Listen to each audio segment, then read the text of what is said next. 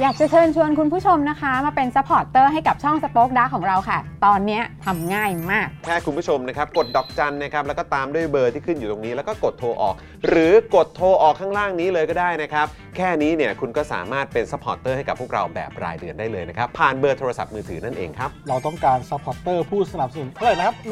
15,000 คน ตอนนี้เรามีซัพพอร์ตเตอร์ 5,000 คน ใช่ ซึ่งก็ได้บอกความต้องการนี้ไปเมื่อประมาณปีกว่าๆที่แล้วแล้ว เราก็พยายามกันนะครับ เรื่อยๆเรื่อยๆเป็นหมื่นสามครับ ตอนนี้เหลือ 5,000นะครับ ไม่เป็นไร ครับ เรายังสู้ต่อครับ อีก 10,000 คน อีก 1 นะครับ 0,000 คนเท่านั้นเอง ใช่ค ใช่ รับ ก็คือเราก็พยายามจะทำให้ง่ายที่สุดนะคะ สะดวกที่สุดสำหรับคุณผู้ชมนะคะ บางทีเนี่ยอาจจะแบบว่าเออไปสมัครเป็นซัพพอร์ตเตอร์ไปทำอะไรคือแบบมันกดหลายลิงก์ ใช่ มันวุ่นวายใช่ไหม ใช่ มันบางทีแบบว่ามันไม่ค่อยแน่ใจว่าทำยังไง แต่ว่าอันเนี้ยคือง่ายมากที่สุดเลย แล้วก็ท่านใดที่สมัครแล้วนะครับ ก็สามารถไปติดตามคอนเทนต์ Exclusive นะครับ ได้ที่ Facebook Page Spoke Dark Supporter ได้เลย แล้วก็สำหรับ Supporter ท่านใดที่เป็นผู้สนับสนุนอยู่แล้วทาง YouTube หรือ Facebook นะครับ ก็สามารถทักแชทเข้าไป บอกว่าเป็น Supporter อยู่แล้วอยากเข้ากลุ่มลับ Exclusive สำหรับผู้สนับสนุนเท่านั้นนะครับ รีบสมัคร แล้วก็รีบทักแชทกันไปได้เลยนะครับ มากันเยอะๆนะคะ อืม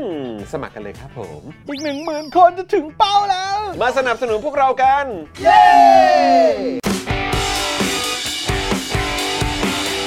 Daily t o p i c กกับจอห์นวินยูไอวิน180 ช่างอลูมิเนียม งานอลูมิเนียมต้องไอวิน180 โหลดแอป i w วิน180 หรือติดต่อที่ Line at i w วิน180 ศูนย์ศัลยกรรมตกแต่งจินตรัก หมอเช่จินตรัก มือหนึ่งเรื่องการแก้จมูก แก้จมูกครั้งสุดท้าย ให้สวยคู่คุณตลอดไป สอบถามได้ที่ Facebook จินตรัก Surgery Medical Center OX Clean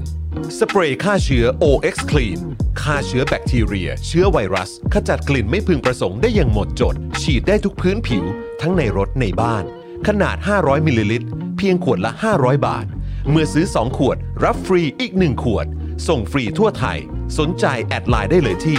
w a t s o n b e n z XP Pen XP Pen เมาส์ปากการะดับโปร ราคาเริ่มต้นไม่ถึงพัน ดูข้อมูลเพิ่มเติมได้ที่เพจ XP Pen Thailand ไทยปริ้นบริการพิมพ์ฉลากสินค้า บรรจุภัณฑ์และสิ่งพิมพ์อื่น ๆ ราคาถูก ส่งฟรีทั่วประเทศ มั่นใจได้ในความเป็นมืออาชีพ พิเศษ แจ้งโค้ด JKT5 รับส่วนลดไปเลย 5%ดูรายละเอียดเพิ่มเติมที่ thaiprint.co.th กันแดดอีฟส์กันแดดของประชาชนไทย กันดำ กันด้าน ราคา 390 บาท e v e s Hybrid Sun Gel SPF 50บวก PA บวกบวกบวกบวก ใช้แล้วสบายผิว ไม่เหนียวเหนอะหนะแน่นอน ท้าให้ลอง แบรนด์ e v e s สนับสนุนหลักการประชาธิปไตยอย่างสม่ำเสมอต่อเนื่อง พบ e v e s ได้ที่ Facebook e v e s Instagram e v e s underscore official หรือ TikTok e v e s official สบู่ธัญรัตน์ช่วยลดต้นเหตุแห่งการเกิดสิว ทั้งผิวหน้าและผิวกาย ด้วยใบบัวบก แตงกวาและว่านหางจระเข้ก้อนละ 100 กรัม ราคา 149 บาท แคปหน้าจอ Daily Topics ส่งฟรีพร้อมตะข่ายตีฟอง ซื้อ 2 ก้อนลดเพิ่มอีก 5%ที่ Facebook และ Instagram ธัญรัตน์ underscore store สวัสดีครับ คุณผู้ชมครับ ต้อนรับทุกท่านเข้าสู่ Daily Topics นะครับ ประจำวันพุทธที่ 13 ธันวาคม 2566 นะครับ สวัสดีทุกท่านเลยนะครับ วันนี้อยู่กับผมจางวินยูนะครับ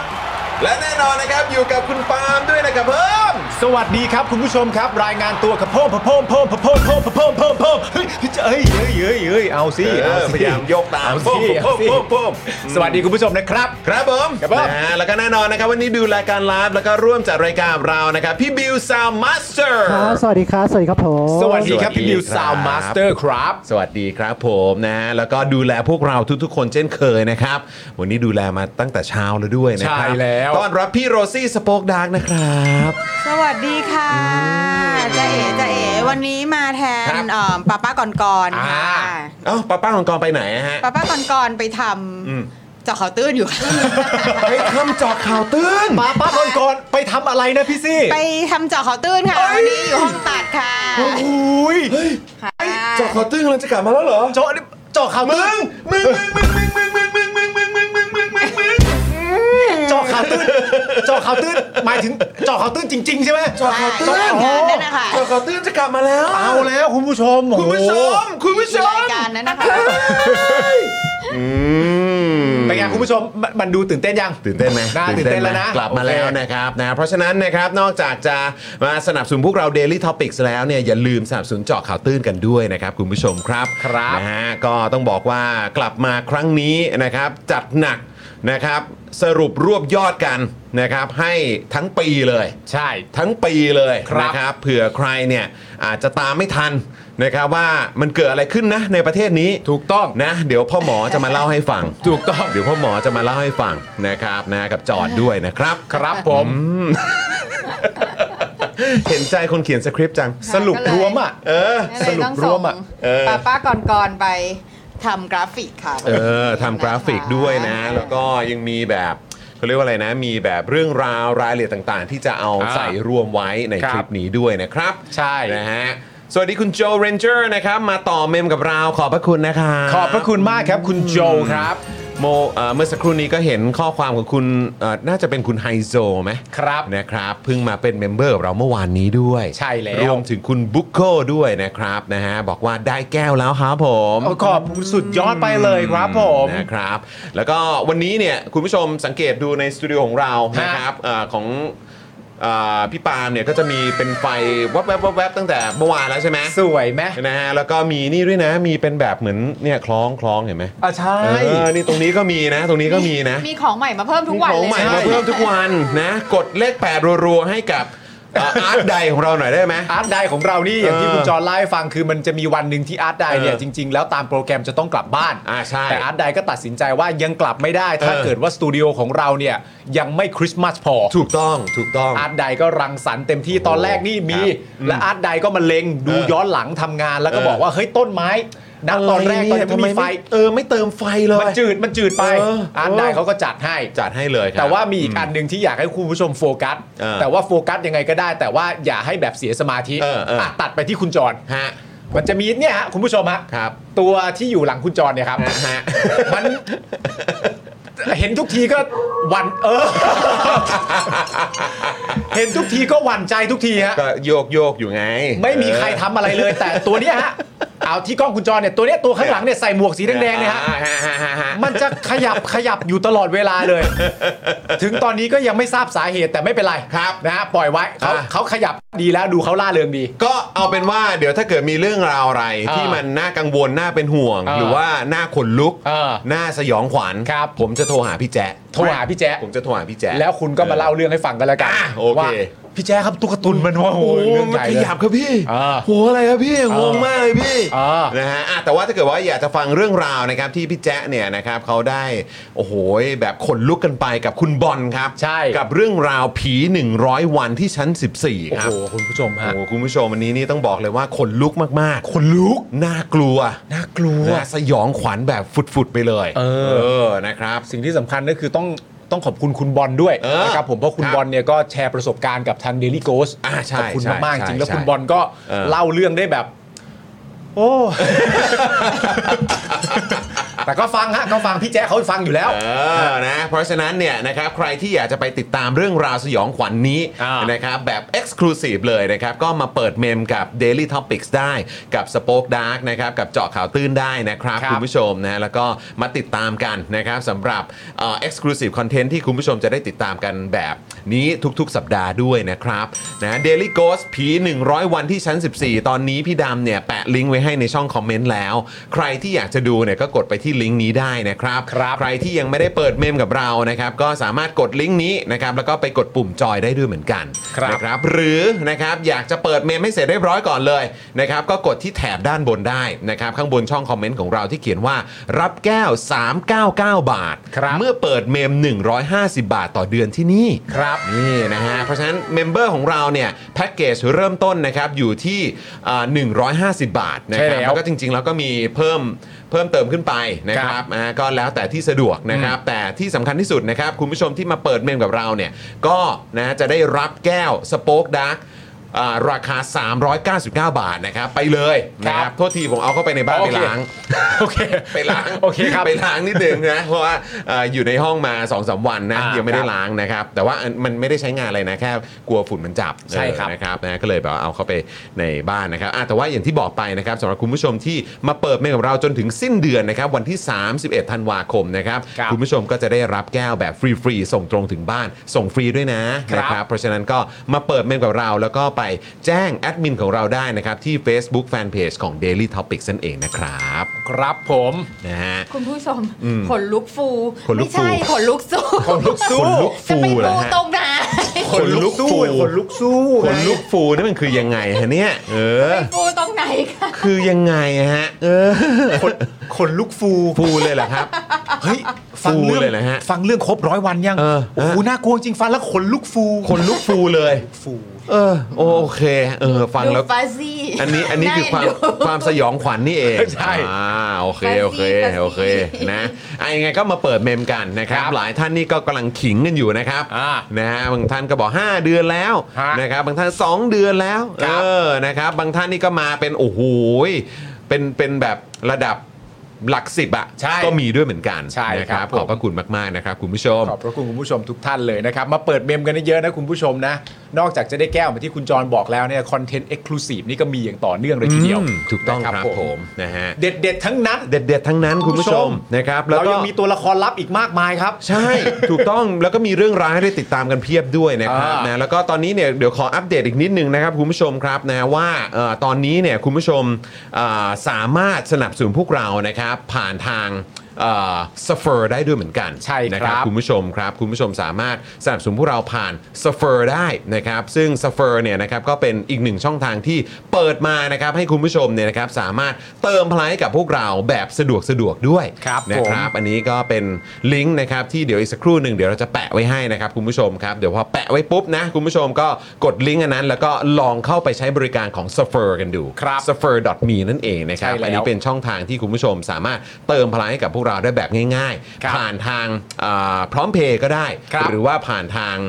โมบายแบงกิ้ง ฮะ ที่คุณผู้ชมอ่าใช้งานอยู่ได้ด้วยเหมือนกันนะครับ ถูกต้องครับ เมื่อกี้ ผม มีเปิดใหม่ๆเหรอ มีคุณคิมินโนโตะ อุ้ยคุณคิมิโนโตะมาเปิดใหม่เลย กับคุณศิวราอัศวเลิศลีลาครั โอ้ บ โห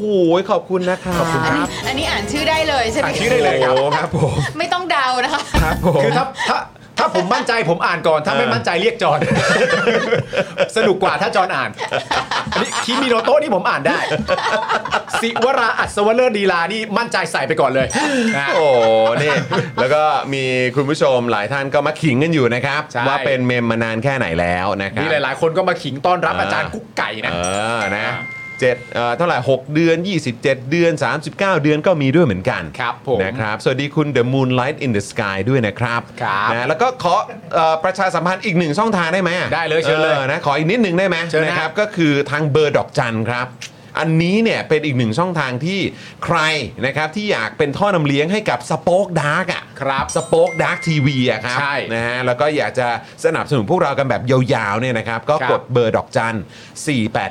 489912411 แล้วก็โทรออกได้ ครับ ในโทรศัพท์มือถือของคุณผู้ชมนะครับนะฮะก็สามารถอ่าสนับสนุนพวกเราเดือนละ 149 บาท ตกแล้วเนี่ยก็วันละ 5 บาทนะคุณผู้ชม กับรายการที่มากัน 5 วันต่อสัปดาห์นะครับสดๆ ทุกวันจันทร์ถึงศุกร์ ครับ นะครับ รวมถึงมีคอนเทนต์ให้ได้ติดตามกันอีกเยอะแยะมากมายด้วย ครับ นะครับไลฟ์กันทีหนึ่งก็อยู่กัน 2-3 ชั่วโมงนะครับ คุณผู้ชม ครับ นะครับสนับสนุนเราวันละ 5 บาทนี่ถือว่าไม่เยอะหรอก ไม่เยอะหรอก นะครับมาสนับสนุนกัน ฮะ นะครับนะยังไงก็อ่ามาสนับสนุนพวกเรากันได้นะครับ หลายท่านนะครับก็ดูเหมือนว่าจะดีใจนะเนี่ย ใช่ แล้วก็แฮปปี้นะ ฮะ ที่ตอนนี้กลับมาแล้วครับ ครับผม กลับมาแล้วกับเจาะข่าวตื้น ถูกต้อง เดี๋ยวอีกสักครู่จะได้รับชมแน่นอน ฮะ ไม่ใช้คำว่าสักครู่ไม่ได้อีกไม่นานแล้วกัน อีก อีกไม่นานจะได้รับชมกัน มีคนไปคุมอยู่ฮะเขาเลยไม่มาฮะ เออนะคุณผู้ชมนะ เดี๋ยวคอย ฮะ ติดตามกันได้นะครับ ครับ นะฮะ ผม คุณคิมิโนโตะบอกว่าสวัสดีงาบพี่พี่ๆรุ่นพี่ทั้งหลายงาบ สวัสดีครับ คุณคิมมินเตันเจนนะนะ เพลงน่ารักด้วยอะเอ น่ารัก อนะครับสวัสดีคุณอาราเนียนะครับมาต่อเมมกับเราด้วยหลายต่อหลายท่านก็มาต่อเมมกันขอบคุณมากเลยนะครับ บางท่านเนี่ยจะหลุดไปแบบไม่รู้ตัวนะครับ เพราะฉะนั้นก็เอ่อฝากเช็ค สถานะการเป็นเมมเบอร์กันได้ด้วยการพิมพ์คอมเมนต์ ครับ หรือลองกดเข้าไปดูก็ได้ อืม นะครับลองกดเข้าไปดูนะครับที่คอนเทนต์เอ็กซ์คลูซีฟของเรา ครับ นะครับที่เอ่อนำนำเสนอโดยคุณปาล์ม ถูกต้อง แล้วก็คุณบ่อนนั่นเอง คุณบอลนะฮะคุณบอลโทรเข้ามา โอ้ คุณบอลไปคุมตัดซะแล้ว เออผมตัดแล้วอ่ะ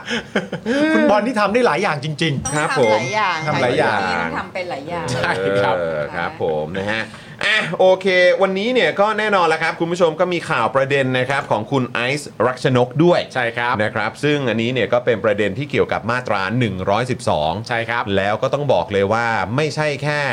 ประชาชนคนไทยเท่านั้นนะครับ อืม ที่แล้วก็สื่อไทยเท่านั้นนะครับ ที่ ครับ ติดตามข่าวนี้หรือว่าทราบ อืม รายละเอียดของประเด็นคดีนี้นะครับ ครับ แต่น่าจะต้องบอกว่าสื่อ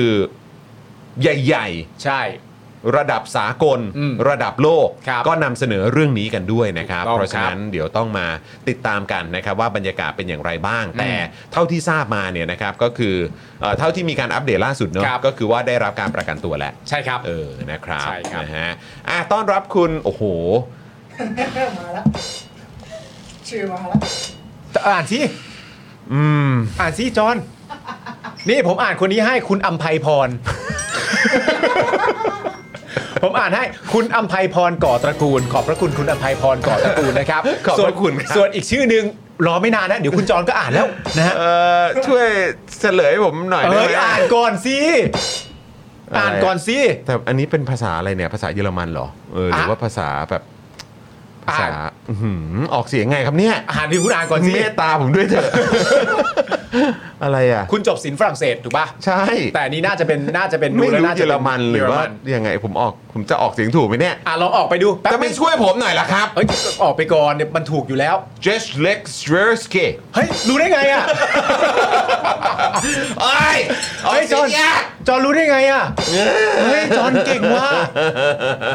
ล่าสุดคุณเห็นป่ะที่แบบมีคุณผู้ชมในรายการอ่ะ ที่แบบส่งมาหาเราอ่ะ เออ แล้วก็บอกเราว่าแบบว่าขอบคุณที่อ่านชื่อผมถูก แล้วครับแล้วแท็กเราในไอจีด้วย เขาแท็กมาเขาแท็กมานะครับอ่ะคุณผู้ชมครับก่อนที่จะไปเฉลยกันนะครับ ว่าออกเสียงว่ายังไงต้อนรับนะครับ อาจารย์สีโรจน์ก่อนดีกว่านะครับ สวัสดีครับอาจารย์สวัสดีครับ โอ้โห อ่านแทนเหรอ อะไรนะฮะ สวัสดีครับอาจารย์สิโรธครับ สวัสดีครับ สวัสดีครับ เว้ยคุณเดี๋ยวก่อนนะ ฮะ ผมใจคอไม่ดี ผมนั่งตรงข้ามปาล์ม ทำไม ทำไมฮะ ผมเป็นไล่คนแล้วผม อ๋อโอเคโอเคผมปิดแล้วติด อ๋อ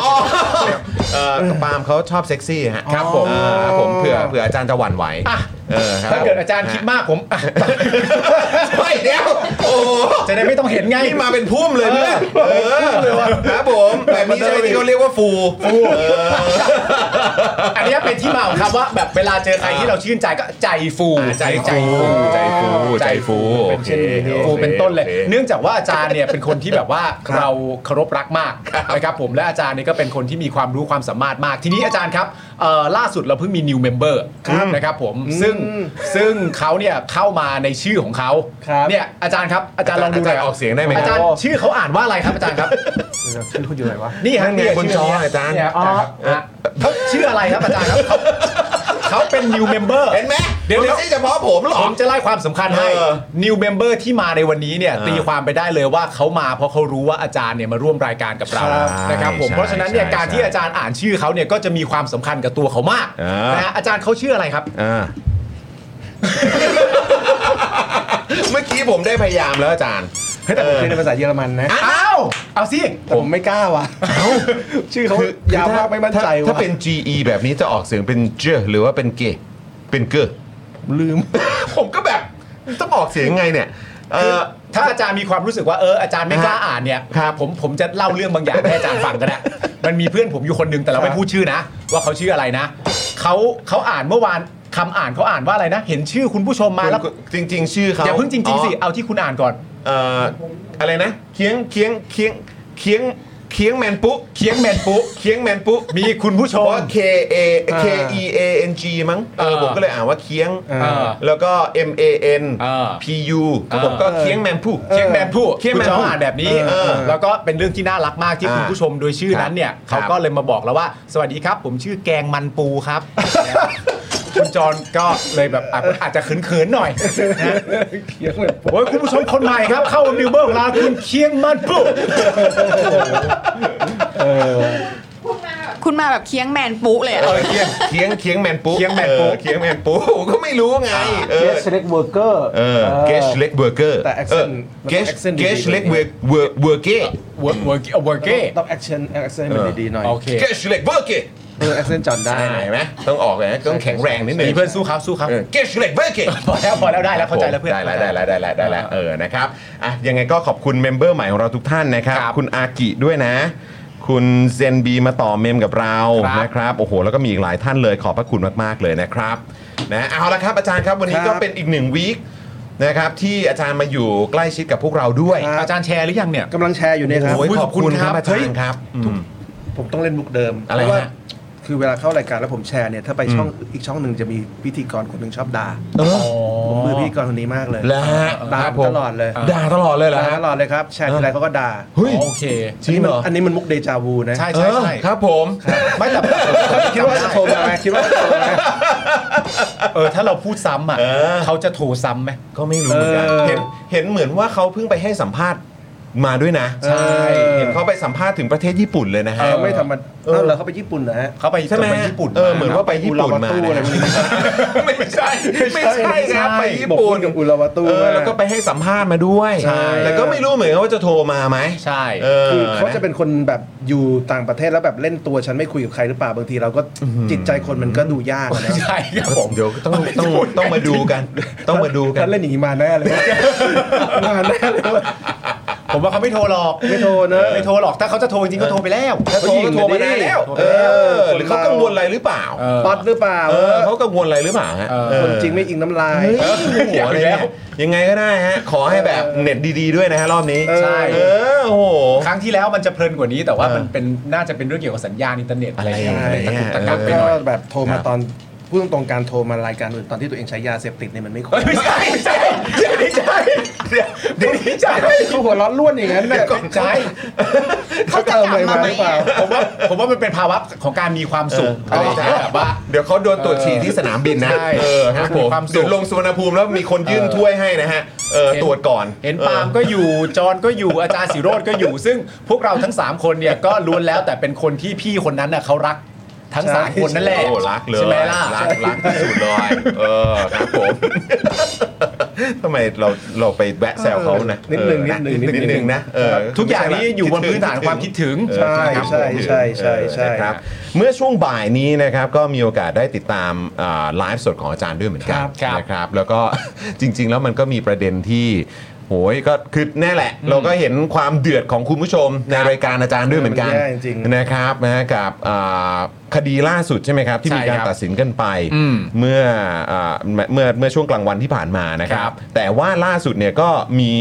อ่าผลเขาเรียกว่าอะไรนะ เป็นการให้ประกันตัว อ่ะได้รับประกันประกันตัว ไปเรียบร้อยแล้วนะครับกับกรณีของคุณไอซ์รักชนกนั่นเองนะค ใช่ครั รับบ ซึ่ง ผม ก็เป็นอ่าสสของพรรคก้าวไกล อืมในประเด็น คบ ข้อหานี่ก็เป็นข้อหาในมาตรา 112 แล้วก็พรบคอมพิวเตอร์ อืม นะครับผมตามคำตัดสินเนี่ยก็คือจำคุก 6 ปีไม่รอลงอาญา ใช่ครับ เพจ นะ ใน ฮะ การโพสต์สองข้อความในประเด็นนี้ แต่ทีนี้ก็อย่างที่คุณจอมบอกไปก็คือล่าสุดก็ได้รับการประกันตัวแล้ว ใช่ครับ ครับ ซึ่ง 2 ข้อความเนี่ยก็เกี่ยวกับการผูกขาดวัคซีน อืม นะครับ แล้วก็ประเด็นที่เอ่ออาจจะมีเรื่องของสถาบันนะครับ ครับ นะมาเอออยู่ในหัวข้อนั้นด้วยหรือเปล่านะครับนะซึ่งอันนี้เป็นเหตุการณ์ที่เกิดขึ้นเมื่อช่วงปี 63 ใช่ นะครับอย่างที่เห็นกันในรายละเอียดของทางศูนย์ทนายความเพื่อสิทธิมนุษยชนนะครับ อืม ก็อย่างที่บอกไปเอออันนี้เนี่ยอาจจะอยู่ตอนช่วงระหว่างที่รอการประกันตัว ครับ นะครับ แต่ว่าตอนนี้ก็ออกมาเรียบร้อยแล้วนะครับ ว่าได้รับการประกันตัวนะครับ ใช่ครับ ซึ่งโดยการประกันตัวนี้ก็เป็นคุณชัยธวัฒน์นะครับผม อืม ซึ่งเป็นหัวหน้าพักก้าวไกลเนี่ยใช้ตำแหน่งของสสยื่นขอประกัน อืม นะครับผม นะครับนะซึ่งก็อันดับแรกก่อนเลยแล้วกันครับ อยากจะถามมุมมองของอาจารย์ครับ อืม กับคดีนี้นะค ครั รับบ ซึ่งก็หลายคนก็มีการเปรียบเทียบ อืม กับกรณีอย่างการแชร์โพสต์ ครับ ของคุณไผ่ อืม ครับ ก็มีด้วยเหมือนกัน ครับ นะครับหลายคนก็บอกว่าเอ้ยแต่ว่าอันนี้มันเหมือนเป็นการรีทวีตเนาะเออนะครับแล้วก็เออแบบประเด็นแบบนี้เนี่ยก็ก็มีคือนำพามาถึงการตัดสินแบบนี้ได้อะ อืม ครับ นะครับในมุมมองของอาจารย์คิดว่ายังไงครับ เปรียบเทียบกับยุคสมัยของรัฐบาลที่ผ่านมา กับรัฐบาลนี้ครับ ผมว่ามันไม่ควรเกิดขึ้น อืม ครับ นะครับ แล้วก็เอ่อคือเรื่องในคดีเนี้ผมว่าคนที่ฟังส่วนใหญ่เนี่ยฟังแล้วรู้สึกว่าโทษแรง อืม ครับ นะครับก็คือโทษ 6 ปีกรรมกรรมละ 3 ปีเนี่ยมันก็รุนแรงจริง ครับ นะครับแล้วก็คนก็รู้สึกว่า โอเค ข้อความจะเป็นยังไง เราไม่รู้เราไม่ได้ดู อืม แต่ว่าไม่ว่าข้อความจะเป็นยังไงก็ตามเนี่ยโทษมันไม่คือมันไม่มีใครในโลกที่ควรจะติดคุก เพราะว่าการรีทวิตข้อความอื่น อืม ๆนะค ครั รับบ แล้วก็เอ่อผมว่าประเด็นหนึ่งที่ทนายเมย์จากศูนย์ทนายพูดเนี่ยดี คือ ครั เขา บ เขาพูดถึงกระบวนการในแง่ของการพิสูจน์ว่าคุณไอซ์เนี่ยเป็นเจ้าของข้อความ อืม นะครับเขาบอกว่าไอ การตรวจหลักฐานในคดีนี้มีปัญหา ครับ นะครับ เพราะว่าเอ่อข้อความที่อ้างว่าเป็นของคุณไอซ์นะครับเอ่อมันก็มีแค่ชื่อคุณไอซ์แปะอยู่ตรงตรงตรงตรงทวิตเตอร์ ครับ นะครับในกระบวนการสืบสวนสอบสวนเนี่ยเจ้าหน้าที่ไม่ได้มีหลักฐานอะไรมากกว่าการที่มันมีภาพของการแคปว่าคุณไอซ์เอ่อมีชื่อคุณไอซ์รีทวิต ครับ นะครับไม่มีแม้กระทั่ง URL นะครับ อืม ไม่มีแม้กระทั่งการตรวจสอบโทรศัพท์ของคุณไอซ์รักชนก เพราะฉะนั้น ครับ เนี่ย ในแง่หลักฐานมันไม่มีอะไรที่จะสามารถพิสูจน์ได้ว่าเป็นเป็นเป็นเป็นสิ่งที่คุณไอซ์ได้ทำจริง อืม ครับ อันนี้เป็นเรื่องของการต่อสู้ตามกฎหมายที่ผมว่าประเด็นเนี้ยดีนะครับคือคือในที่สุดแล้วเนี่ยการการพิจารณาคดีทั้งหมดเนี่ยต้องเป็นไปตามหลักฐานที่มี ครับ นะครับในทวิตเตอร์มันอาจจะเป็น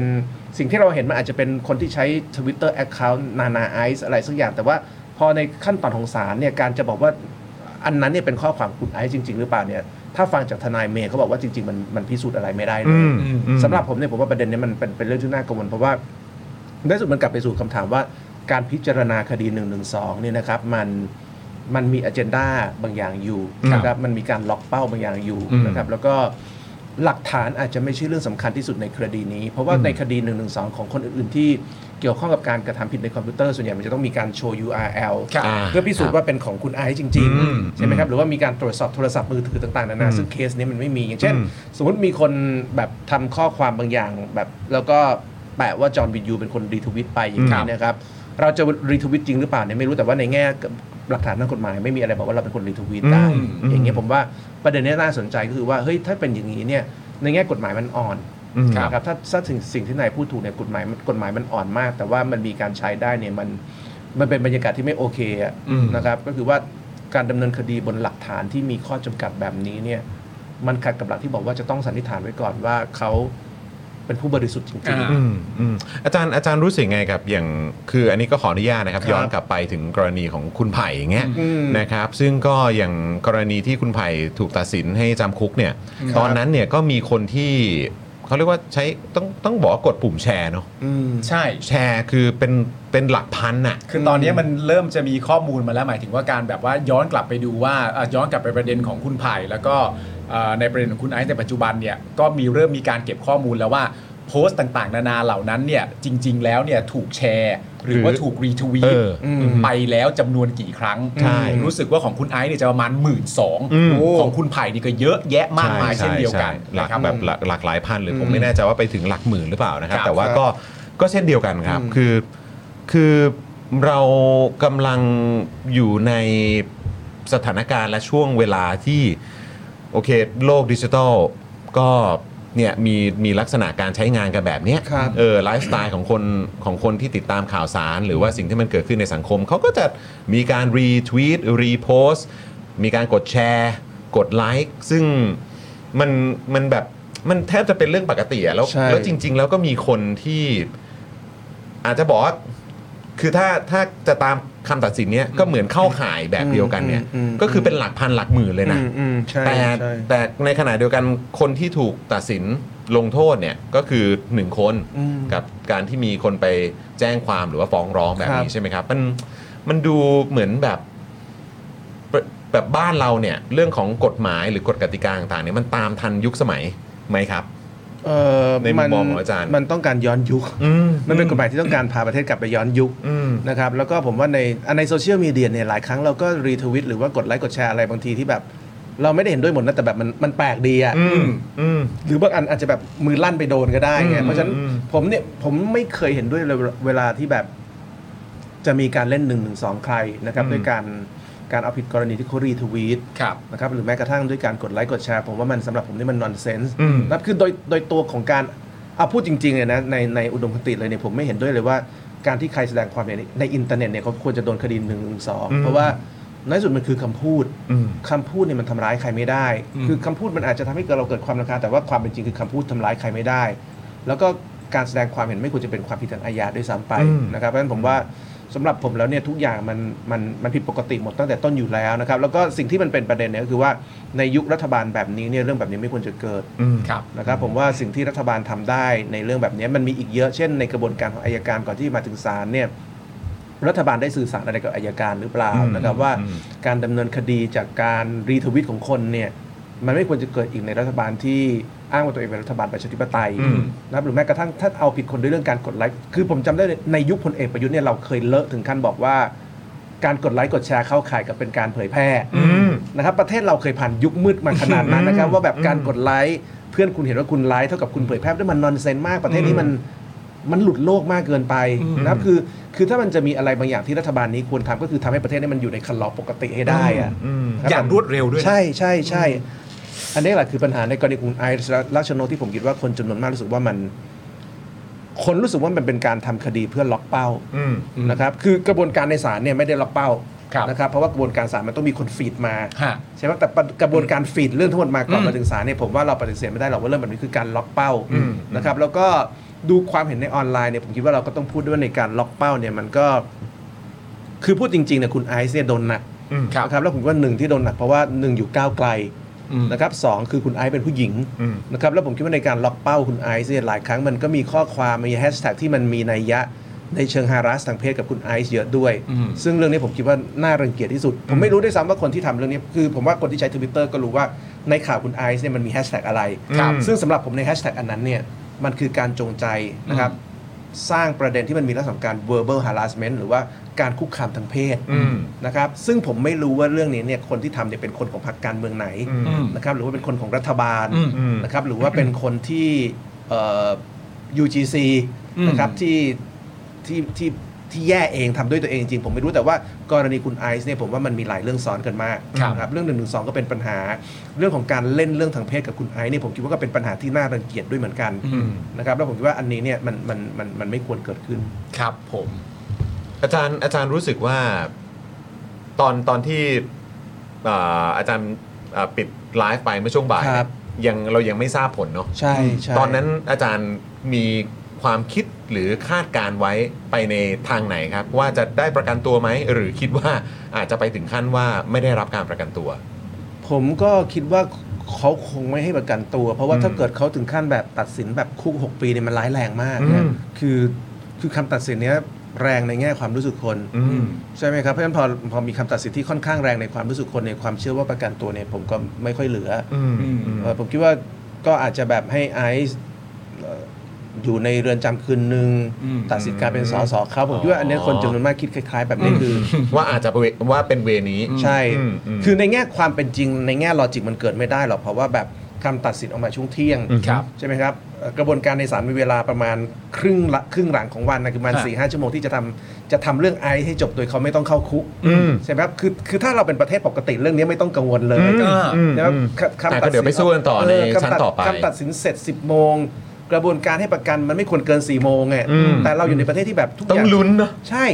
คือแค่เราต้องลุ้นเนี่ยก็ก็ผิดปกติแล้ว ใช่ใช่ อืม กำลังจะบอกอาจารย์ว่าคือตั้งแต่ตอนแรกที่แบบเหมือนแบบชวนอาจารย์วิเคราะห์แล้วอาจารย์ก็มีความรู้สึกว่าอืมมันน่าจะไม่ได้ประกันตัวนะ เนื่องจากว่านั่นนู่นนี่อะไรเงี้ยคือไอ้ความคิดเนี้ยมันก็ขัดกับหมายถึงว่ามันขัดกับหลักในความเป็นจริงที่เราควรจะเข้าใจมันนะ ใช่ แต่ว่านี่มันอยู่บนพื้นฐานของประเทศไทยเราก็เลยตีความไป ไม่ค่อยจะสอดคล้องกับสามัญสำนึกจริงๆของเราเท่าไหร่นะ ใช่ใช่ใช่ ใช่ แล้วก็เนี่ยเอ่อเมื่อช่วงเช้าเนี่ยก็มีโอกาสได้พูดคุยกับทางทนายความที่อาจจะไม่ได้เป็นคนดูคดีนี้นะครับ แต่ ครับ ต้องบอกว่าคุ้นเคยกับคดี 112 นะครับ ก็บอกว่าการที่ศาลบอกว่าต้องให้อธิบดีศาลเป็นผู้ตัดสินใจ เรื่องให้หรือไม่ให้ประกันเนี่ยนะครับ ครับ เป็นไปตามขั้นตอนข้อกำหนดของศาลจริง ๆ นะ อืม ระเบียบนี้เนี่ยออกมาเพื่อ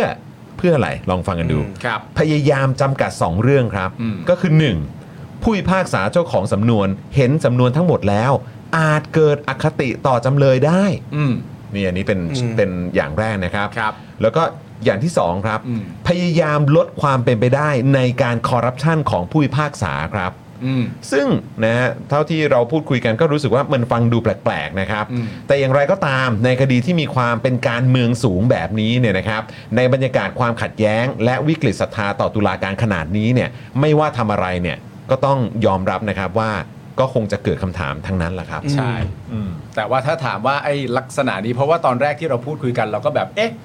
ไอ้ตรงประเด็นเรื่องประกันไม่ประกันที่ต้องถามแบบผู้บริหารสารอะไรต่างๆกันานาก่อนเอ๊ะมันแปลว่าอะไรนะ อืม แล้วมันถูกต้องตามขั้นตอนกฎระเบียบหรือเปล่านะครับผมแต่ว่าโดยสรุปแล้วก็คือมันก็เป็นไปตามขั้นตอนนี้จริง ใช่แล้วก็คือถ้าเกิดว่าเป็นยุคสมัยหลังรัฐประหารเนี่ยเราอาจจะมีความรู้สึกกันได้ว่า เอ๊ะแบบมันจะมีอิ f l u e n c e มีอิทธิพล มีเรื่องของอะไรสักอย่างหรือเปล่าที่มันจะไปเอฟเฟกต์ในเรื่องต่างๆ การทำหน้าที่ของข้าราชการ การทำหน้าที่ในพาร์ทที่เกี่ยวกับกระบวนการยุติธรรม อืม แต่พอมาถึงยุคเนี้ยครับหลังการเลือกตั้งมาเนี่ย อืม ที่ อืม ที่บอกกันว่านี่ไงประชาธิปไตยเนี่ย อาจารย์คิดว่ามันกับเคสเนี้ยแล้วก็มองไปในอนาคตเนี่ย ๆ อืม ความปกติและความเชื่อมั่นมันจะกลับมาได้ไหมครับ หรือมันมันต้องทำยังไงครับ ให้กับรัฐบาลเนี้ยที่นำโดยเพื่อไทยเนี่ยที่อาจจะดึงความเชื่อมั่นกลับมาได้ คุณเศรษฐาต้องเลิกปอดแหก ขั้นแรกสุดเลย คุณเศรษฐาต้องเลิกปอดแหกคุณเศรษฐาต้องกล้าพูดนะครับว่าในยุครัฐบาลนี้ นี้เนี่ยการดำเนินคดีคดีประชาชนด้วยเรื่องหนึ่งสองเนี่ยต้องไม่มี อืม ซึ่งเรื่องนี้แม้กระทั่งคนคนอย่างพลเอกประยุทธ์ยังเคยกล้าพูดเลยนะครับ อืม ก่อนที่จะมีการเปลี่ยนแปลงทีหลังพลเอก อืม ก็พูดว่าเรื่องหนึ่งสองตอนนี้ไม่มีท่านท่านไม่เอา อืม อะไรอย่างเงี้ยเพราะฉะนั้นผมว่าคุณเศรษฐาในฐานะเป็นนายกแหละต้องเป็นคนวางหลัก อืม นะครับว่าเรื่องนี้เนี่ยในยุครัฐบาลเพื่อไทยมันจะต้องไม่เกิดขึ้นอีก อืม นะครับถ้ามันจะมีความผิดอะไรก็ตามแต่ มันก็อาจจะเป็นคดีหมิ่นประมาทอะไรก็ตามแต่แต่ว่าไม่ควรจะเป็นคดีหนึ่งสอง ครับ เพราะว่าแพทเทิร์นของคดีของคุณไอซ์เนี่ยมันก็คล้ายๆคดีหนึ่งสองคือคือว่า ใครสักคนหนึ่งเห็นข้อความคุณไอซ์ อืม แล้วก็มีอารมณ์ อืม แล้วก็ไปแจ้งความ ครับ มันคือทุกอย่างของกฎปัญหากฎหมายหนึ่งหนึ่งสองที่ที่คนวิพากษ์วิจารณ์กันมาตลอดคือ ใครก็ไม่รู้เห็นข้อความ อืม อารมณ์ขึ้น อืม ไปแจ้งความตำรวจเห็นคนมีอารมณ์ขึ้น รับแจ้งความดำเนินคดี อืม คือในที่สุดต้องกลับไปสู่หลักการว่ากฎหมาย1นึเนี่ยถ้ามันจะมีอยู่ต่อไปเนี่ยมันต้องเป็นสำนักพระราชวังดำเนินการเอง อืม ครับ ไม่ใช่ใครก็ไม่รู้เหม็นขี้หน้ากัน แล้วก็แบบไปแจ้งความดำเนินคดีแบบนี้นะครับมันมันคือกรณีไอซ์เนี่ยควรจะต้องเป็นประเด็นสำคัญที่ ผมว่าสสในสภาควรจะคิดได้แล้วนะว่าการแก้กฎหมาย1นึหรือการคุยเรื่องกฎหมาย1นึนี่จำเป็น อืม แล้วสำหรับผมในเรื่องที่ที่ที่พาเทติกที่สุดนะครับน่าสมเพชที่สุดก็คือในสภาเนี่ยนะครับ ไม่มีใครพูดเรื่องนี้เลยนอกจากพวกพรรคก้าวไกล อืม คือคือโอเคพรรคการเมืองอาจจะคิดว่ามันเป็นเรื่องของสสก้าวไกลก็จริง ครับ นะครับ แต่ว่าไกลกว่านั้นสิ่งที่เกิดขึ้นกับสสก้าวไกลที่ชื่อไอซ์รักชนกเนี่ย ฮะ เป็นปัญหาร่วมที่เกิดขึ้นกับคนจำนวนมาก อืม แต่แม้กระทั่งเรื่องแบบนี้เนี่ยอ่ะผมก็ต้องตั้งคำถามว่าเพื่อไทยหายไปไหนเพื่อเพื่อไทยทงพัก อืม ไม่มีใครพูดเรื่องนี้ได้เลยนะครับ มันเกิดอะไรขึ้น อืม คนเดียวที่เกี่ยวข้องกับเพื่อไทยและพูดได้คือคุณกุ้งทัศนีบูรณปกรณ์ เออ ใช่ ซึ่ง ค อ รั อบ กจากเพื่อไทยมาแล้ว ใช่ครับ ใช่ไหมครับ เพราะฉะนั้นมันมันมันมีอะไรผิดปกติบางอย่างแล้วในพรรคเพื่อไทยที่แบบ อืม ตกลงพรรคเพื่อไทยคุณจะไม่พูดอะไรเลยใช่ไหม อืม เรื่องหนึ่งหนึ่งสองที่เกิดขึ้นกับสสคุณก็จะไม่พูด ฮะ เรื่องที่เกิดขึ้นกับประชาชนคุณก็จะไม่พูดตกลงพรรคเพื่อไทยก็จะพูดอะไรบ้างไหมใน อืม ในเรื่องที่ประชาชนคอนเซิร์นเนี่ย อืม อาทิตย์ที่แล้วเราคุยกันว่าเรื่องสวยสติกเกอร์คนข ค อ รั ง บ เพื่อไทยก็ไม่มีใครพูด อืม พิซซ่าก็มีคุณจตุรนอยู่คน อ่า เดียว อืม พรรคมี 140 คนมีครบพูดอยู่คนเดียวแล้ว อืม แล้วเรื่องเรื่องหนึ่งหนึ่งสองเนี่ยผมว่า ในที่สุดพักเพื่อไทยอาจจะต้องตอบคำถามว่าพักเพื่อไทยเนี่ยรู้ร้อนรู้หนาวเรื่องไหนในสังคมบ้างหรือเปล่า อืม ผมไม่เข้าใจพักเพื่อไทยเรื่องนี้เลย อืม มันมันเกินความสามารถจะเข้าใจเรื่องนี้ได้เลยว่า เอ๊ะทำไมเรื่องที่สังคมร้อนสังคมหนาวเนี่ยพักเพื่อไทยหายไปเฉย ฮะ ๆ มันเกิดอะไรขึ้นผมไม่เข้าใจ คือมันมีการวิพากษ์วิจารณ์กันถึงในโซเชียลขนาดแบบว่า ในการที่เป็นรัฐบาลแล้วเนี่ยในการที่เป็นนายกรัฐมนตรีแล้วเนี่ยเหมือนไม่อยากเขาเรียกว่าอะไรไม่อยากให้ล็อกสเปกอะ อือฮึ ไม่อยากให้ล็อกสเปกการแสดงออกซึ่งความไม่พึงพอใจอะ ครับ เพราะเวลาคุณจะไม่พึงพอใจประเด็นเรื่องหมูเถื่อน อืม ก็มีการพูดถึงโกรธ อืม เอ่อเรียกร้องการทำผลงานให้สำเร็จประเด็นเรื่องหมูเถื่อนที่สนามบินสุวรรณภูมิก็ทำได้ มาต่อเนื่องกันที่ประเด็นของเรื่องเออค่าแรงก็ทำได้ อืม เพราะฉะนั้นการแสดงออกซึ่งความไม่พอใจไม่ใช่สิ่งที่คุณเศรษฐาไม่เคยทำ ครับ มันก็เลยมีการตั้งคำถามของประชาชนก็คือว่า นี่มันแปลว่าล็อกสเปคแล้วใช่ไหม อืม ว่ามีเหตุการณ์ใดบ้างในสังคมที่พักเพื่อไทยและนายกที่เป็นแคนดิเดตจากพักเพื่อไทยเนี่ยล็อกไว้เป็นที่เรียบร้อยแล้วเหรอว่าเรื่องไหนจะทำเรื่องไหนไม่ยุ่งไม่พูดเลย ไม่ว่ามันจะเป็นเรื่องที่โจ่งแจ้งในสังคมขนาดไหนก็จะ อืม นิ่งๆเฉยๆไว้ อืม ซึ่งมันก็ไม่ใช่ภาวะที่ที่ดีเท่าไหร่นัก ต่อการบริหารราชการแผ่นดิน ผมว่าใช้คำตรงๆ คือไม่มีความเป็นผู้นำนะครับ คนที่มีความเป็นผู้นำต้องเป็นคนที่กล้าพูด ฮะ นะครับแล้วก็กล้าทำโดยเฉพาะอย่างยิ่งต่อให้เป็นเรื่องที่ทำแล้วอาจจะเจ็บตัวเนี่ยนะครับเส้นแบ่งของผู้นำที่ดีกับผู้นำกระจอกคือผู้นำที่ดีต้องกล้าพูด อืม ในเรื่องที่มีความเสี่ยง ครับ ส่วนผู้นำกระจอกก็คือพูดในเรื่องที่ได้แต้ม ใช่ไหมผู้นำคือการเป็นผู้นำกระจอกเนี่ยมันง่ายคือแบบเรื่องไหนได้แต้มเราก็ทำ อืม เรื่องไหนเสี่ยงเราก็ไม่ทำ อืม นะครับเรื่องไหนที่เสี่ยงมากเราก็หุบปากเงียบ แต่นั่น อืม แต่นั่นมันคือผู้นำกระจอกนะครับ อืม คือผมว่าถ้าเราไปดูคุณสมบัติของผู้นำที่ดีในโลกเนี่ยส่วนใหญ่จะคล้ายกันคือ กล้าทำในเรื่องซึ่งคนอื่นไม่กล้า อืม อืม นะครับแล้วก็โดยเฉพาะอย่างยิ่งผู้นำที่คนเคารพนับถือส่วนใหญ่จะเป็นคนที่เอ่อนอกจากจะกล้าทำในเรื่องที่คนอื่นไม่กล้าแล้วเนี่ยนะครับเขากล้าทำในเรื่องที่มีความเสี่ยง อืม นะครับอย่างเช่นอ่ะสมมติเราอเมริกาเรานึกถึงประธานาธิบดี JFK อย่างเงี้ย ครับ ครับ JFK ก็ทำกฎหมายซึ่งนำไปสู่การยกเลิกการแบ่งแยกระหว่างคนสีผิวต่าง อืม ๆ คนก็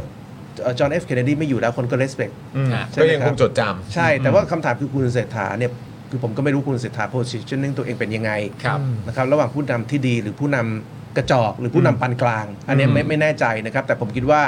คนที่เป็นผู้นำควรจะตั้งเป้าว่าตัวเองจะเป็นผู้นำที่ดีและกล้าหาญ ำ ครับ อืม แล้วความกล้าหาญผู้นำคือการวางหลักบางอย่างที่จำเป็นให้กับสังคม ถึงแม้เราจะเสี่ยงเจ็บปวดก็ตาม อืม รับราคาของคนเป็นผู้นำเนี่ยคือต้องเจ็บเพื่อให้สังคมมันเดินหน้า อืม แต่ถ้าคนเป็นผู้นำปอดแหกแล้วอยู่ข้างหลังสังคมแล้วก็เพลย์เซฟตลอดเวลาเนี่ยคุณก็คือผู้นำกระจอกคนหนึ่ง ครับผม มันน่าเศร้านะ เพราะว่าคือการที่จะขึ้นไปอยู่ในจุดที่เหมือนบริหารประเทศอะเป็น ครับ ผู้นำประเทศเนี่ย อืม มันมันเหมือนการที่จะต้องฝ่าฟัน มันจะต้องแบบมีการพิสูจน์ตัวเอง มันจะต้องมีการแล้วหลังจากเข้ามาอยู่ในตำแหน่งแล้วเนี่ยมันก็ต้องมีการแบบพิสูจน์ตัวเองต่อประชาชนด้วย ใช่ พิสูจน์ตัวเองกับตำแหน่งที่เราอยู่ด้วย แล้วก็ได้สร้างอะไรให้กับสังคม สร้างอะไรให้กับประเทศสร้างอะไรให้กับโลก อืม บ้าง ใช่ เออได้ส่งต่ออะไรต่อไปบ้างแต่คือแบบ บางทีถ้าถ้ามาแบบ เหมือนบางทีเราก็เออมาได้ไงอะ่ะหรือว่ามาแบบงง อืม ๆหรืออะไรแบบเนี้ยมันยิ่งต้องพิสูจน์หนักเข้าไปอีกนะ ใช่ครับ ใช่ไหมฮะ ใช่ คืมัน ใช่ มันยิ่งมาแบบที่มาแบบมี question mark อ่ะ อืมใช่ มันก็ยิ่งต้องพิสูจน์ตัวเองหนักเข้าไปอีกนะ ถ้าคุณอยากจะได้รับการยอมรับจากคนในประเทศแล้วก็สังคมโลก ใช่ใช่แล้วก็ผมคิดว่าอีกแง่หนึ่งต้องไม่ลืมว่าเรื่องนี้เกิดในเวลาที่รัฐบาลเนี่ยโดนวิพากษ์วิจารณ์เยอะเรื่องของคุณทักษิณ อืม ครับ ใช่ไหมคครัรับ บ คุณทักษิณซึ่งควรจะติดคุกก็ไม่ติดคุก อืม ก็เป็นปัญหาหนึ่ง อืม คุณทักษิณที่ควรจะติดคุกแล้วต้องติดอยู่แค่โรงพยาบาลอีก 4 เดือนมาแล้วเนี่ยก็เป็นอีกเป็นอีกปัญหาหนึ่งแล้วตอนนี้ ครับ คุณทักษิณพยายามจะยุติการติดโรงพยาบาล อืม นะครับด้วยการกลับบ้านออกระเบียบต่างๆ เปลี่ยนเปลี่ยนเปลี่ยนบ้าน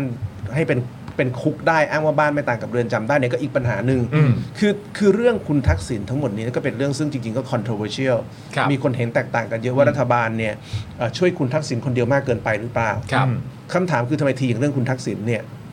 รัฐบาลกล้าทำ อืม การ อืม แก้ระเบียบกฎเกณฑ์ต่างๆ ซึ่งสังคมมองว่าทำเพื่อช่วยคุณทักษิณเนี่ยทำไมกล้าทำ อืม แต่พอเป็นเรื่องอย่างคดีอย่างหนึ่งหนึ่งสองนะครับรัฐบาลไม่กล้าทำอะไรเลย อืม นะครับผมคิดว่าอันนี้แหละคือสิ่งที่สังคมจะเปรียบเทียบได้ในที่สุดว่าเอ่อรัฐบาลชุดนี้หรือคุณเศรษฐาเนี่ยเป็นผู้นำแบบไหน อืม นะครับถ้าคุณกล้าทำเรื่องที่เอ่อสังคมวิจารณ์ว่าคุณทักษิณได้ประโยชน์เนี่ยเรื่องแบบที่ประชาชนได้ประโยชน์ คุณก็ควรจะกล้าทำในลักษณะเดียวกันด้วย อืมแล้วที่แบบมีคนแบบบอกว่า เฮ้ยอะไรเขาไม่ได้ทำให้กับแบบคุณทักษิณสักหน่อย อืม นนี้ก็เกินไป อืม เขาทำมาเตรียมเรื่องนี้มาเนี่ยตั้งแต่สมัยพลเอกประยุทธ์แล้วด้วย อาจจะมีแบบติดติดขัดขัดๆอะไรบ้าง แต่ช่วงนี้ไง มันเกิดขึ้นได้ทำไมถึงไม่ชื่นชม ผมว่าเพราะทุกคนไม่เชื่อในเรื่องที่พูด ทุกคนไม่เชื่อในเรื่องที่พูด มันไม่มีใครเชื่อครับ เออเครดิตที่สำคัญนะครับ ใช่ มันก็ยากเชื่อถือนี่สำคัญนะ แล้วก็ เออ คำอธิบายของทุกคนในองค์คาพยพรัฐบาลก็เป็นคำอธิบายที่แย่ อืม คุณเศรษฐาบอกว่าผมไม่รู้เรื่อง คุณเศรษฐาเนี่ยผมผมเริ่มรู้สึกว่าหลังๆเนี่ยคุณเศรษฐามีมีการตอบคำถามคล้ายๆพลเอกประวิตย อืม มากขึ้น อ๋อไม่รู้ ไม่รู้ ถามอะไรก็ไม่รู้ ตายแล้ว เมื่อวานวันอังคารเห็นไหม ครับ เรื่องค่าแรงขั้นต่ำจะเข้าประชุมคอรมอมา อ่าครับ ผมไม่รู้ ว้าย งบปี 67 จะเข้าเปล่าเอ่อผมไม่ทราบเอ้ยผมผมนึกว่าพลเอกประวิตยไปแล้ว ครับ ทำไมทำไมคุณเศรษฐา เปลี่ยนทรงเหรอครับ เออทำไมกลายเป็นแบบนี้ไปอ่ะแล้วแบบความเป็นผู้นำคาริสมาติกของผู้นำ อืม คือนายกเป็นประธานการประชุมคอรมอแต่ไม่รู้เรื่องอะไรจะเข้าประชุมคอรมอ อืม มันมันไม่ make sense แล้ว ผมไม่รู้ว่าคุณเศรษฐารู้หรือเปล่าตัวเองกำลังกำลังสร้างภาพอะไรของตัวเองให้สังคมเห็น อืม แต่คนเป็นผู้นำที่แข็งแกร่งตอบแบบนี้ไม่ได้ อืม คุณเศรษฐาเป็นคนของพรรคเพื่อไทย พรรคเพื่อไทยทุกคนรู้เป็นพรรคของคุณทักษิณ อืม คุณทักษิณเนี่ยนะครับ ไม่เคยตอบอะไรแบบนี้นะครับ คุณทักษิณรู้ทุกเรื่อง ใช่ตอบได้หมด ถึงไม่รู้ก็ตอบได้ อืม อับดุลยังอายนะครับต ต อ อบ น ได้ แต่ ห จ มด ริงๆ อันนี้เป็นเรื่องจริงที่เราสามารถพูดถึงคุณทักษิณได้ก็คือว่าถามอะไรก็ตอบได้จริงๆอะ ก็ใช่ ไม่ว่าจะเรื่องอะไรก็ตาม ก็ตั้งแต่อยู่ในตำแหน่ง เออ มาจนถึงเนี่ยอย่างที่เราเห็นคุ้นเคยกันช่วงหลังก็คืออในคลับเฮาส์ ใช่ ใช่ไหมฮะเวลามีคำถามจากทางบ้านหรือใครถามอะไรขึ้นมาปุ๊บ ยังไงก็เขาเรียกว่าไม่ตายไหมใช่ไหม ไม่ตาย ไม่ตายไปแล้วทันโลก เออ ตอบดีไม่ดีก็อีกเรื่องหนึ่ง อ่าครับผม เช่นบอกว่าประธานาธิบดียูเครนเป็นตัวตลก อะไรอย่างเงี้ย ครับ กระโดดวิพากษ์วิจารณ์กันไปแต่ก็ตอบ กระโดดไปอืม แต่คุณ ครั เศร บผมษฐาเอาผมไม่รู้ว่าประชุมคอรมอจะมีเรื่องค่าแรงไหม ตายตายแล้ว ผมไม่รู้ว่างบปีหกเจ็ดจะเข้าไหมเอ๊ะคุณเศรษฐาไม่ได้อ่านวาระการประชุมเหรอครับ ก็เลยแบบอาจจะแบบไม่รู้ความตั้งใจ ครับ อืม ผม ว่าตั้งใจเหมือนที่อาจารย์บอกว่าเอ๊ะเขาต้องการจะวางโพสิชันตัวเองไว้ในลักษณะไหนเป็นแบบ จะดีเยี่ยมจะปานกลาง หรือจะไปที่มันอาจจะน้อยกว่านั้น ใช่ อะไรอย่างเงี้ย ใช่ แต่มัน ใช่ ก็มีมันก็มีการพูดถึงอันนี้เยอะเหมือนกันนะอาจารย์สิโรธคือประเด็นว่าโพสิชันของคุณเศรษฐาว่าจะวางไว้แบบไหนอ่ะ อืม ถ้าจะตีความว่าเขาจะอย่างงู้นอย่างนี้อะไรอย่างเงี้ยถ้ามันทำได้ด้วยตัวเขาเองอ่ะ ครับ มันก็คงง่าย แต่ทั้งหมดนี้เขาไม่ได้มีสิทธิ์เลือก ใช่ใช่เขาเขาเขาเป็นนายกจริงหรือเปล่า เอาก็โดยตำแหน่งก็ต้องเป็นอยู่แล้ว เขาเป็นนายกจริง ๆ ก็ตอนนี้ เออ เขาเป็นนายกจริง ก็เขาก็ยกมือโหวตให้ไง นั่นแหละแต่ว่าประเด็นที่ผมจะพูดก็คือว่ามันก็มีคำพูดนี้เยอะว่าเออเวลาคุณเศรษฐาจะทำอะไรขึ้นมาสักอย่างหนึ่งจะพูดจะไม่พอใจเรื่องอะไร มันก็มีคนพูดถึงเลยภาควิจารณ์กันเยอะว่า อันนี้มันถูกเลือกด้วยตัวนายกด้วยตัวตนเขาเอง หรือมันถูกโพสิชันมาแล้วจากใครก็ตามแต่ว่าประมาณนี้ทำประมาณนั้นไม่ทำอะไรอย่างเงี้ยมันก็ ใช่ก็ อาจจะ ก็ ยากห ชั้น น่อย สิบสี่เขาบอกแล้ว ว่าหนึ่งหนึ่งสองมันไม่ได้มีปัญหาไง อ๋อ ตอนที่พูดครั้งนั้นใช่ไหม ใช่ เออครับผม เออเออเออเออ ผมว่าจริง ๆ เรื่องนี้มันผมก็ผมก็เคยคุยกับผู้พรรคเพื่อไทย ฮะ นะครับว่าเออแล้วไอการตัดสินใจการทางการเมืองต่างๆของพรรคเพื่อไทย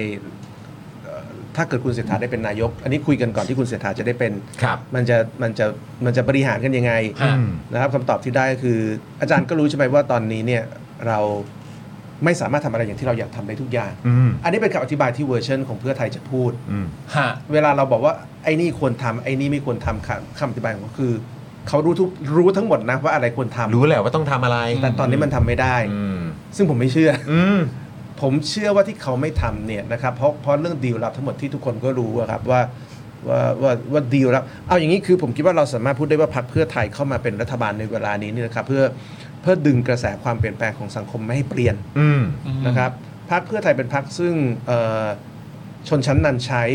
เพื่อหยุดกระแสความเปลี่ยนแปลงของสังคม อืม เพราะฉะนั้นทุกเรื่องที่เพื่อไทยไม่ทำถ้าเราสังเกตให้ดีเนี่ยมันจะเป็นเรื่องที่สังคมมันจะเคลื่อนไปข้างหน้ามากขึ้น อืม ครับ อะไรก็ตามที่สังคมจะเคลื่อนไปข้างหน้ามากขึ้นเนี่ยเราจะเห็นบทบาทของพรรคเพื่อไทยในการแตะเบรก อืม ในทุกๆเรื่อง ม อันนี้คือสิ่งที่เรียกว่าเอ่อพวกนักวิชาการจะมีคำว่าสถานะทางประวัติศาสตร์ของสิ่งนั้นสิ่งนี้ ครับครับครับ ว่าคนแต่ละคนเขามีบทบาทแบบนี้ในประวัติศาสตร์เนี่ยสถานะเขาคืออะไร อืม ผมคิดว่าสถานะทางประวัติศาสตร์ของพรรคเพื่อไทยคือพรรคซึ่งแตะเบรกทุกความเปลี่ยนแปลง ที่มันจะทำให้ประชาธิปไตยมันก้าวหน้ามากขึ้นโปรเกรสซีฟมากขึ้นนะครับหรือว่าเป็นทิศทางของการเป็นลิเบอรัลมากขึ้น ครับ เสรีนิยมมากขึ้นเนี่ยนะครับตรงนั้นเนี่ยเราเจอพรรคเพื่อไทยทำหน้าที่แตะเบรก ฮะ ไม่ให้มันไปเร็วเกินไป ฮะ นะครับอาจจะยกเว้นในเรื่องทางเพศอะไร ซึ่งเขาอาจจะเปิดรับได้มาก แต่ก็ ครับ อย่าลืมว่าเขาก็จะมาในสเต็ปที่ 2 หลังก้าวไกลเสมออ ม สมรสเท่าเทียมพอก้าวไกลปักหมุดเป็นกระแสสภาเพื่อไทยบอกว่าเราสนับสนุนการสมรสเท่าเทียม ครับ อืม เพราะในในภาพใหญ่เนี่ยผมว่าสถานะทางประวัติศาสตร์ของเพื่อไทยคือการแตะเบรกความเปลี่ยนแปลง ครับ นะครับ อืม จะเพื่อใครเนี่ยเราไม่รู้แต่ว่า ฮะ เขาแตะเบรกทุกความเปลี่ยนแปลง อาจจะมีการไม่แตะบางเรื่องในเรื่องซึ่งมันมันมันมันมันแตะไม่ได้แล้ว อย่างเช่นเรื่องเพศ อืม เรื่องสุรงสุราอะไรพวกเนี้ยแต่ว่า หรือ โดย ไม่ต้องแตะก็ได้ ใช่ อืม แต่ถ้าเป็นเรื่องอื่นเนี่ยเขาแตะหมด ครับ นะครับแม้กระทั่งเรื่องศาสนาเองผมว่าอีกหน่อยเขาก็คงจะมีการคุมเครืมอะไรเยอะมากขึ้นเรื่อยๆเหมือนกัน ครับ ผมเดาเอาเลยนะครับ ฮะ อืม ประเด็นเรื่องการแตะเบรกสำหรับอาจารย์แล้วภาพลักษณ์ที่มันชัดเจนเรื่องประเด็นการแตะเบรกมันเกิดขึ้นตั้งแต่ตอนไหน ตั้งแต่ตอนฉีก MOU ไหม ผมคิดว่าใช่ อันนั้นคือแตะเบรกแล้ว ใช่ อันั้นคือรู้เลยว่านั่นแตะเบรก ใช่ใช่เอิ่มผมได้คุยกับทหารท่านหนึ่ง ครับ นะครับ ซึ่งเป็นทหารกลุ่มที่ไม่เห็นด้วยกับการจัดตั้งรัฐบาล สูตรที่เพื่อไทยข้ามขั้ว อืม ครับ นะครับ เออขอโทษเขาเขาเขาเป็นฐานกลุ่มที่เห็นด้วยกับการจัดตั้งรัฐบาลแบบสูตรข้ามขั้ว อืม อ๋อโอ นะครับ เค ขอโทษผมพูดผิดเขาเห็นด้วยกับการจัดตั้งรัฐบาลแบบสูตรข้ามขั้วทีนี้เอิ่มผมก็คุยกับเขาว่าเอ้ยถ้าจัดตั้งแบบข้ามขั้วเนี่ยมันจะมีปัญหาอย่างนั้นอย่างนี้นะหนึ่งส ค อ รั ง บ สามสี่แล้วก็มันไม่มีทางเกิดขึ้นได้หรอกมันยากมากก็คือ เอ่อถ้าข้ามขั้วเนี่ยเพื่อไทยต้องต้องทิ้งก้าวไกลไปจับมือกับพลังประชารัฐรวมไทยสร้างชาติ ครับ นะครับซึ่งทุกอย่างเนี่ยที่ทำเนี่ยเพื่อไทยจะเสียหายหมด อืม นะครับคือจะพังพินาศเลย อืม มันถ้ามันเกิดเนี่ยมันเละแน่นอน ครับ นะครับเอ่อทหารท่านนั้นเนี่ยบอกว่าอาจารย์ยังไงเรื่องนี้มันก็ต้องเกิด เพราะว่าเขาอยากกลับบ้าน การกลับบ้านเนี่ยเป็นปัจจัยสำคัญมากนะครับความอยากกลับบ้านเนี่ยเป็นปัจจัยสำคัญมากที่ทำให้เพื่อไทยเนี่ยต้องทำทุกอย่าง อืม คือให้เขาได้กลับบ้าน อืม แม้กระทั่งการจัดตั้งรัฐบาลข้ามขั้วเพราะฉะนั้นทุกอย่างที่มันเป็นการปฏิเสธความเปลี่ยนแปลงเนี่ยผมว่าเพื่อไทยเอาหมด อืม ถ้าทำให้คนได้กลับบ้าน ซึ่งอันนี้ขออีกนิดนึงได้ไหมครับ อาจารย์เซอร์ไพรส์ไหมกับความเป็นเพื่อไทยในปัจจุบันนี้ คืออาจารย์คิดว่ามันจะมาถึงจุดนี้อยู่แล้วไหมหรือว่าอาจารย์อาจารย์คิดว่าแบบ เฮ้ย อันนี้มันก็แบบ อืม เหนือความคาดหมายนะเนี่ย ไม่นึกว่าจะมาถึงจุดนี้ เออ คือถ้าดูตามเหตุการณ์ตั้งแต่หลังปี 49เป็นต้นมา กับเรื่องราวอ่ะบางทีบางคนก็พูดถึงว่าเขาจะกลับบ้านด้วยแหละ อืม เอออันนี้แบบเรื่องเรื่องแบบนี้มันเซอร์ไพรส์ไหมครับ กับสิ่งที่เพื่อไทยเป็นอยู่ในทุกวันนี้สำหรับอาจารย์อะเซอร์ไพรส์ไหม เออเซอร์ไพรส์เวลาเรานึกถึงหน้าคนหลายคนที่เรารู้จัก แต่พอคิดถึงในแง่องค์กร เขาเกิดมาเพื่อแบบนี้ DNA เขาเป็นแบบนี้เขาเป็นอย่างอื่นไม่ได้ คุณไม่มีทางคิดถึงเพื่อไทยที่ที่อิสระจากคุณทักษิณได้ครับ อืม DNA ของเพื่อไทยเป็นแบบนี้ องค์คาพยพทั้งหมดของเพื่อไทย อืม องค์คาพยพของเขาในสื่อ ครับ ในโซเชียลเน็ตเวิร์กต่าง ๆ มันคือเครือข่ายคุณทักษิณในทางใดทางหนึ่งเป็นคนสร้างทั้งหมด เพราะฉะนั้น DNA เขาเป็นแบบนี้ อืม มันอาจจะมีอะไรที่ทำให้เราคิดว่าเขาจะไม่เป็นแบบนี้ แต่อันนั้นเนี่ยคือคือสภาวะพิเศษ ครับ แต่เมื่อ DNA ขยับเมื่อเมื่อการกดปุ่มสั่งการมันขยับเนี่ยทุกอย่างก็ต้องต้องเป็นแบบนี้แหละ ครับ นะครับ แต่ว่าถ้าไม่มีการไม่มีการเคาะว่าอยากกลับบ้านเนี่ยเราก็อาจจะเห็นคุณคุณจตุรนต์พูดเรื่องประชาธิปไตยนะครับ อืม เห็นคุณนัทวุฒิพูดแบบนั้นแบบนี้ แต่ถ้าเกิดส่วนกลางขยับนะครับ ทุกอย่างก็ต้องเป็นไปตามที่ส่วนกลางต้องการ ท่านั้นผมถามอาจารย์ในในอีกมุมหนึ่งในอีกเฉดหนึ่งก็คือว่าเอ่อตามที่อาจารย์วิเคราะห์ข้อมูลมาตามที่อาจารย์ได้มีการพูดคุยหาข้อมูลจากใครต่างๆกันานาหลายๆคนเนี่ยช่วงที่จะมีการตั้งรัฐบาลที่เป็นเพื่อก้าวไกลกับเพื่อไทยเนี่ยพักอันดับหนึ่งพักอันดับสองจับมือกันและจัดตั้งรัฐบาลเนี่ยมันมีสักแวบหนึ่งในความคิดของอาจารย์ไหมว่า มันเกิดขึ้นจริงแน่เลย อืมผมคิดว่ามันเกิดขึ้นจริงแน่นะครับ ครับ แต่ว่าเอ่อเวลาผมพูดกับในพื้นที่สาธารณะในเวลานั้นผมก็ต้องบอกว่ามันคงไม่เกิดขึ้นหรอก เพราะว่าเราก็ต้องการจะใช้เอ่อโอกาสในการพูดเลยเพื่อวางหลักการบางอย่าง อืมครับ ใช่ไหมครับว่าการจัดตั้งรัฐบาลข้ามขั้วมันผิด การจัดตั้งรัฐบาลควรจะเริ่มโดยพรรคที่หนึ่งเป็นแกนนำในการจัดตั้ง ครับ คือคือเวลาเราพูดเรื่องนี้มันมีสองสถานะที่เราต้องคิด ใช่ สถานะหนึ่งก็คือการวางหลักการที่มันควรจะเป็น ครับ normative value หรือคุณค่าที่มันเป็นเชิงบรรทัดฐานที่ควรจะเป็นเนี่ยคืออะไร ครับ ในสถานะนั้นเราก็ต้องบอกว่า อืม ก้าวไกลกับเพื่อไทยแยกกันไม่ได้ อืม แต่ว่าในอีกสถานะหนึ่งเนี่ยถ้าเกิดในฐานะของการวิเคราะห์สถานการณ์ต่างๆเนี่ยผมคิดว่า เราก็เห็นสัญญาณนะครับว่าเขาจะทำแบบนั้นนะครับ อืม ความความความเหม็นหน้าที่คนของเพื่อไทยมีต่อก้าวไกลเนี่ยมันรุนแรงมากอันนี้ต่อต่อให้ต่อให้ในช่วงก่อนที่จะมีการแยกขั้วก็ตามอะ ฮะ มันมีความเหม็นหน้า มันมีความหมั่นไส้ มันมีความความ ความรู้สึกแอนทากอนิสหรือความไม่ชอบหน้า ครับ ซึ่งซึ่งถ้าไม่มีใครสักคนแตะเบรกเนี่ยยังไงก็แตกหักกัน อืม นะครับ แล้วพอมันมีการข้ามขั้วทุกอย่างที่มันถูกซ่อนเอาไว้ เนี่ย มันก็ระเบิดออกมา มาหมดเลย มันก็ระเบิดออกมา ครับ หลังจากนั้นทุกอย่างก็เข้าสู่บทของความคุ้มคลั่งในการโจมตี อ่า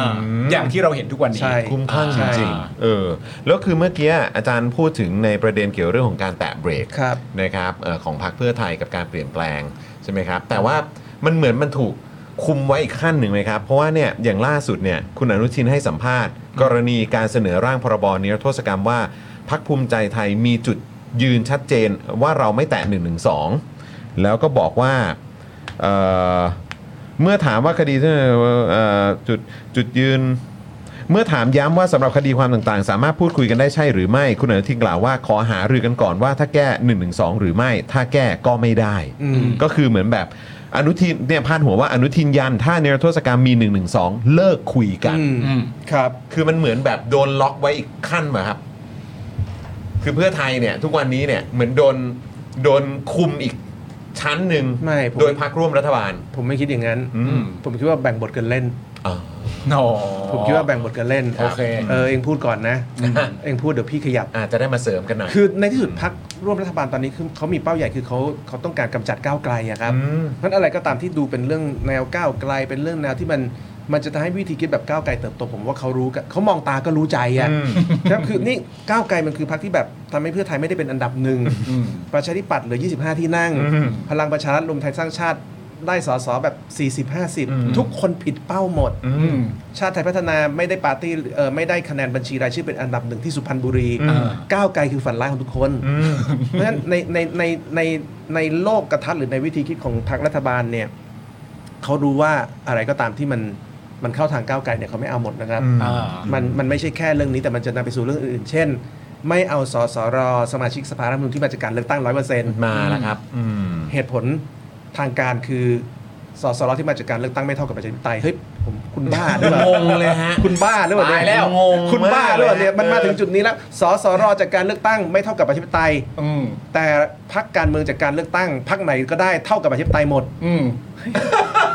อย่าไปฝืนสินึกออกไหม มันเอาสะดวกไง เออมันเหมือนเอาสะดวกแล้วอะ เออ ใช่ไหมคือแบบ เออ เวลาคนวิจารณ์ว่าพักนี้ไม่ประชาธิปไตยพักนี้ไม่ประชาธิปไตยก็จะบอกว่าทุกพักมาจากการเลือกตั้งเป็นประชาธิปไตย เออพูดได้อย่างนี้พูดได้เออ แต่พอสสรมาจากการเลือกตั้ง อ๋อ การเลือกตั้งไม่เท่ากับประชาธิปไตย เอ้ย มันสบายไปนะ สะดวกจังเลย มันเป็นตักกับวิทยารายสะดวก มันเป็นลอจิกรายสะดวก มันไม่ คุณผู้ช ใช่ ม แล้ว ตั้งแฮชแท็กไว้ตักกะอะไรนะ ตักกับวิทยารายสะดวก ตักกะอะไรสะดวก อันนี้จะเป็นโค้ดออฟเด e ของเรา โอ้โหแม่งโคตรเอาสะดวกจริง สุดยอด เอาสะดวกจริง เพราะฉะนั้นทุกเรื่องที่มันเขารู้สึกว่ามันจะแบบเป็นแนวก้าวไกลเขาไม่เอาหมดนะครับ อ่า สสรเลือกตั้ง มันไม่ใช่ประชาธิปไตย เออ มันต้องเลือกตั้งนิดนิดๆแต่งตั้งหน่อย เออ ๆ คุณบ้าหรือเปล่าครับ คุณบ้าหรือเปล่าครับอ่ะแล้วอย่างนี้อีกหน่อยพอเรื่องสวคุณจะเอายังไงอ่ะสวตกลงต้องมาจากการเลือกตั้งหรือว่า เลือกตั้งสักนิดนึง แต่งตั้งก็ได้เออออ่ะอย่างนั้นก็กลับไปสู่รัฐธรรมนูล เออ 50สวมีเลือกตั้งชุดหนึ่งก็แต่งตั้งชุดหนึ่งคุณ ก็เหมือนเดิม ก็เหมือนที่เคยเป็นตอนนั้น ก็ใช่ อืม เพราะฉะนั้นมันมันมันคือทิศทางที่เราเห็นอย่างวันนี้ในสภาเนี่ยก้าวไกลต้องการเรื่องกฎหมาย สักอย่างสมรสเท่าเทียมเข้ามา ครับ ก็ไม่ให้เลื่อน อ่า คือชีวิตของพรรคก้าวไกลเนี่ยมันลำบากไปหมดนะตอนเนี้ยเพราะทุกคนเนี่ยเขาจะขัดขวางคุณ แล้วพอเขาเขาขัดขวางคุณเนี่ยเขาเขาเล่นทุกเรื่อง อ่า เพราะเขาต้องการทำให้คนในประเทศเห็นว่าก้าวไกลทำอะไรก็ไม่สำเร็จ อ่า แล้วพอทำแบบนี้ปุ๊บเนี่ยมันก็จะมีคนในองค์คาพยพเขาไปโจมตีว่าก้าวไกลไอ้พักเพื่อนน้อยทำอะไรก็ไมีไม่ไม่มีใครเอาไม่สำเร็จ โดยที่เขาไม่บอกว่าไอ้คนที่มันไม่เอาเนี่ยเพราะมันหัวกันมันได้ผลประโยชน์ร่วมกันในการสกัดก้าวไกลเพราะฉะนั้นประเทศเราตอนนี้ป่วยครับ เออ เรามี อ่ารั รัฐบาลที่ป่วยในแง่ mindset เรามีพรรครัฐร่วมรัฐบาลที่เขาเขาไม่สนใจวาระของประเทศ ถ้ามันมีเรื่องของก้าวไกลเข้ามาเขาจะเอาเรื่องสกัดก้าวไกลก่อน อืมแล้วมันจะประสบความสำเร็จไหมในเชิงความคิดแบบที่อาจารย์พูดว่า สุดท้ายมันจะมีคนจำนวนหนึ่งไหมที่ไปเทิร์นออฟกับก้าวไกลในลักษณะที่ว่าเออสุดท้ายดันอะไรไม่ได้จริง ๆ ด้วยว่ะมันจะมันจะมีสิทธิ์ที่จะสำเร็จไหมในเชิงความคิดนี้ ผมว่ามันคงมีโอกาสทำให้คนแกว่งนะครับ โอกาสทำให้คนแกว่งนี่มี แต่ผมคิดว่าถ้าสำเร็จเนี่ยผมว่าไม่ อ่า นะครับอาไม่จจะ ถึงไม่ถึงขนาดบอกว่าสำเร็จ ไม่ ได้ ถึงไม่ถึงแต่อาจจะทำให้คนเขวดิสแทรกออกไปเนี่ยอาจจะมีความเป็นไปได้ อืม นะครับ แต่ว่าทำให้สำเร็จเนี่ยผมคิดว่ายากนะครับ เพราะว่ามันมันก็เหมือนเมื่อกี้เราพูดว่ารัฐบาลชุดนี้สถานะทางประวัติศาสตร์ของเขาคือการต่อต้านความเปลี่ยนแปลง อืม นะครับก้าวไกลก็เหมือนคุณชัยธวัฒน์เขาพูด ครับ เขามาในเวลาที่สังคมต้องการความเปลี่ยนแปลง ฮะโอเค เพราะฉะนั้นภาพภาพจำ อืม ต่างก็มีภาพจำกันทั้งคู่ ใช่ อ่า ใช่ใช่ โอ้โหนะครับ นี่คุณผู้ชมก็คอมเมนต์กันมาเต็มเลยนะฮะ อืม คุณไทเกอร์เอสบอกว่า ไม่สำเร็จแห ละเออนะฮะเอ่อคุณอ๋อแต่ว่าก็บอกว่าก็มีแกว่งแต่น้อยแหละเออไม่สำเร็จแหละ ไม่สำเร็จแหละ เออพี่หมีบอกว่ารอบนี้ทำอะไรไม่สำเร็จไม่เป็นไรครับ รอบหน้าก็เลือกให้ชนะ จะได้ทำตามที่ต้องการได้สำเร็จ อ่า อ๋อ ใช่ ครับ ใช่ อ่ะคุณผู้ชมลองส่งเข้ามาตอบก็ได้นะ ว่ามันจะมีสิทธิ์สำเร็จไหมเพราะว่าตอนนี้เนี่ยมันก็แพร่ระยะเวลา 3 เดือนนะ ถ้าถูกบีบแบบนี้ไปเรื่อยแบบหูอันนั้นก็ไม่ได้ อันนี้ก็ไม่ได้ยื่นอะไรไปก็ไม่ผ่านอะไรต่างๆกันนะ อืม มีสิทธิ์ไหมที่จะทำให้โหวตเตอร์โดยมากในยเกิดความรู้สึกแกว่งว่าแบบ เออว่ะเออการไม่มีเพื่อนนี่เป็นเรื่องใหญ่จริง ๆ ด้วยเนอะทำอะไรก็ไม่สำเร็จจริง ๆ เออ ไปเชื่ออีกทิศทางหนึ่งดีกว่า อะไรอย่างเงี้ยคุณผู้ชมมีความรู้สึกว่ามันมีสิทธิ์จะไปถึงจุดนั้นไหมก็ลองส่งเข้ามานะ แต่ ค ว่า รับ เหมือนเขาเปิดมา 3 เดือน 4 เดือนแรกนี่ก็ใส่กันยับเหมือนกันนะครับ ยับครับยับ ใส่กัน ครับ ยับนี่คือหมายความว่าตัวพรรคเพื่อไทยเองเมื่อจะถามเรื่องดิจิ t a ลวอลเล็ต อืม ถามเรื่องนิยามซอฟต์พาวเวอร์ถามเรื่องเอ่อเกี่ยวกับอ่ะแล้วก็โดนโดนมาตั้งแต่เรื่องของตราบัดสัตว์ เรื่องของข้ามขั้วเรื่องของอะไรก็ตามก็มีเต็มไปหมดใช่ไหมครับ ในขณะเดียวกันของก้าวไกลเนี่ยก็พยายามจะส่งกฎหมายส่งอะไรเข้าไป อ่ะโดนเลื่อนอะไรก็ว่าไปอ่ะโดนล้อเส้นอะไรก็ว่ากันไปแต่คือแบบมันเหมือนแบบเหมือนพยายามจะแบบเหมือนยัดให้แบบ อื้อหือคือมันอะไรวะเนี่ยใน 3 เดือนเราเห็นอะไรเยอะขนาดนี้ ใช่ ปีหน้ามันจะขนาดไหนวะเนี่ย มันก็เป็นการเมืองแบ่งขั้วที่ทุกฝ่ายลุมก้าวไกลใช่ไหมแต่การลุมมันก็ไม่ได้ว่าจะประสบประสบความสำเร็จ ฮะ เพราะว่าก้าวไกลเขามีประชาชนอยู่ข้างหลังเขา เออ แล้วประชาชนที่เลือกก้าวไกลเนี่ยมากกว่าประชาชนที่เลือกพรรคอื่นรวมกัน อืม นมันคือข้อเท็จจริงคุณคุณแก้ข้อข้อเท็จจริงนี้ไม่ได้อะ อืม แล้วแล้วแล้วผมเชื่อว่าในการเลือกตั้งครั้งหน้า คนที่เคยเลือกพรรคร่วมรัฐบาลชุดนี้นะครับก็จะมาเลือกก้าวไกลมากขึ้นด้วยอ่ะอย่างคนที่เคยเลือกประชาธิปัตย์คราวนี้เนี่ย อ่ะครับ อืม คราวหน้าเขาจะเลือกประชาธิปัตย์อีกเหรอ อืม ผมว่าไม่แล้วอะ อืมอืมอืม นะครับเขาก็อาจจะมาเลือกก้าวไกลคนที่เคยเลือกเพื่อไทยคราวหน้าจะเลือกเพื่อไทยไหมผมก็ไม่แน่ใจ อืม นะครับ อืม คุณแพทองทานจะปราศรัยหาเสียงยังไงผมยังนึกไม่ออกเลยครับการเลือก ครับ ตั้งครั้งหน้าเพราะฉะนั้นผมเชื่อว่าคนเนี่ยจะไหลมามาทางนี้มากขึ้นเรื่อยๆ หรือมาทางฝั่งประชาธิปไตยมากขึ้นเรื่อยๆนะครับปฏิเสธไม่ได้แล้วเรื่องนี้ ฮะแต่มันจะเป็นแบบนี้แม่อาจารย์ก็คือว่า อะไรก็ตามที่เป็นก้าวไกลสมมติว่าเราพูดถึงการเลือกตั้งครั้งหน้า เนี่ย อะไรก็ตามที่ไม่ได้ถึง 250 หรือ 251 เนี่ย เท่ากับว่าอีกฝั่งหนึ่งประสบ ความสำเร็จแล้ว ไม่ว่าคะแนนมันจะถูกฉีกถูกทิ้งห่างขนาดไหน ไม่ว่ามันจะน้อยนิดกว่ากันมากแค่ไหน แต่เขาแค่ตีความง่ายๆแบบนั่งที่บ้านแล้วรอดูอ่าฮ่าไม่ถึง 250 จบนะ ใช่ มันมันจะต้อง มั เล่ น น จะ กัน เป็นอแบบย่างนั้ นี้ น มันต้องเป็น เออ แบบนี้แล้วแล้วผมคิดว่าการเลือกตั้งครั้งหน้าคนก็จะไปด้วยด้วยอเจนดาว่ากูใช้ก้าวไกล เได้ออ 250 มันจะเป็นการเลือกตั้งแบบนั้นแล้วอะ อืมอืม ซึ่งก็สนุกดีนะ ก็มันดีก็มันดี ก็น่าดูนะว่าจะเป็นไง มันก็เหมือนก้าวไกลอาจจะในในมุมประชาชนอาจจะกลายเป็นซูเปอร์ฮีโร่เออมึงอยากลุมเขามึงก็ลุมไปแล้วกัน เออ เพราะว่าจริง ๆ ที่ผมคุยกับคุณจรเนี่ยก็คือว่าสมมติว่าในครั้งหน้าเนี่ยคือครั้งเนี้ยเนี่ยก้าวไกลได้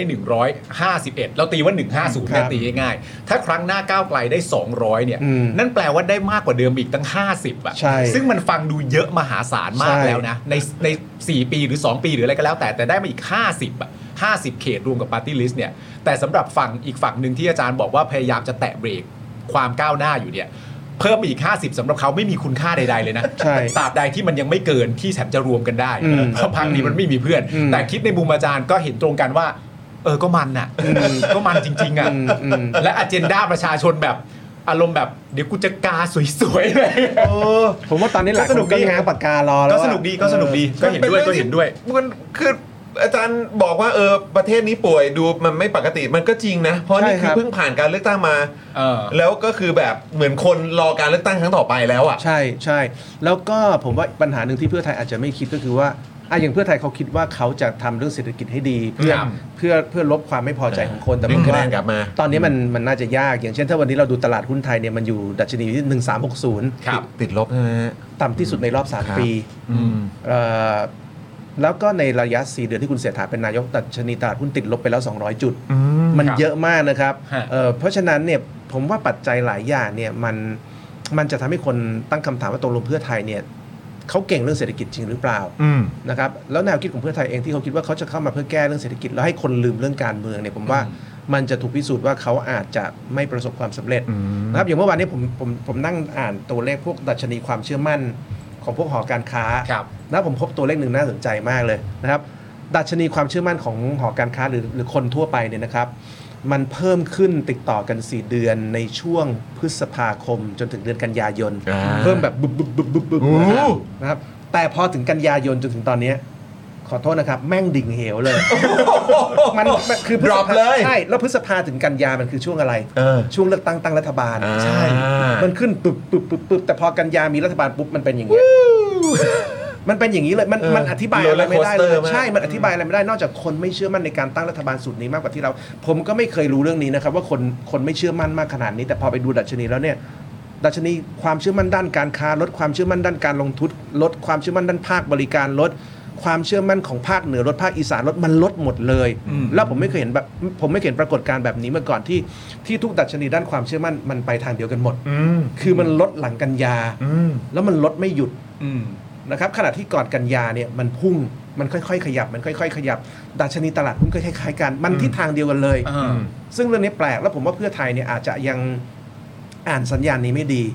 อืม นะครับผมว่าเพื่อไทยยังอ่านสัญญาณนี้ไม่ดี แล้วยังคิดว่าตัวเองนะครับจะใช้วิธีเดิมก็คือว่าแบบแจกงงแจกเงินทำเรื่องเศรษฐกิจให้ดีแล้วจะ อ่า ได้ใจคนผมว่ารอบนี้ไม่ใช่ อืมเพราะตอนนี้มันเป็นภาพที่ชัดเจนแล้วแหละว่าสิ่งที่พักเพื่อไทยเอ่อต้องการจะทำก็คือเน้นไปที่เศรษฐกิจ ใช่ครับ เน้นไปที่ปากท้องให้เห็นว่าประชาชนเนี่ยมีกิน ประชาชนเนี่ยมีใช้ แล้วก็อาจจะมีการแบบย้อนกลับมา อ่าอาจจะจากที่เคยโกรธก็ย้อนกลับมาเป็นหายโกรธแล้วก็มาทำความเข้าใจว่าอ๋อเข้าใจแล้วว่าทำไมถึงตัดสินใจอย่างนั้น ครับ ตัดสินใจอย่างนั้นแล้วก็ประสบความสำเร็จในการดูแลประชาชนจริง ๆ ด้วย แต่ว่าอาจารย์บอกว่ามันมีสัญญาณบางอย่าง ที่บอกอยู่อย่างชัดเจน พอสมควรว่ามันยากนะ มันยาก มันยากมาก ๆ เลยนะ ใช่ ที่จะ ใช่ เอาอันนั้นในภายภาคหน้ามาวัดกับที่เคยทำมาแล้ ใช่ ว ที่ประชา ใช่ ชนเห็นไปแล้ว ใช่ใช่ โอเคโอ้โห เอาละครับคุณผู้ชมครับ ผมก็ยังนึกไม่ออกนะครับว่ามันจะออกมายังไงบ้างนะครับ เพราะว่าคือจริง ๆ มันเป็นคำถามหนึ่งที่ คือจริง ๆ เดี๋ยวเราจะมีคุยเรื่องนี้แหละ แต่แอบแอบอดใจรอไม่ไหวนิดนึง อืม ขอถามเผื่อไว้เลยแล้วกันเพราะพอดีมันเข้ามาประเด็นนี้พอดีเนี่ยเอิ่มอย่างที่คุยกับพี่หนูริง อืม บอกกรรายจุดเนี่ย แกก็แบบเป็นนอสตาดามุดมาเลย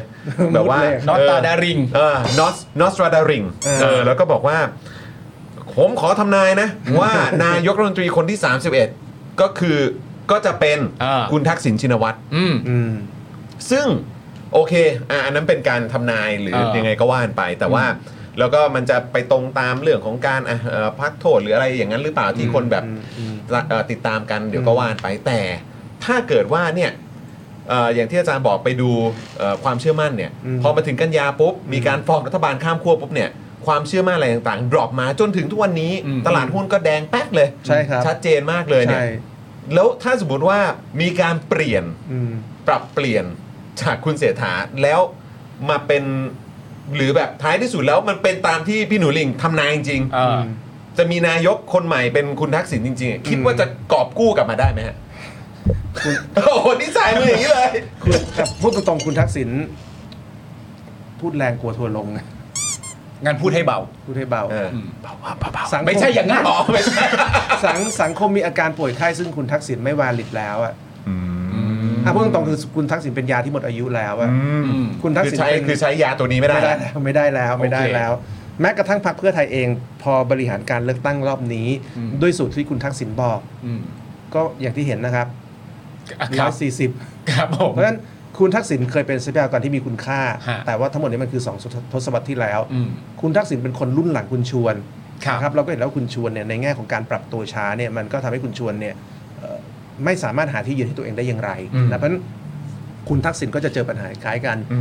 คุณทักษิณอาจจะเป็นที่พึ่งทางใจให้พรรคเพื่อไทยได้นะครับแต่ถ้าไปถึงขั้นจะชูคุณทักษิณเป็นนายกเนี่ย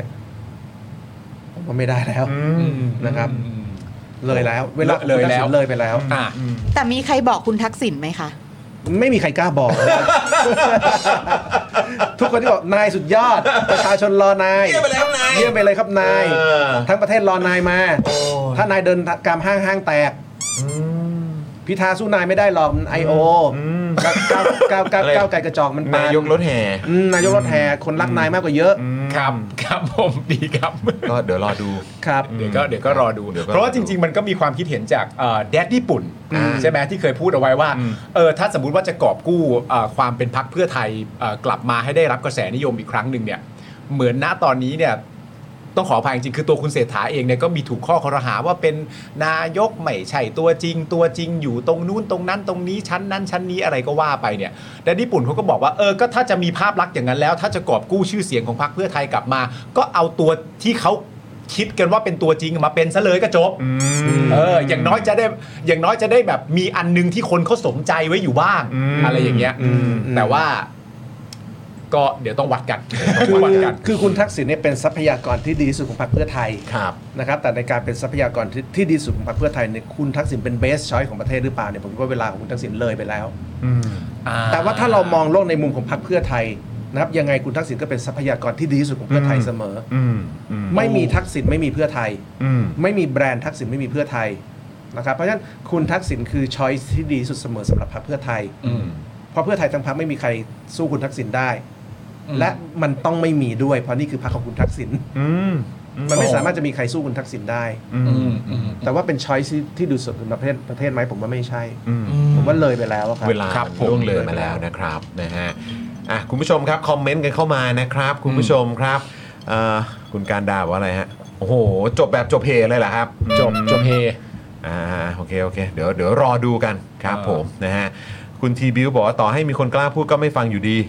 นะฮะถ้าฟังจากพี่เต้นและคุณจตุพรเอ่อที่คุณจตุพรพูดอ๋อ อ่าอ่าโอเคครับ อืมโอเคโอเคโอเคนะครับ อ่ะงั้นเราไปประเด็นต่อไปนะครับ อันนี้เป็นประเด็นเกี่ยวกับโอ้โหอันนี้ก็เป็นประเด็นที่แบบฮอตฮิตในโซเชียลมากประเด็นเรื่องหัวหน้าพักประชาธิปัตย์ อ๋อ นะครับผมก็มีคนติดตามเออติดต่อไปหาพี่หนูลิงยัง อะไรนะฮะ พี่หนูลิง อ๋อนี่ไงหาคิวกันอยู่ โอเคแจ๋วมากนะครับไปสัญญากับเขา เพราะว่าไงครับ ไปสัญญากับพี่หนูลิงไว้ว่าวันใดก็ตามที่เอ่อพักประชาธิปัตย์มีหัวหน้าพักคนใหม่เนี่ยไปสัญญาเขาว่าต้องเอาเขามาวิเคราะห์ให้ได้เลย นะตอนนี้แล้วเขามีจริง ๆ แล้วก็เลยต้องหาคิวกันอยู่ ทำไมเขาอยากพูดเรื่องประชาธิปัตย์นะครับคุณลิง คือพี่หนูหริ่งอ่ะเขาเป็นคนที่ถ้าเอาตามใจเขาเลยเขาเชียร์คุณมาริกาเป็นอันดับหนึ่ง แต่พูดจริงๆ โอ้ใส่หัวเลย เขาเชียร์คุณมาริกา ใส่หัวเล เป็นอันดับหนึ่งแต่ทีนี้พอมันไม่ใช่แล้วเราก็ต้องมาถามความผิดหวังอัปเดตกันหน่อยว่ามันเป็นยังไง เอ ยเนี่ยพอเป็นคุณเฉลิมชัย ตลก หัวใจคนรักมาริกา เออ เพราะคราวที่แล้วอ่ะเขายังถามว่าเดทอิดคือใครอ่ะ ก็นั่นแหละก็น่าจะรู้จักคุณมาริกาแหละ เดทอิดคือใคร แต่ตอนนี้เขารู้แล้ว เออ เขารู้แล้ว รู้แล้ว ตอนนั้นก็ รู้ โอ้โห แล้ว ต้องย้ำนามสกุลกันซะบ่อยเลย อ นะครับผม ฮะ เดนิดคือใครเขาทำไมผมไม่เคยได้ยินเขาทำไม ก็ไปได้ยินมาซะหน่อยก็จบ ก็เนี่ยแหละ เออ ทางฝั่งภาคใต้ไง อืม เขาก็มาแรง ใช่ เออ อาจารย์สิโรธครับ แปลความหมายว่าด้วยเรื่องหัวหน้าพักคนใหม่ของพักประชาธิปัตย์ชื่อคุณเฉลิมชัยหน่อย แปลความหมายไปในทิศทางไหนได้บ้าง มันมีความหมายต่อตัวประชาธิปัตย์โดยตรงไหม หรือมันมีความ เพราะว่ามันเป็นอันนี้เป็นคำแซวว่า ครับ พักประชาธิปัตย์จะได้หัวหน้าพักคนใหม่เป็นใครเนี่ย จริง ๆ แล้วมันมันอาจจะไม่เกี่ยวข้องกับพักคือพักประชาธิปัตย์ก็ต้องมีความรู้สึกว่ามันเกี่ยวข้องกับพักตัวเองอยู่แล้ว แต่ประชาชนที่ดูเข้ามาไม่ว่าพักประชาธิปัตย์จะมีหัวหน้าพักคนใหม่เป็นใครเนี่ย เขาไม่ได้สนใจในตัวพักประชาธิปัตย์กันมากขนาดนั้นหรอกนอกเสียจากว่าบริบทข้างเคียงมันจะเกิดอะไรขึ้นบ้าง ทีนี้อาจารย์มองยังไงบ้าง หัวหน้าพักเป็นคุณเฉลิมชัย ก็ประชาธิปัตย์ก็เดินหน้าสู่เส้นทางของการเป็นพรรคอะไร อย่างสมบูรณ์แบบ อ๋อโอเค นะครับก็คือเป็นพรรคที่เอ่อเล่นบทว่ารอเพื่อไทยเอาเข้าร่วมรัฐบาลนะครับ อืม เพราะเอ่อประชาธิปัตย์ภายใต้ผู้นำชุดใหม่ ครับ นะครับ ผมคิดว่าเป็นทิศทางของการ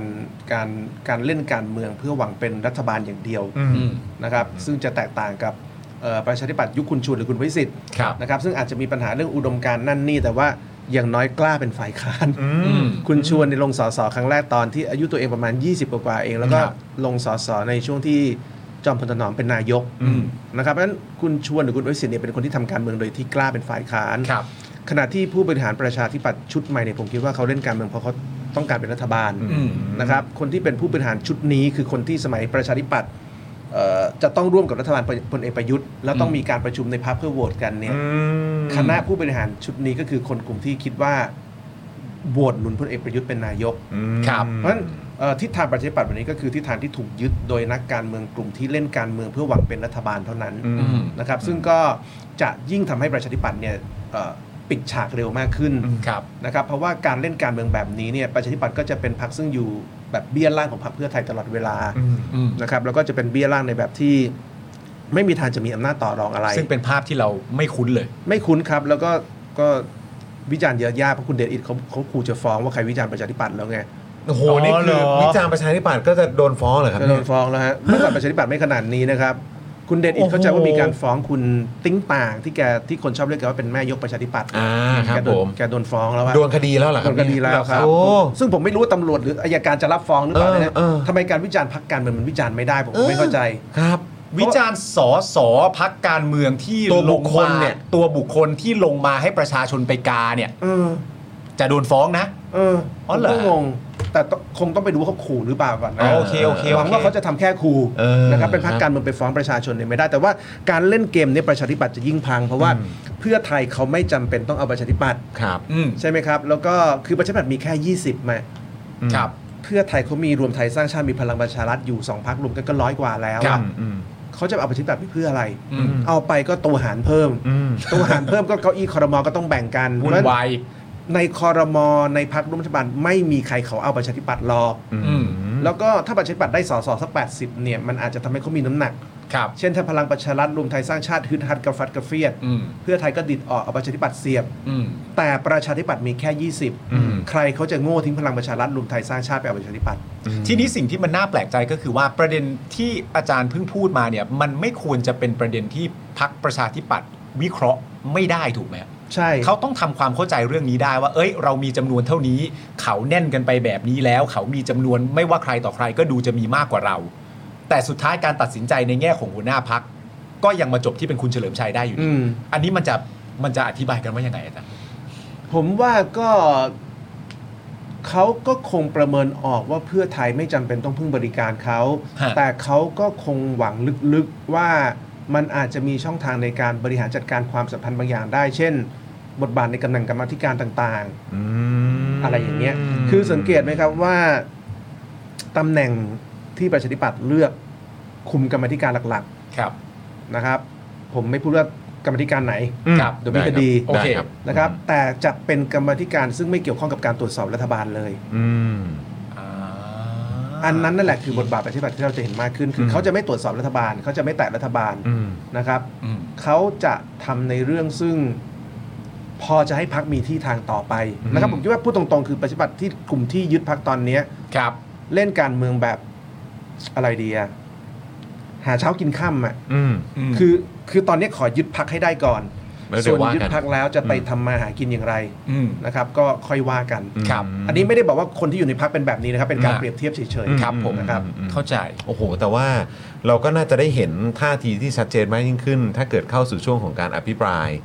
เอ่อหรือว่าการอภิปรายไม่ไว้วางใจไหมครับ ใช่ ว่าถ้าเห็นแบบทาง พรรคประชาธิปัตย์ยกมือไปทางไหนเนี่ย มันก็อาจจะสะท้อน ก็น่าติดตาม ให้ ใช่ ให้ให้เราได้เห็นเหมือนกันว่าเขาเขาเลือกเวไหนกัน อืม ผมว่าเอาแค่อย่างนี้ก่อนละกัน เวลาประชุมพักฝ่ายค้านเนี่ยประชาธิปัตย์มาแน่ อ่า อ่า อ่าอ่า แต่เขาจะมาเพื่อดูว่าใครจะทำอะไร เราไปบอกคนอื่นหรือเปล่าเอาอย่างนี้ก่อนละกัน อ่าโอเคเดี๋ยวเดี๋ยวโอเค ใช่ไหมก้าวก้าวก้าวไกลเนี่ยประชุมสมมติประชุมฝ่ายค้านก้าวไกลกล้าพูดอะไรลึกๆต่อหน้าประชาธิปัตย์ไห มใช่ไหมคือประชาธิปัตย์ชุดนี้คือชุดที่โหวตเศรษฐาเป็นนายกนะครับ ครับ เรามีพักฝ่ายค้านซึ่งโหวตเศรษฐาเป็นนายก แล้วก็คีย์แมนของพรรคคือคีย์แมนที่ไปก็ยอมรับว่าผมไปหาคุณทักษิณที่ฮ่องกง อืม แล้วคุณทักษิณก็บอกว่าคุณคุณกับเราเนี่ยพวกเดียวกันคุณคุยอยู่ไทยไทยรักไทยมาก่อน เออเคยอยู่พักนี้มาก่อนนะ ฝ่ายค้านบ้าอะไรเป็นแบบนี้ นะครับมันไม่ใช่ เออมัน แล้ว ดูแบบมันดู ไม่ใช่ แบบอะไร แล้ว วะเนี่ย คุณคุณคือคนตกขบวนรถไฟ เออเออเออ แล้วยังไงก็ตามคนบนรถเขาไม่ให้คุณขึ้นหรอกเพราะเก้าอี้มันถูกยึดหมดแล้ว อ่า คุณ มัน ก็อง เต็ม มันเต็มยังไงเขาก็ไม่เอาคุณหรอกเพราะฉะนั้น อืม คุณเล่นเกมนี้ยังไงคุณก็ไม่ได้อะไร อืม คือ นึกออกไหมฝ่ายค้านเขาก็ไม่เอาคุณ อืม แล้วรัฐบาลเขาก็ไม่ให้คุณขึ้นรถไฟขบวนไปทำเนียบกับเขา ฮะ น่าสงสารมากครับ ครับ คือแบบ ผม ต้องถามว่านี่เป็นตัวอะไรครับเนี่ย ก็นั่นแหละ เห็ ก็ นประชาธิปัตย์เป็นตัวอะไรฮะ เออ ก็แล้วแต่จริงๆ เมื่อกี้อาจารย์พูดประเด็นเรื่องความกล้าหรือความไม่กล้าจะเป็นฝ่ายค้าน ครับ ในสมัยก่อน ไม่ว่าจะมีประเด็นเรื่องอุดมการณ์อย่างไรก็แล้ว แต่ก็ยังมีความกล้าในการเป็นฝ่ายค้าน ใช่ ไอ้ความกล้าที่ว่าเนี่ยมันก็น่าจะสำคัญเกี่ยวกับเรื่องตัวเลขด้วยถูกไหม ใช่ ว่าถ้าคุณจะเป็นฝ่ายค้านเนี่ยคุณจะเป็นฝ่ายค้านที่มีจำนวนที่มันโดดเด่นไหมเป็นจำนวนที่มันมีประสิทธิภาพมีประสิทธิผล และเอาคำง่ายๆคือมันเด่นที่สุดในฝ่ายค้านไหม อืม แต่ว่าอย่างไรก็แล้วแต่นะตอนนี้มันเป็น 25 ไปซะแล้ว ใช่ เพราะฉะนั้นไอ้ความกล้าหรือจะไม่กล้ามันก็ขึ้นอยู่กับประเด็นตัวเลขนี้ด้วย ใช่ ไหม ใช่ แต่ว่าจริง ๆ 25 ถ้าถ้าอยู่ในมือนักการเมืองที่มีความกล้าก็ทำอะไรได้เยอะ ก็จริงก็ ใช่จริไหมง ครับ ก็จ แต่ ริง ว่าความกล้าเนี่ยไม่ได้ขึ้นอยู่กับจำนวนนะครับ อืม คนคนเดียวก็ทำสิ่งที่กล้าหาญได้นะครับ แต่ผมก็ไม่แน่ใจว่าเอ่อพรรคที่มีสส25 คนจะกล้าทำอะไรเรื่องที่กล้าหาญหรือเปล่าผม ครับ ไม่แน่ใจ เอาแค่ทำงานกับฝ่ายค้านด้วยกันก่อนเนี่ย อืม คนอื่นเขาจะทำงานด้วยอย่างสบายใจหรือเปล่าผมยังไม่รู้ ซึ่งที่อาจารย์พูดมาในประเด็นเรื่องดึงร่วมนี่ก็ตรงเป๊ะกับคุณภูมิธรรมพอดีนะเพราะคุณภูมิธรรมก็บอกว่ายันนะฮะยังไม่คิดถึงเอ่อยังไม่คิดดึงประชาธิปัตย์ร่วมรัฐบาล ชี้ว่ารัฐบาลก็เหนียวแน่นกันอยู่แล้ว ไม่ต้องมีใครมาเพิ่ม ครับ นะครับ ผมเอ่อคุณภูมิธรรมเหมือนบอกเอ่อเขาเขาจะออกมาสยบข่าวเหรอะ เออเนี่ยคือเขาบอกว่ามีวลีที่บอกว่าพักประชาธิปัตย์จะเป็นพักอะไรให้กับรัฐบาล อืม ไหม อ่า คุณภูมิธรรมบอกว่าต้องไปถามคนพูดว่าเป็นอะไรยังไง อืม ตนก็ไม่เข้าใจว่าความหมายนี่คืออะไร โอเค ออแอทีเดียวออแอ เอาแอบ แปลว่าอะไรอ๋อแบบไม่ไม่เข้าใจเอ๊ะ แปลว่าอะไรนะอันนี้อันนี้ไม่อันนี้เล่าให้ฟังเฉยๆไม่ได้จะชวนใครวิเคราะห์อะไร เอ้ยไม่ ล่า มีอะไรให้ฟังเฉย แชร์แชร์ให้ฟังเออ ๆเออไม่เข้าใจ แม่ เออก็ตามนั่นแหละครับนะฮะมีประเด็นเรื่องก็นะเออนั่นแหละ ไม่มีอะไรหรอกนะฮะครับผมก็ เสนอการ์ตูนที่อรุณนิดนึง อ๋อไหนครับ ดี ไหนคดีรับ ดีดี ไหน เป็นไงฮะ นี่ครับ โอ้โห คุณเฉลิมชัยนั่งหัวหน้าพักประชาธิปัตย์ขอ 3 เดือนอัปเกรดพัก แล้วก็เขียนว่ากับตันคนใหม่ ครับ ไอ้ไอ้ตรงที่ทะเลเขียนว่าอะไรครับพี่ซีถ้าภาพเต็ม ประชาชนไหม กับตันคนอ๋อ ตรงทะเล กัปตั ฮะ นคนใหม่อ๋อประชาชนค่ะ ประชาชน อ่ทะเลก็คือประชาชน คุณ อันนี้ก็ คุณ ถือ เอ่ออาจารย์สีโรดคิด ครับ ว่า คิดว่าสภาพมันถึงขนาดนี้เหรอ หรือว่าพี่อรุณ cover คิดว่ายังไงฮะ ผมว่าพี่อรุณก็พูดถูกนะครับ ก็ตรงไปนิดนึงแต่ก็ถูกนะครับ คือต้องบอกว่าก็ตรงไปนิดแต่ว่าก็ถูกอะ ใช่ก็เอาทุกพักการเมืองเนี่ยมัน เออ ต้องมันต้องมีคนที่ออกงานได้อะ ครับ ครับ ตอนนี้ประชาธิปัตย์ใครที่ออกงานได้อะครับ อืม เอ่อ แบรนด์แอมบาสเดอร์ของพรรคตอนนี้จะเป็นใครอ่ะ เอ่อคุณ คุณเดชอิดหรือคุณชัยชนะ คุณอี้ หรืจะเป็นคุณคุณอี้ไงคุณผมไม่รู้ไง คุณคุณนราพัฒน์อ่ะ เออคุณนาราพัฒน์ไหม คุณนราพั ฒน์อ่ะ จะไปยิ้มงั้นน่ะ ไม่เป็นไร คุณนราพัฒน์ออกงานแถวพิจิตรไปก่อน อ่าอ๋อโอเคโอเคโอเคโอเค เน้นพิจิตรไปก่อนเน้น เอ พิ อ จิตร โอ ไป เค ก่อน โอเค เออก็ก็นึกยังไม่ ยากยากยาก ยาก คือ เออ คือทุกพักต้องไปต้องมีคนที่เป็นเหมือนแบรนด์แอมบาสเดอร์นะครับ ใช่ ที่ ใช่ จะ เป็นภาพของพักนะ เป็นภาพของคนที่จะเป็น national leadership ให้พรรคได้ อืมครับ แล้วก็เป็นคนที่มีความสามารถที่แบบสังคม รู้สึกว่าเขาเป็นผู้นำประเทศได้ด้วยอะ อืม ตอนนี้ปัญหาของประชาธิปัตย์คือเอาแค่คนเป็นผู้นำพรรคเนี่ยยังยาก อ๋อโอเค ส่วนผู้นำระดับชาติเนี่ยยังไม่มีใครที่ ยังไม่ต้องพูดถึง จะทำได้ อืม แต่ก็ขอไว้ 3 เดือน ซึ่ง อืม ถ้าฝีไม้ลายมือถึงจริง ๆ ก็ไม่เกินจริงนะ อ่า ใช่ไหม ทำเป็นเล่นไป อาจจะได้ก็ได้นะ เออ เดี๋ยวรอดู แล้วแล้ว เดี๋ยรอดู สามสามเดือนเนี่ยอาจารย์เขาต้องทำอะไรบ้างคะ ผมไม่รู้เลยครับ เพื่อเพื่ออัปเกรดพักเหรอฮะ ไม่รู้เลยจะทำอะไรได้ เพราะว่าแบบ ร่วมรัฐบาล ใช่ใช่ ก็คงต้องร่วมรัฐบาลมั้งถือว่าเป็นการอัปเกรดพัก มันจะตลกไหมถ้า 3 เดือนแล้วพี่อรุณเขียนใหม่แล้วยืนท่าเดิ มอะ มันจะแปลกไปเลยนะเออเดี๋ยวรอดูฮะเดี๋ยวรอ เรื ดู อผูกกับเดิมอีกมึง เออ รอ นะ ดู ฮะนี่แต่ว่าจริง ๆ แล้วก็อยากจะถามคุณผู้ชมเหมือนกันนะ อืม นะฮะเพราะว่าคือจริง ๆ เราก็อยากถามคุณผู้ชมว่า คุณผู้ชมคิดว่าสุดท้ายแล้วพรรคประชาธิปัตย์จะจะได้ร่วมรัฐบาลไหม เอ้ยคำถามก็ดีนะ นะฮะ ง่ายดี นะฮะถ้าเกิดว่าคิดว่าร่วมเนี่ยคือคิดว่าได้ร่วมเนี่ยกด อืม หนึ่ง อืม แต่ถ้าคิดว่าเฮ้ยไม่ได้ร่วมหรอก อืม กดสองครับ อ่ะกดหนึ่งได้ร่วมกด 2 ไม่ได้ร่วมคุณผู้ชมลองส่งคำตอบเข้ามา นะครับ นะฮะ หนึ่งคือได้ร่วมสองคือไม่ได้ร่วมละกัน ใช่ครับผม นะครับ รายการเราไม่มีปัญหาการทำโพลครับ อ่า ทำไปเรื่อยๆครับทำไปเรื่อยๆอยากจะทำก็ทำครับ ดีนะครับ เออนะครับผม นี่เดี๋ยววันนี้ต้องรอด้วยนะว่าจะมีโพลพี่ซี่หรือเปล่า ใช่ เออ โพวิซี่เป็นไงบ้าง อุ้ยโพลพี่ซี่นี่เป็น ดันไหม เป็นเป็นเป็นที่เรื่องลือฮะ พอพี่ซี่มีไว้ฉีกฮะ มีวิชีกเออเอ้ยแต่วันนี้อาจารย์ น่ากลัวครับ อาจารย์ไม่ได้แบบรันโพลนี่ วันนี้ไม่ได้รัน โอ้ยต้องขออภัยอาจารย์บอกว่ารีบเตรียมตัวมารายการเรา โอ้ยขอบคุณมาก โอ้โหครับ ขอบคุณอาจารย์นะครับเออนะครับ เป็นตัวมาเดลี่ท็อปิก โอ้โห แล้วไม่ได้ทำโพลกับเขาด้วย เออโพลอาจารย์เป็นโพลอาจารย์นี่เรานิยามว่าเป็นซอฟต์พาวเวอร์ได้ไหมไม่เกี่ยวไม่ได้ ไม่ได้ไม่มีความสัมพันธ์ระหว่างประเทศไม่ ไม่ไม่พอผมเป็นซอฟต์พาวเวอร์ อ่ะ แน่นอนอยู่แล้ว ทุกอย่างเป็นซอฟต์พาวเวอ เป็น ร์ ซอฟต์พาวเวอร์นะ โอเค านะฮะ น้ำเปล่าคือซอฟต์พาวเวอร์ ซอฟต์ ซอ พา ฟต์วเวอ พาว ร์ เวอร์นะซอฟต์พาวเวอร์นะเออ เดี๋ยวมีทหารบุกมากระสุนปืนก็ซอฟต์พาวเวอร์ โอ้โห ครับผมครับได้ครับได้ครับ ขอบคุณครับพี่ ขอบคุณครับได้เข้าใจครับ อย่าจอก็พอ ได้ครับ อย่าจอก็พอ เฮ้ยไม่มีจอ อ๋อไม่มีจทอหารน่ารัก อ๋อโอเคโอเค เอามาจากไหนทหารชอบจ่อปืนคุณ ต้องแบบ ทหารน่ารักถือปืนใสๆ ใช่ เออไม่มีไม่มี ตาแบบนี้เลยใช่ไหม น่า จ้อ รั ง ก จ้อง ตาแบบไร้เดียงสา ครับผมช่วงที่ผ่านมาก็ เออ มีความแปลกประหลาดในสังคมเกิดขึ้นเยอะนะแต่ว่าเรา ก็เราก็จะไม่เมนชั่นก็ได้เพราะว่ามันก็ไม่ได้สำคัญอะไรนะครับผมอ่ะมาประเด็นเรื่องซอฟต์พาวเวอร์นี่ดีกว่า มามามา ซ มา อฟต์ มา พาวเวอร์นี่คุณ เออ ลุงอิงนะครับ ก็บอกว่าตอนนี้เนี่ยการนิยามความหมายซอฟต์พาวเวอร์สำคัญน้อยที่สุด นะครับผมเราผมถามอาจารย์ครั้งที่แล้วใช่ไหมว่าอาจารย์บอกว่ามันน่าจะเป็นแง่ไหนกันแน่ ระหว่างว่าเออไอเป้าประสงค์ตอนท้ายเนี่ยมันสำคัญมากกว่าซอฟต์พาวเวอร์คำว่านิยามว่าซอฟต์พาวเวอร์หรือว่าที่บอกว่าจะให้ไปถึงจุดนั้น แปลว่าจริง ๆ แล้วอธิบายไม่ได้กันแน่ ซึ่งอาจารย์ก็บอกว่าก็น่าจะเป็นอย่างหลังมากกว่าใช่ไหมครับแต่ตอนนี้ก็มาอีกครั้งหนึ่งแล้วนะครับผมคือ ไม่จบ ก่อนหน้านี้คุณแพทองทานนะครับ ซึ่งตำแหน่งก็ใหญ่มากก็เป็นหัวหน้าพักเพื่อไทยนะครับ อ่า แล้วก็ยังเป็นรองประธานคณะกรรมการยุทธศาสตร์ซอฟต์พาวเวอร์แห่งชาติด้วย อ่า บอกว่าอยากให้ทุกคน move on จากการนิยามซอฟต์พาวเวอร์ได้แล้วนะคุณผู้ชม ถ้าคุณผู้ชมยังไม่หยุดก็หยุดได้แล้ว วอนะครับ ใช่ไหม ผ วอน วอนแล้วนะครับ โดยให้เหตุผลว่าเรากำลังทำเรื่องใหญ่กว่านั้น เอา นะ ละฮะ ฮะเพื่อพัฒนาประเทศให้ไปถึงจุดที่ยิ่งใหญ่อลังการ เราไม่ได้พยายามนิยามคำว่าซอฟต์พาวเวอร์แล้วนะครับผมซึ่งล่าสุดเมื่อวานเนี่ยในงาน Youth Power นะครับผม ครับผม ขับเคลื่อนซอฟต์พาวเวอร์ที่จัดที่หอศิลป์กรุงเทพครับอาจารย์ครับ อ๋อ ครับ คุณแพทองทานเนี่ยไปเป็นประธานเปิดนะครับ แล้วก็ได้พูดบนเวทีช่วงหนึ่งว่า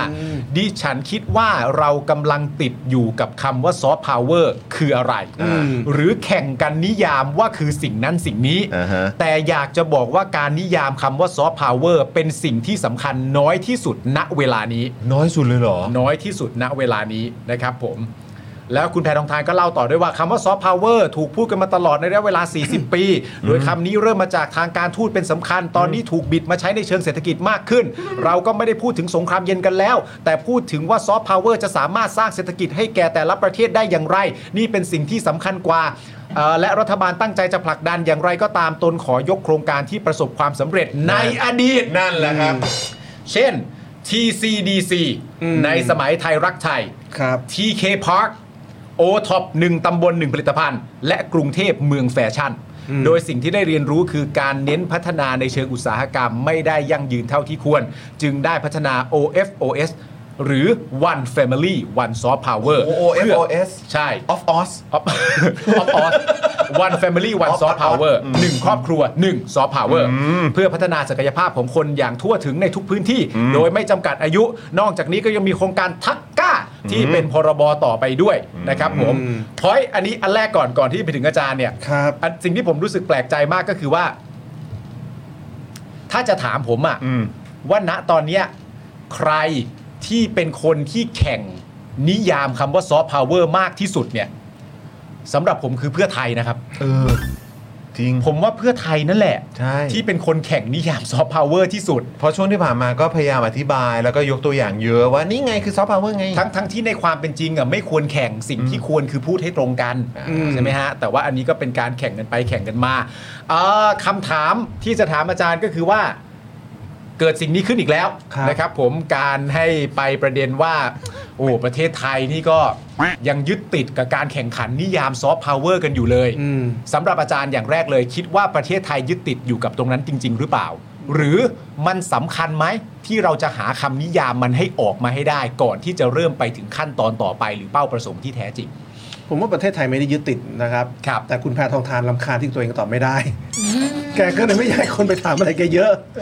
คืออ่ะคุณแพทองทานต้องยอมรับว่าโดยเนเจอร์แกเนี่ย ครับ ไม่ใช่คนแบบคุณทักษิณ ครับ อ่า นะครับ ไม่ใช่คนที่แบบเป็นเป็นคนซึ่งจะคิดอะไรในเชิง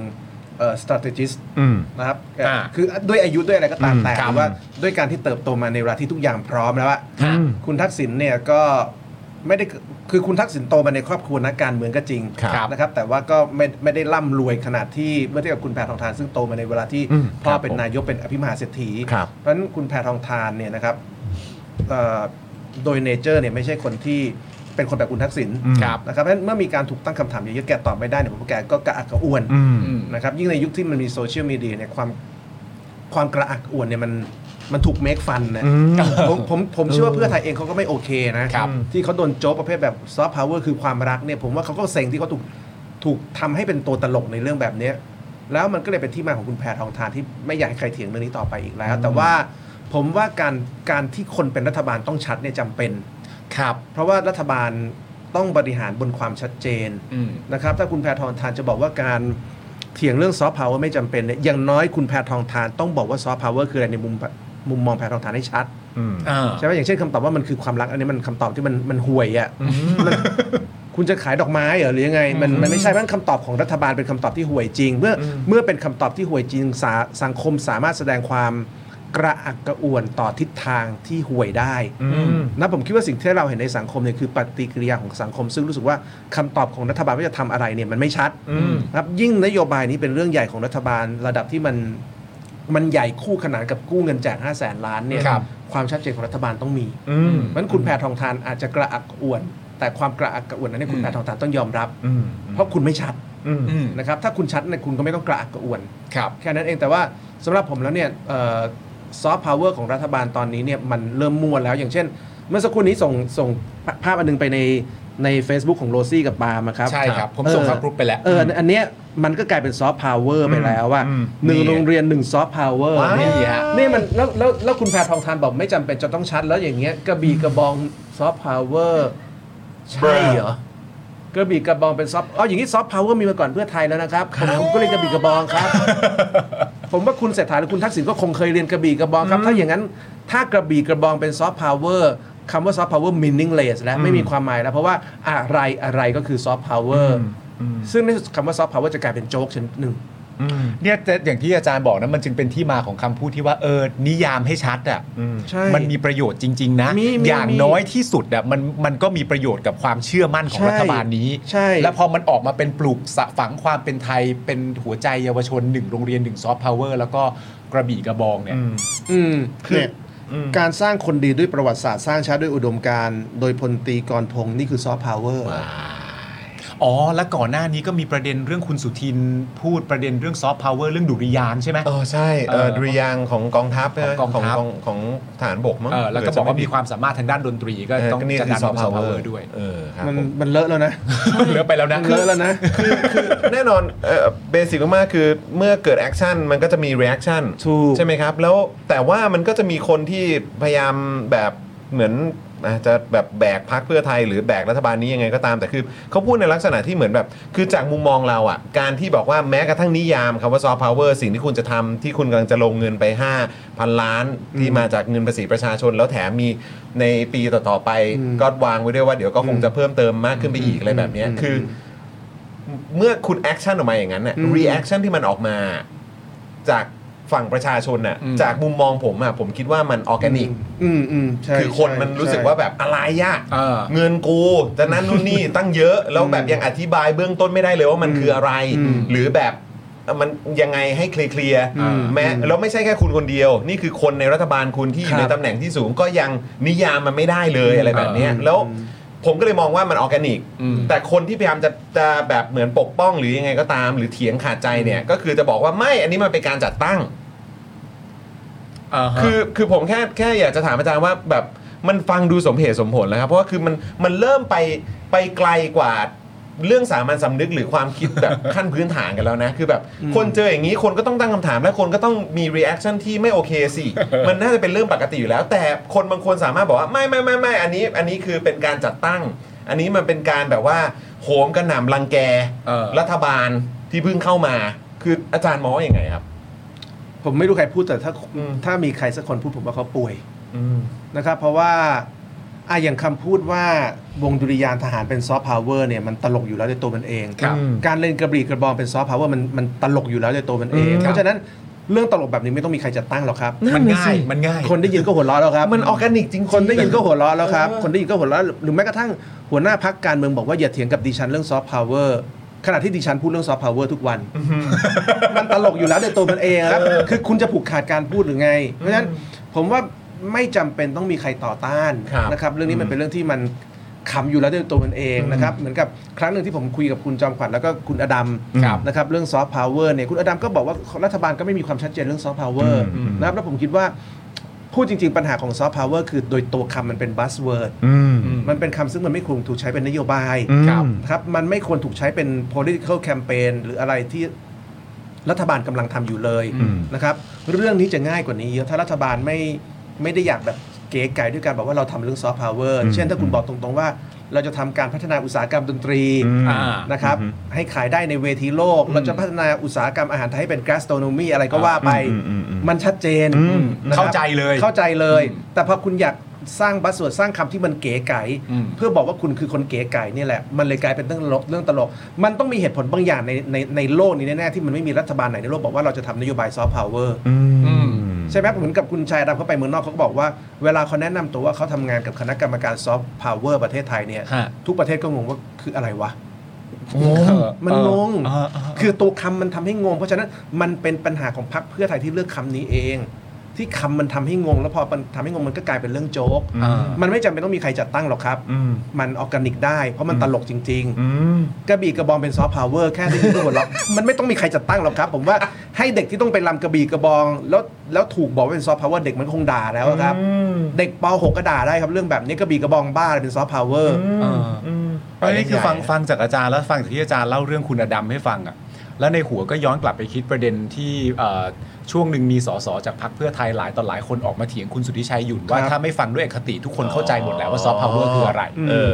แต่ว่านี่อันในแง่ของการไปอธิบายตัวตนกับเมืองนอก ว่าฉันอยู่ในคณะกรรมการซอฟต์พาวเวอร์แห่งประเทศไทยนะ แล้วต่างชาติก็จะแบบ แปลว่าอะไรเหรอ อืม ก็แปลว่าเรื่องความงงนี่เป็นเรื่องจริงที่ปฏิเสธไม่ได้นะ ผมว่าง่ายๆ เข้า Google พิมพ์คำว่า soft power committee เนี่ยในโลกนี้แม่งก็ขอโทษขอขอพูดแม่งขอโทษ ไม่เป็นไร ในโลกนี้ก็ไม่ค่อยโผล่มาหรอกครับ soft power committee อะไรทุกอย่างเนี่ย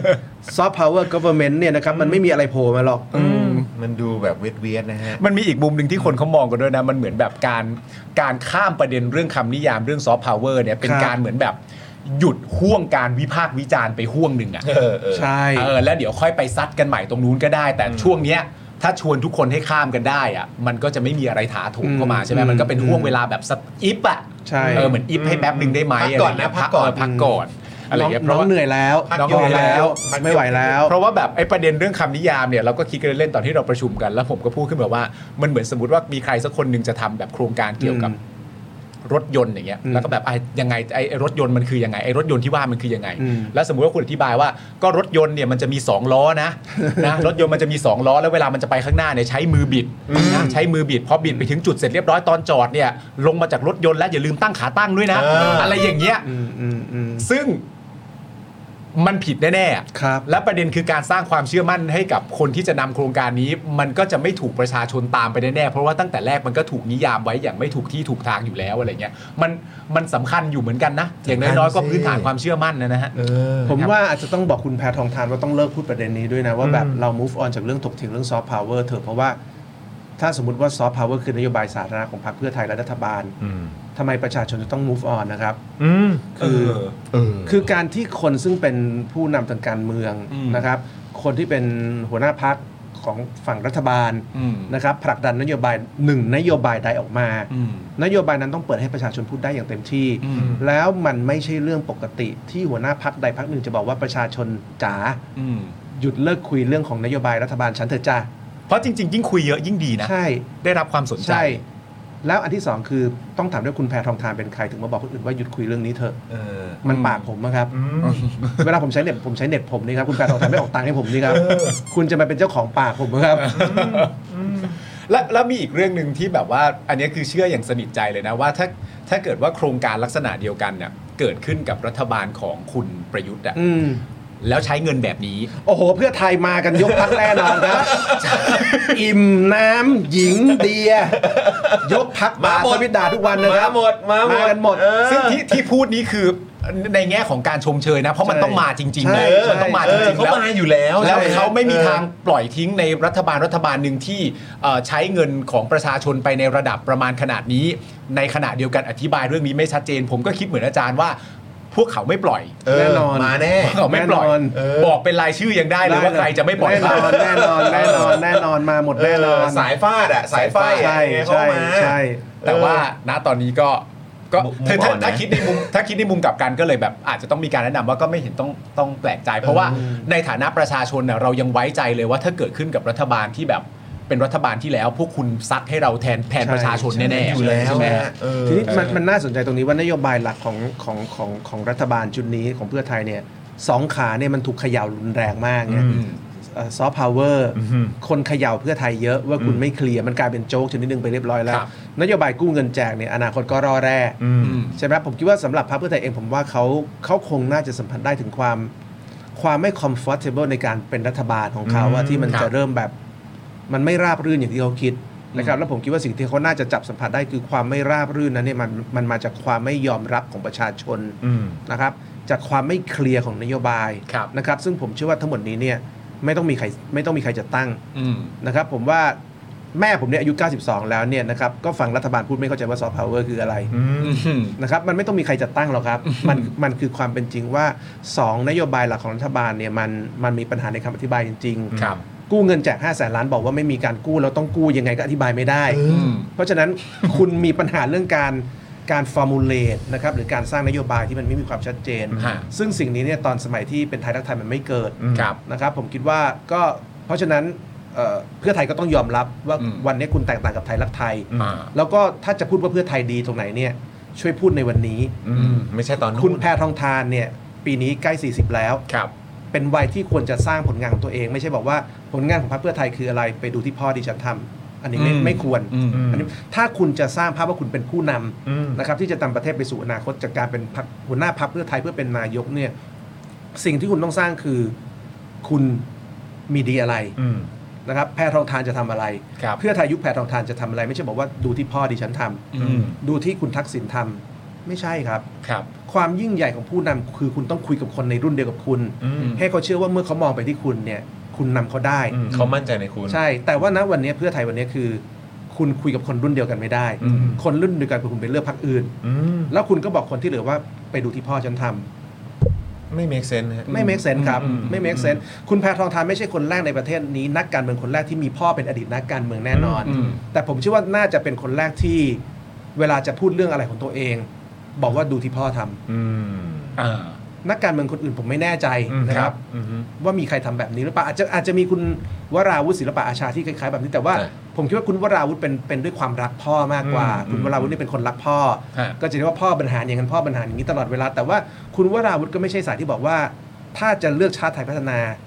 เลือกเพราะอะไรอ๋อดูที่พ่อผมด้วยครั โอเคมันมันคนละบริบท มัน คน คน ละค ละ วาม บ หมาย ริบ กั ท น กัน อืม อืม นะครับ โอ้โห นี่คอมเมนต์มากัน อ่ะ ครับ อาจารย์คิดว่าคุณแพทองทานเนี่ย แกตั้งใจจะเป็นนักการเมืองจริงๆไหมคะ ผมคิดว่าไม่นะครับผมผมคิดว่าโดยเนเจอร์แกโดยบุคลิกแกไม่ใช่คนที่ เหมาะจะเป็นนักการเมืองด้วยซ้ำมา อืม แกแกแกเป็นลูกคนรวย อืม แล้วผมเชื่อว่าแกเป็นคนแนว enjoy life มากกว่าแล้วเห็นว่าในในอินสตาแกรมในอะไรของแกต่างๆเนี่ยเวลาเราเห็นแกอยู่ในพื้นที่ที่เป็นพื้นที่ซึ่งไม่ใช่การเมืองของแกเนี่ยแกก็คือลูกเศรษฐีอะ อืม นะครับ อืม แกไม่ได้มี passion ในการไปสัมผัสกับความเป็นจริงของสังคมอะ อืม อ่ะอย่างผมเนี่ยผมเป็นคนที่ไปไหนมาไหนเนี่ยผมชอบไปตอกซอกซอย อืม เหตุผลหนึ่งก็คือผมอยากดูว่าชาวบ้านเขาอยู่กันยังไง อืม อืม นะครับเหตุผลหนึงที่ผมขึ้นรถเมล์คือผมอยากดูว่าชาวบ้านเขาไปไหนมาไหนยังไง อืม ผมชอบขึ้นรถไฟชั้นสามเพราะผมอยากดูว่าชาวบ้านที่เขาไม่มีตังค์เนี่ยเขาอยู่กันยังไง อืม เนเจอร์ผมเป็นคนแบบนี้ ครับ แต่ผมรู้สึกว่าเนเจอร์ของคุณแพทองทานเนี่ยก็คือแกชอบแบรนด์เนม อืม แกชอบชีวิตแบบเจ็ตเซ็ต อืม แกชอบชีวิตแบบไฮโซนะครับ อืม แกไม่ใช่คนที่แบบจะไปอยู่กับประชาชนไปติดดินอย่างนั้นอย่างนี้ยผมว่าเนเจอร์คุณแพทองทานไม่ได้เกิดมาเพื่อสิ่งนี้ อืม อืม นะเพราะฉะนั้นพอพอพยายามเนี่ยมันก็จะ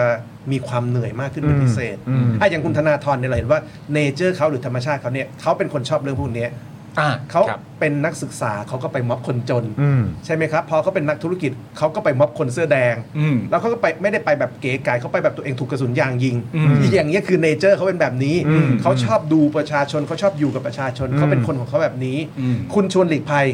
ใช่ไหมครับเขาก็เป็นคนแบบเนี้ยเขาชอบอยู่แบบนี้เขาชอบกินอยู่แบบเนี้ยแต่คุณแพทองทานผมรู้สึกว่าโดยพื้นฐานแกแล้วแกแกสบายมากไง อืม เพราะฉะนั้นผมไม่เชื่อว่าโดยโดยพื้นฐานแล้วแกต้องการเป็นนักการเมืองนะครับ อืม แต่อาจจะเป็นเพราะรู้สึกว่ามันถึงเวลาแล้วที่เราต้องเป็น อืมอืม สารต่อพักสารต่อมรดกของพ่ออะไรแบบนี้ อืม ผมว่า อืม มันเป็นอารมณ์แบบนี้มากกว่า อืมอืมคือกรณีที่ยกขึ้นมาอย่างของคุณธนาธรหรือว่าของคุณชวนเนี่ยก็คือ มันก็มีเรื่องของระยะเวลาที่ทำให้เราได้เห็น ใช่ หลายต่อหลายครั้งอะนะครับ ใช่ นะถ้าเกิดว่าคุณแพทองทานจะก้าวมาอยู่ในเส้นทางนี้ก็คงต้อง ถ้าเกิดว่าอยากจะให้มี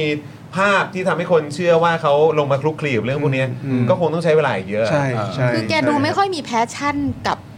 การเมืองเท่าไหร่เนาะ อืม ใช่ใช่ใช่ใช่ใช่จริ ซึ่งมัน จริ มันก็ จริง ลำบากนะ เพราะว่ามันเป็นชีวิตที่ลำบากอะ ใช่ใช่ เออจริง แล้วก็ถ้าเราดูคนที่แวดแวดล้อมแกเนี่ย ครับ ก็จะเป็นนักการเมืองกลุ่มที่สไตล์คล้ายๆแก อ่า คือเป็นนักการเมืองกลุ่มที่ในพักเรียกว่ากลุ่มลูกท่านหลานเธออ อ่าครับผม เป็นลูกคนนั้นเป็นหลานคนนี้ อือฮึ เป็นหลานนานั่น เป็น อืม น้องนานี่ อืม เอ่อเป็นลูกของพี่เขยคนนั้นพี่เขยคนนี้ ฮะ มันกลายเป็นการการเป็นนักการเมืองกลุ่มที่ได้รับการอุ้มชูประคับประคอง ครับ นะครับจากคนรุ่นเก่ามากกว่าจะจะเป็นต้นไม้ที่งอกเงยขึ้นมาด้วยตัวเองอะผมคิดว่าไม่ใช่ ครับ แล้วผมไม่เชื่อว่าเราจะเห็นนักการเมืองที่ประสบความสำเร็จได้ด้วยการเติบโตแบบนี้ ครับ นะครับงานการเมืองเนี่ยเป็นอาชีพที่ลำบาก อืม และที่ลำบากมากมากกว่าความเป็นอาชีพที่ลำบากคือคุณต้องไปอยู่กับคนที่เขาลำบากให้ได้ อื อืม ซึ่งผมรู้สึกว่านักการเมืองที่เติบโตขึ้นมาท่ามกลางความสะดวกสบายพ่อเป็นรัฐมนตรี อือฮึ ปู่เป็นรองนายก อืม นะครับพี่เขยเป็นเมียของอดีตรัฐมนตรี ครับ อืม ในวงสาคนาญาติทั้งหมดเนี่ยคนเหล่านี้นะครับโลกเขาเล็กเกินไปเกินจะ อืม เข้าใจปัญหาของประชาชน อืมอืม ครับผม เคลียร์ครับอาจารย์ ฮะ นะครับนะฮะโอ้โหเอ่อโอ้โหหลายคนก็ บอกเลยนะครับว่าเออเนี่ยคนนี้อาจจะยังเหมาะกว่าด้วยอะไรอย่างเงี้ยเออนะครับอ่าอ่า ชื่อ แต่ยังมีคนเมนชั่นชื่ออาจารย์ชาติชาติอย่างเงี้ย ใช่ เราเห็นชาติชาติทำงานเราว่านี่แหละ DNA ของคนที่เขาอยากทำงานการเมือง อืม ดึกดื่นกูก็ไปตรวจน้ำท่วม อยู่ดีๆก็โผล่ไปตรงนั้นอ ใช่ ยู่ดีๆก็โผล่ไปตรงนี้ ตอนคนดูกูไลฟ์เยอะกูก็ไป เออ ถึงคนดูกูน้อยกูก็ไป เออก็ยังไปอยู่ เออนี่แหละ DNA มันจะออกมาเอง คือคืองานการเมืองคืองานสาธารณะเพราะฉะนั้นเมื่อไหร่ที่เป็นงานสาธารณะแล้วเราทำอะไรเนี่ยคนก็เห็นเราเอง ถ้าเราทำ อืม ถ้าไม่เห็นก็แปลว่าคนนั้นเขาไม่ได้สนใจ อืม อ่า นั่นแหละ โอเค จริงนะครับ มีมีอีกนิดนึง เพราะว่าจริง ๆ แล้วแบบย้อนกลับไปนึกขึ้นไม่ได้ประเด็นที่เราพูดคุยกันเรื่องแบบเฮ้ยถ้าเป็นประเด็นนี้ถ้าเป็นสมัยก่อนเนี่ยเพื่อไทยเอาแน่ ก็เลยอยากชวนอาจารย์คุยประเด็นเรื่องที่เขาพูดกันถึงอ่าเรื่องตั๋วเพื่อไทยใช่ไหมฮะ อ๋อ เรื่องตั๋วเพื่อไท ย ซึ่งไอ้ประเด็นเรื่องคือสรุปให้เข้าใจกันแบบง่ายๆที่สุดที่ผม ครับ เข้าใจก็คือว่าไอ้ประเด็นเรื่องตั๋วเพื่อไทยเนี่ยก็จะถูกทางพักเพื่อไทยเอง แล้วก็ถูกทางองคาพยพของพักเพื่อไทยเองเนี่ยออกมาให้ความเห็นว่าเรื่องนี้มันช่าง โคตรจะไม่จริงเลย อืม เรื่องนี้มันเป็นเรื่องที่นันเซนมากๆเนี่ยก็ในแง่ของการที่ว่าก็ในเมื่อนายกเนี่ยไม่ได้มีอำนาจนั้น อืม เมื่อนายกไม่ได้มีอำนาจนั้น ก็แปลว่าถึงแม้ว่าจะพูดอย่างนั้นก็จริง แต่มันก็มันก็คงจะจริงไปไม่ได้หรอก อืม มันมีความพยายามจะทำให้เราเข้าใจไปในลักษณะนั้นก็เมื่อเขาไม่มีอำนาจนั้น และสิ่งที่เขาพูดวันนั้นมันก็คุณก็ตีความไปได้หลายแง่ แต่ก็อย่าลืมเบสิกสิว่ามันไม่ได้มีอำนาจนั้น เพราะฉะนั้นจบจบๆไป อืม หรืออะไรก็แล้วแต่ สิ่งที่อยากจะถามอาจารย์ก็คือว่า ถ้าเป็นภาพกลับกัน คุณประยุทธ์เป็นคนพูด อืม เรื่องนี้ขึ้นมา ในสมัยที่ตอนเพื่อไทยเป็นฝ่ายค้าน อืม เพื่อไทยจะเอาไหมประเด็นนี้ หรือเพื่อไทยจะแบบ เอ้ย ประยุทธ์ไม่ได้มีอำนาจนั้นนี่หว่า อืม เพราะฉะนั้นอย่าไปฟังมากเลยคงไม่มีอะไรหรอกไหม หรือว่ายังไง ใครเชื่อก็โง่ครับใครเชื่อก็โง่ครับ เนี่ย นายก เออ คุมสำนักงานตำรวจแห่งชาติ ครับ นายกเป็นคนนอมิเนต ครับ ว่าใครจะเป็นผู้บัญชาการตำรวจแห่งชาติ ใช่พบตร ในแง่กฎหมายเนี่ยคุณเป็นคนเสนอชื่อคนที่ใหญ่ที่สุด ครับ มันคุณคุมอยู่เท่าด้วยตัวเอง อืม อันที่สองคืออำนาจในเชิงวัฒนธรรม ครับ นะครับ คนเป็นนายกกระซิบบอกใครก็ได้ในประเทศนี้ อืม ครับ นะอำนาจของคนเป็นนายกไม่จำเป็นจะต้องเป็นอำนาจกฎหมายโดยตรงนี่ครับ อืม ถ้านายกหรือคนของนายกนะครับ อาจจะเป็นคุณพอพาน อืม อ่า นะครับ ไปคุยกับผู้บัญชาการตำรวจแห่งชาติว่าท่านผู้บัญชาการเนี่ยท่านนายกคิดว่ามีปีเนี้ยมีผู้กำกับที่เป็นพวกเราสัก20 คน อืม ฝากท่านผู้บัญชาการช่วยดูแลหน่อย ครับ นายกไม่ได้คุยเองนะครับ ครับ ท่านนายกไม่มีอำนาจตามกฎหมาย แต่คุณพอพานเดินตามหลังนายกทุกวันเนี่ย ครับ ผู้บัญชาการฟังคุณพอพานไหมครับ ครับผม ฟังครับ ฮะ หรือถ้าคุณพอพานเป็นคนงานละเอียด ครับ ไปเจาะระดับผู้กำกับภาค ฮะ ท่านผู้กำกับปีนี้เนี่ยช่วยหน่อยนะ อืม ผมมีพวกเรา 5 คน ผู้กำกับกับผมนี่ก็สนิทกัน เราเรียนวปอรุ่นเดียวกัน ครับ ไปอาบนวดกันก็บ่อย ครับ ผ ผมม ขอพี่สักสิบคนละกัน อืม นะครับนายกสั่งคุณพอพานให้ไปบอกผู้กำกับภาคหรือเปล่าเนี่ยไม่รู้แต่ผู้กำกับภาคฟังคุณพอพานไหมเนี่ย อืม ผู้กำกับฟัง ครับ เพราะฉะนั้นอำนาจที่เป็นทางการหรือไม่มันไม่ใช่สาระสำคัญ แล้วถ้าเกิด ฮะ ถ้าเกิดมีใครสร้างวาทกรรมกับเอ่อวาทกรรมประเภท นายกไม่ได้มีอำนาจแต่งตั้งตำรวจ เพราะฉะนั้นนายกไปแทรกแซงไม่ได้ผมว่าคนนั้นบ้าครับ คือคือคุณบ้าหรือเปล่าครับ นายกคือคนที่เสนอคนเป็นผู้บัญชาการตำรวจแห่งชาติ อ่า ดังนั้นตำรวจทุกคนยังไงก็เกรงใจนายก นายกแค่กระซิบผู้บัญชาการตำรวจแห่งชาติก็ฟังแล้วครับ อืม แล้วถ้าผู้บัญชาการตำรวจแห่งชาติฟังทำไมรองจะไม่ฟัง ครับ คือการมีอำนาจไม่ได้แปลว่าคุณต้องเซ็นแต่งตั้งใครนี่ครับ ครับ คุณเป็นคนเสนอว่าใครเป็นนายสูงสุดขององค์กร คุณก็มีอำนาจเหนือทุกคนในองค์กรได้แล้ว ครับผม นะครับ แล้วผมคิดว่าเราปฏิเสธไม่ได้ว่าการแต่งตั้งโยกย้ายของตำรวจเนี่ยนะครับอ่าตำาแหน่งนายกหรือว่าตำแหน่งในทำเนียบรัฐบาลเนี่ยมีส่วนมากนะครับ อืม ผมคิดว่าเรื่องนี้เป็นข้อเท็จจริงที่ไม่มีทางปฏิเสธได้เลย ครับ นะครับว่าเอ่อตำแหน่งนายกทั้งทางตรงและทางอ้อมนะครับ เป็นตำแหน่งที่ตำรวจระดับสูงทั้งหมดเนี่ยวิ่งเข้าหาในช่วงแต่งตั้งโยกย้ายนะครับ ไม่ว่าจะเป็นเข้าหานายกโดยตรง เข้าหาเลขานายก อืม เข้าหาเลขาส่วนตัวนายก อืม เข้าหาคนติดตามนายก อืม นะครับเข้าหาหลังบ้านนายก อืม กระบวนการเหล่านี้มีทั้งหมดนะครับ เพราะฉะนั้นไม่จำเป็นต้องมีอำนาจแต่งตั้งโดยตรงก็แทรกแซงได้ครับ อืมมันมันแค่เป็นเรื่องแปลกนะที่แบบว่าเราพูดคุยกันก็คือว่าเราก็แบบเห็นใครต่อใครหลายๆคนที่แบบว่าดูมีความเชี่ยวชาญใช่ไหมฮะในเรื่องประเด็นเรื่องการเมืองติดตามการเมืองมา แล้วก็เอ่อมีความเข้าอกเข้าใจในการเมืองเหมือนรู้เหมือนเห็นมาเยอะอะไรอย่างเงี้ยแต่ว่าพอมีพอเป็นประเด็นนี้ก็เหมือนอารมณ์แบบเลือกเลยว่าแบบว่า เอ้ย มันแค่นี้มันอะไรอย่างเงี้ยมันก็เออแปลกแปลกดีเหมือนกัน คุ คุณคุณจะจบง่ายๆงั้นเลยเหรอคุณ ไม่ ปา ก็ผมก็แค่ว่ามันแปลกดี อ ใช่ไหมล่ะมันมันแปลก มันเกิดอะไร จงๆ ขึ้น เออมันเกิดอะไร มันเกิดอะไรขึ้น ที่ผ่านมาคืออะไร มันมันมันเป็นเรื่องที่ไม่มันไม่ได้น่าจะเกินความ เออ ความไม่ไม่น่าจะเกินข้อมูลอ่ะ เออ แล้วก็จินตนาการเนอะกับข้อมูล ใช่ ที่ตัวเองมีอ่ะ ผมผมว่าสิ่งที่น่าสนใจสำหรับผมก็คือขณะที่สังคมตั้งคำถามกับเรื่องแบบนี้เนี่ยนะครับเอ่อรัฐบาลเนี่ยกลับไม่พูดอะไรเรื่องการปฏิรูปตำรวจเลย อืม น้อยมากใช่ไหม ครั คื บ อคือคนของรัฐบาลพยายามจะบอกว่านายกไม่มีอำนาจในการโยกย้ายใครคือคุณบ้าหรือเปล่าอะนะครับอำนาจของนายกไม่จำเป็นต้องโยกย้ายเองอำนาจของนายกคือการคุมคนที่โยกย้ายไง คุณคุมคนที่โยกย้ายคนได้เนี่ย คุณก็คุมการโยกย้ายโดยปริยายอยู่แล้ว อืม นะครับสิ่ง แล้ว สิ่ง บอกบอกว่ามันไม่เกี่ยวกันนี่มันแบบ แบบเฮ้ยเฮ้ยเอาจริงเหรออ ไม่อายเวลาพูดแบบนี้บ้าหรือเปล่านะครับทีนี้ผมมีข้อสังเกตหนึ่งด้วยว่าขณะที่ประชาชนพูดเรื่องพวกนี้เยอะเรื่องตั๋วเพื่อไทยอะไรต่างๆ ครับ เพื่อไทยหรือรัฐบาลเนี่ยไม่พูดเรื่องปฏิรูปตำรวจมานานมากแล้ว อื นะ ม แล้วคงจะไม่มีการพูดด้วย ผมว่า ครับ อันเนี้ยตั้งหากที่ต้องถามกลับไปนะครับว่าทำไมในยุคพรรคเพื่อไทยเนี่ยการพูดถึงเรื่องปฏิรูปตำรวจมันหายไปเฉยๆ ครับ นะครับแล้วคุณเศรษฐาเองก็ไม่ได้แสดงความกระตือรือร้นนะครับนอกเหนือจากการบอกว่าผมไม่มีอำนาจโยกย้าย แต่ปัญหาของตำรวจมันมีเรื่องอื่นเยอะแยะ อืม อ่ะแม้กระทั่งเรื่องสวยเนี่ยตอนนี้เนี่ยสถานการณ์มันดีขึ้นเหรอมีใครในประเทศไทยกล้าบอกไหมว่าไม่มีสวยแล้วในประเทศไทยนะปัญหายาเสพติดดีขึ้นเหรออแล้วตำรวจเกี่ยวกับยาเสพติดไหมทั้งหมดเนี่ยคือ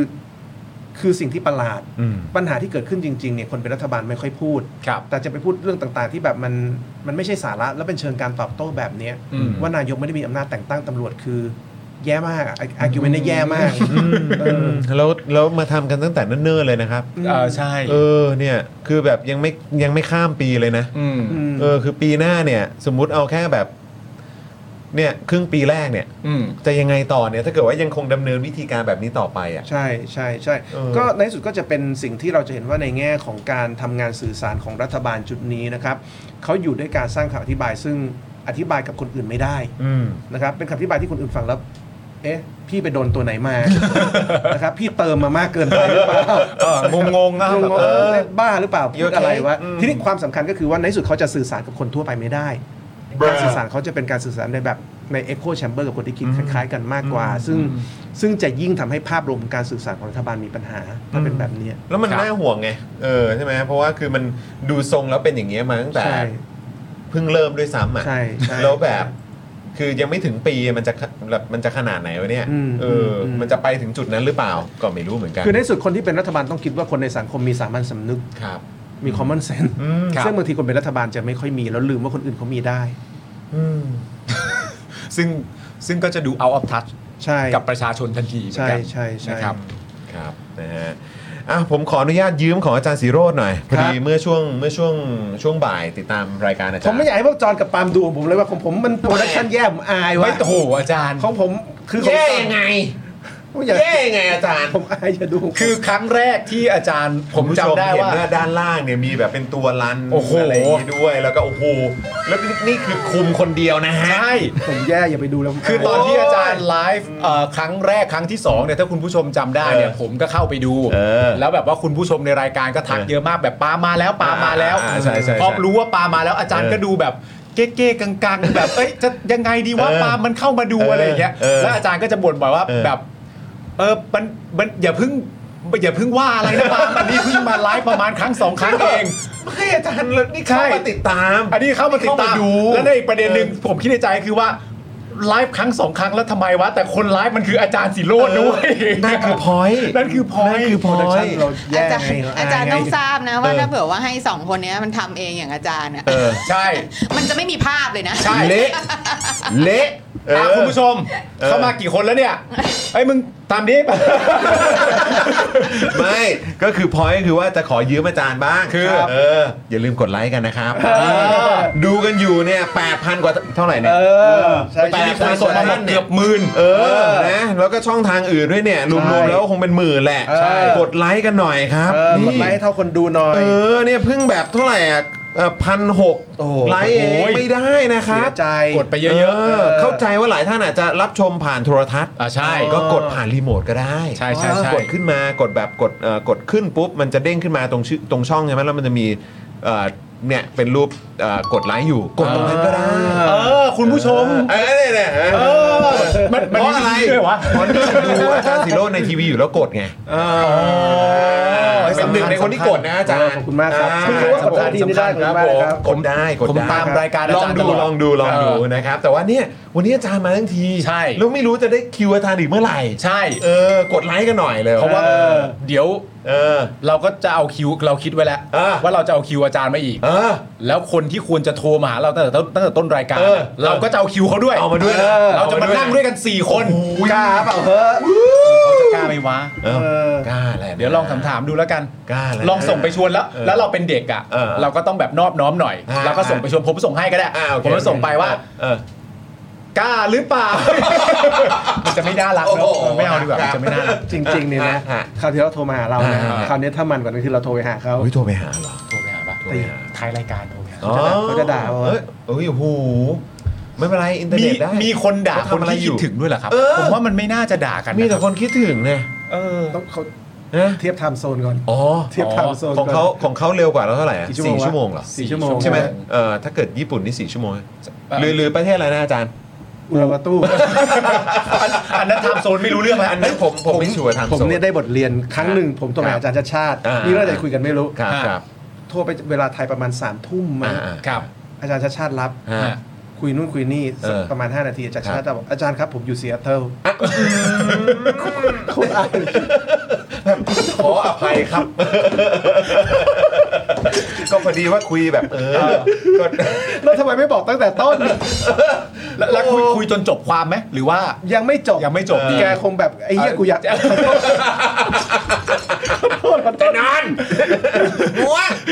ยังแบบเขาเรียกอะไรนะ เจ็ดแลกอยู่เลย เจ็ตแลกเจ็ตแลก เจ็ เจ็ ด ต แล แล ก ก โอ้โห คุณคุณผู้ชม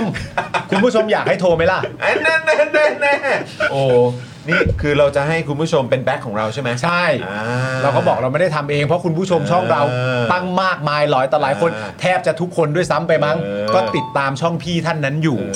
ใช่ไหมครับ ในนี้เนี่ยก็มีคนที่เป็นด้อมอะไรนะฮะอ่าชาไข่มุกนะ อ่า อ่าก็มีด้อมหมูกระทะก็มี ใช่ ใช่ไหมฮะ เย ก็ อะ มี แยะ อยู่ ใช่ใช่ มันก็แบบนะ เออ ตอนนี้ยังสามทุ่มโทรเลย เอออ๋อ ตอนนี้3ามทุ่มโทรใช่ไหมฮะ เออ นะครับ นะฮะ นี่คุณเดอะม h ช n น BKK บอกว่าเป็นกำลังใจให้อาจารย์นะครับ ครับผมขอบคุณ นะ มากครับ แล้วก็ขอบคุณเมมเบอร์ใหม่ที่มาเปิดเมมกับเราด้วยนะครับ ฮะ นะฮะ ก็อย่าลืมทักไปที่ Inbox นะครับของเดลิทอพิกส์แฟนเพจนะครับ แล้วก็ไปเอ่อรับแก้วฟรีกันนะ เออ นะครับ โอ้โห นี่มีแต่คนว่าโทรเลย โทรเลย โทรโลด โทรเลยค่ะ โทรเลย โอ้โห นี่โทรกันหมดเลยเนี่ย เอาไง เอ ดี อ วะ ฮะ เอาไงดีวะ เอาโทรดิ โทรเลย ใครเป็นคนโทรอะ นี่เป็นการมองหน้าด้วย โทรไปดิเครื่องคุณโทรไปดิ พี่ซี่เลยพี่ซี่ พี่ซี่ โทรเลยจบ นี่ โทรมา โทรเถ แม่ อะอาจารย์อาจารย์โทรด้วย โทรเลยโทรเลยโทรเลย โทรเลย อาจารย์บอกว่าอ๋อโทษทีนึกว่าวันนี้เป็นคิวเป็นคิวอ่านรายการ เออเนี่ยมาที่สตูดิโอไม่เจอใครเลย โทรไปเลยโทรไปเลย อยากรู้อยากรู้ เออ พอดีช่วงนี้เป็นช่วงพัก อ่า พักข่าวการเมือง กี่โมงของเขานะ เออตอนนี้เหรอค สาม รับ ทุ่มเขาบอกสามทุ่ม สามทุ่มใช่ไหมฮะ สามทุ่ม สามทุ่มใช่ไหม โทรได้ปะวะ เอาแล้วเอาแล้ว โทรได้ รับ อาจจะเมาอยู่นะ ไม่เป็นไรโทรได้โทรได้โทรได้ ไอ้โทรมาทำไมเอ้ยเอ้ย ซื้อฟิกเกอร์อยู่เปล่า อะไรซื้อฟิกเกอร์อยู่เหรอ เออ เออยังไงฮะ ไม่รับสาย ไม่รับเลย ไม่รับสายไม่เป็นไรไม่เป็นไร โอเคโอเคโอเค เดี๋ยวเขาตัดสายเรา ไม่เป็นไรไม่เป็นไรไม่เป็นไรไม่เป็นไรไม่เป็นไร โอเคโอเค ไม่เป็นไรไม่เป็นไร ไม่เป็นไรไม่เป็นไร ได้ทำแล้ว อ่ะ ทำทำแล้วครับ เอ่อ ทำแล้วครับ เอ่อเรียนคุณผู้ชม ทำแล้ว ว่าเราได้เอ่อติดต่อไปแล้วนะครับ ใช่ครับผม แต่เขาไม่รับสาย แต่เขาไม่รับสายเอ ค ง รับผม ใช่ใช่ใช่ ค ค รั รั บบ ผ ผม ม ต้องต้องขออภัยแทน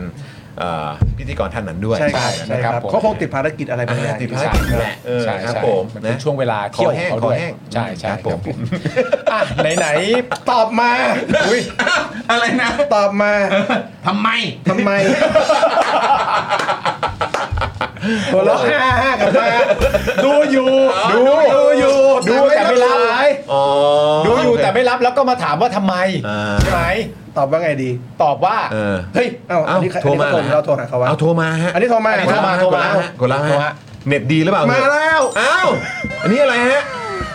เออ จับดูนี่กล้องนี้ อ้าวอ้าวแทนแทนแทนแทน เอ๊ะจ่อไว้จ่อไว้ อ่ะทักทายหน่อย สวัสดีครับ วันนี้เน็ตดีเหรอครับเนี่ย วันนี้เน็ตดีไหมพี่จอมขวัญวันนี้เน็ตดีไหมครับ เออ เออ สวัสดีทุกท่านค่ะ สวัส สดีจอนปาล์มสวัสดีอาจารย์ชิโร่สวัสดีแฟนคลับของทั้งจอนปาล์มแล้วก็อาจารย์ชิโร่ค่ะ สวัสดีพี่จอมขวัญครับ อะไรฮะ ต้องกราบขออภัยครั้งที่แล้วด้วยค่ะพอไปย้อนดู เออ ที่กากันเน็ตกู ใช่ไหมเออเราก็แบบเออหรือว่าเน็ตเราไม่ดี เออ เออเออ อันนี้กี่โมงแล้วครับ พี่จอมขวัญครับ ทำไม่เสียงเบา ตอนนี้หรอ วะ คะ ครับ ที่ประมาณ ที่นี่สามทุ่มสิบห้าก็ก็นั่นแหละสองชั่วโมงห่างกันค่ะ อ๋อสองชั่วโมงสามทุ่มสิบห้าเท่านั้นเอง โทษทีไปจำเป็น 4 ชั่วโมง โอเค อ อ่ะ อครับ อากาศที่อุอุลาวาตู้ต่างกับเมืองไทยมากไหมครับ อาจารย์ขอถามหน่อย อ่ะ คือพอไปย้อนดูใช่ป่ะ ฉันก็ไปเซิร์ชมันมีจริงปะวะ ผมโอ้ต้องเช็คเลยเนี่ย ไม่ได้ คือฉันยังมีความเชื่อถือเธอในฐานะนักวิชาการอยู่นะสิโรด อ๋อแล้วหลังจากจากเช็คแล้วได้ผลว่า มันมีมันมี มันมีจริงๆเหรออุลาวาตู้เนี่ยนะ มี อ๋อเหรอ โอ้ ไม่เจอเหรอ เออ เฮ้ยมีไม่มีมี เออเออ มันเป็นพวกหมู่เกาะในแปซิฟิก อ่าโอ้นี่เห็นไหม จริงจริง เห็นไหม จริงๆหรือเราพูดชื่อผิดวะ หรือว่าอูลานบาตอเออเออวันนั้นอันนั้นเป็นชื่อเมืองไหม ไม่เป็นไร อาจจะจำอะไรผิด มันเถอะ เอาไม่เป็นไรไม่ใช่เรื่องใหญ่ไม่ใช่เรื่องใหญ่ แต่ไม่เป็นไร คือไม่ว่าจะยังไงเรายังมีความเคารพนับถืออาจารย์สิโรดในฐานะนักวิชาการอยู่ค่ะ อ่าก็เป็นก็เป็นเรื่องที่ดีความ โอ้ ความเคารพความให้เกียรติกันก็เป็นเรื่องที่ดี โอ้ อ่าพี่จอมขวัญมีอะไรอยากพูดบ้างพูดเลย เออ อ๋อจริงเออจริง ๆ วันนี้วันนี้ก็ติดตามสถานการณ์เมืองไทยอยู่เหมือนกันค่ะ ก็ ครับ มาพักผ่อนเท่ากับ มาพักผ่อนเท่ากับถ่ายทวิตเต อร์ ทิ้งไม่ได้จริง ๆ เนาะ ไม่หรอกไม่หรอกแต่ว่า จริงๆแล้วมันก็ก็เหมือนกับคนไทยหรือว่าคนที่สนใจแบบบ้านเมืองสังคมทั่วไปแหละค่ะที่ว่าอยู่ที่ไหนแบบเออพักผ่อนไม่พักผ่อนพักร้อนไม่พักร้อนก็ ครับ มันก็ต้องแบบดูเนาะว่าเกิดอะไรขึ้นอย่างเงี้ยค่ะ ครับ ก็ก็เห็นอยู่ว่าก็แต่จริงๆแล้วคือคืออย่างเงี้ยค่ะ ปาล์มจอน ครับ เอ๊ะเหมือนไม่ได้คุยกับซิโรด เอ้ย แต่เขาถือโทรศัพท์อยู่นะ ขอบคุณมาก ขอบคุณมากขาตั้งท่านหนึ่ง อุ้ยอุ้ยอุ้ยอุ้ยทำไมอ่ะ ก็คือพี่ขวัญอะมาสองสัปดาห์ใช่ไหม ครับ แต่ว่าตลอดช่วงสัปดาห์ที่ผ่านมาก็เห็นมันก็มีเรื่องราวนะ ไม่ว่าจะเป็นพูดถึงกฎหมาย พูดถึงเหตุการณ์ที่มันเป็นข่าวต่าง ครับ ๆนะไม่ว่าจะเป็นการเมืองหรือว่าการบ้าน ครับ แล้วก็ล่าสุดวันนี้ก็จะมีข่าวคดีของไอซ์รักชนกใช่ไหมคะก็ก็เป็นที่น่าติดตาม ก็เป็นที่น่าติดตามว่าสถานการณ์มันจะเป็นแบบไหน เพราะว่ามันไม่ใช่แค่เรื่อง คือคือข่าววันนี้มันไม่ใช่แค่เรื่องไอซ์เนาะ ครับ หรือเหตุการณ์หรือคดีต่างๆ ที่มันเป็นคดีที่มันเป็นเฉดการเมืองสังคมอะค่ะ อ่า คือมันไม่ใช่แค่ของตัวบุคคลใดบุคคลหนึ่งใช่ไหม อ่าครับ แต่มันกำลังบอกว่าเรากำลังอยู่ในสังคมที่เรามีมาตรฐานของการอยู่ร่วมกันภายใต้กฎหมายเออยังไงบ้าง เพราะฉะนั้น ครับ ก็แปลว่า วันนี้เวลาดูข่าวไอซ์ลักชนกอะมันไม่ได้ดูแบบไอซ์ลักชนก ครับ ใช่ป่ะแต่มัน เออ ดูว่าโอเค เรากำลังเผชิญกับสถานการณ์แบบไหน อื ในสัง ม คมใช่ไหม อื คะ ม เออก็ก็ก็เลยมันก็เลยเป็นเป็นเรื่องที่ต้องติดตามนั่นแหละ เออ แล้วก็เออเพิ่ง จริงๆอากาศที่นี่ไม่ค่อยร้อนนะ แต่พอพูดข่าวนี้ทำไมมันแบบว่า เหงื่อแตก เออ แล้วก็คือเมื่อเมื่อสองซักสองวันอ๋อเดี๋ยวก่อนนะคะ วันที่สิบเอ็ดสิบเอ็ดสองวันก่อน อ่า ได้ ใช่ครับ ได้เจอกับอาจารย์ประวินไงคะได้เจออาจารย์ประ เอ วิน อ ยวโต เป็นไงบ้างไง เออก็ อ๋อ อันนี้ก็คือเป็น เป็น เป็นแมทที่จริงๆ แล้วเจอกับอาจารย์ประมาณแค่สองสามชั่วโมงเองค่ะอาจารย์ อืม เออ แล้วก็คือเนื่องจากอาจารย์ปวินาแกเป็นแขกรับเชิญให้รายการคมชลึกตั้งแต่สมัยอยู่ในชั่นอาจารย์นึกช่วงเดียวกับสีรถเลยค่ะ อ่าอ่า ครับ แล้วก็พอทำ YouTube ใช่ไหมอาจารย์ประวินก็มาเป็นแขกให้หลายครั้งแล้วก็ตอนที่แกอยู่ญี่ปุ่นน่ะ เวลาแกเป็นแขกให้ก็แปลว่าแกจะดึกกว่าที่เราสัมภาษณ์แกจากเมืองไทย อ๋ อ่ะ อ ใช่ใช่ใช่ใช่ แกก็เออแล้ว เออ แล้วแกก็ให้เสมอไง เราก็เลย เออ แบบเออเกรงใจหลายครั้งแล้วแกไม่เคยปฏิเสธเลย ไม่ว่าจะเป็นแบบหัวข้อที่มันแบบดูจิดจานหรือว่าแบบอึดอัดหรือว่าตอบยากยังไงอะไรอย่างงี้ใช่ไหมคะ อ่า เพราะฉะนั้นคือพอเรามาโอซาก้าโอซาก้ากับเกียวโตมันใกล้กันมากๆอ่ะ เออแล้วยังไงขวัญก็ต้องไปแบบเมืองรอบๆใช่ไหมไม่ว่าจะเป็นแบบว่าอ่ะอย่างอย่างตอนเนี้ยค่ะ ตอนเนี้ยที่เราคุยกันอยู่อะค่ะ อยู่อยู่ที่ฮิโรชิมา ครับ ฮิโรชิมาไกลกว่าเยอะใช่ป่ะเออ เออเออเออ แต่ว่าเกียวโตอะมันใกล้ เออ แล้วเกียวโตก็เป็นเมืองที่ขวัญต้องไปก็เลยเออว่ะเราก็เลยแบบเจออาจารย์ประวินเพราะว่าแกแกอยู่ที่เกียวโตพอดีตอนแรกแกอยู่ที่ออสเตรเลีย ครับ ทีนี้ก็ก็คือแกก็ไปเป็นแขกให้แกค่ะ แต่ทีนี้ที่ที่เล่ามาทั้งหมดคือกำลังจะบอกว่า คือเวลาเจออาจารย์ประวินเราก็จะถาไถ่ายถามแกเรื่องที่แกแบบทำทำเรื่องหนึ่งหนึ่งสอง อืม หรือว่า อืม พูดเรื่องผู้ดีภัยพอดี ครับ แล้วก็พอเนี่ยถัดมาสองวันใช่ไหมคะก็มีข่าวคดีของไอซ์ซักชนก อ่าครับ เออ ผม ก็เลยทำให้เหมือนกับแบบมันมันมันเป็นมันเป็นเนื้อหาต่อเนื่องกันอะไรอย่างเงี้ยค่ะ ตอนตาม อ๋อโอเค วันนี้ก็เลยคุณฟังว่ามันเป็นยังไงอะไรอย่างเงี้ยค่ะ โอเคครับเออพี่จอมขวัญครับมีคนส่งเข้ามาเยอะมากเลยว่าเออเออพี่พี่พูดขนาดนี้แปลว่าพี่คิดถึงการจัดรายการมากแล้วใช่ไหมครับ เอ้ย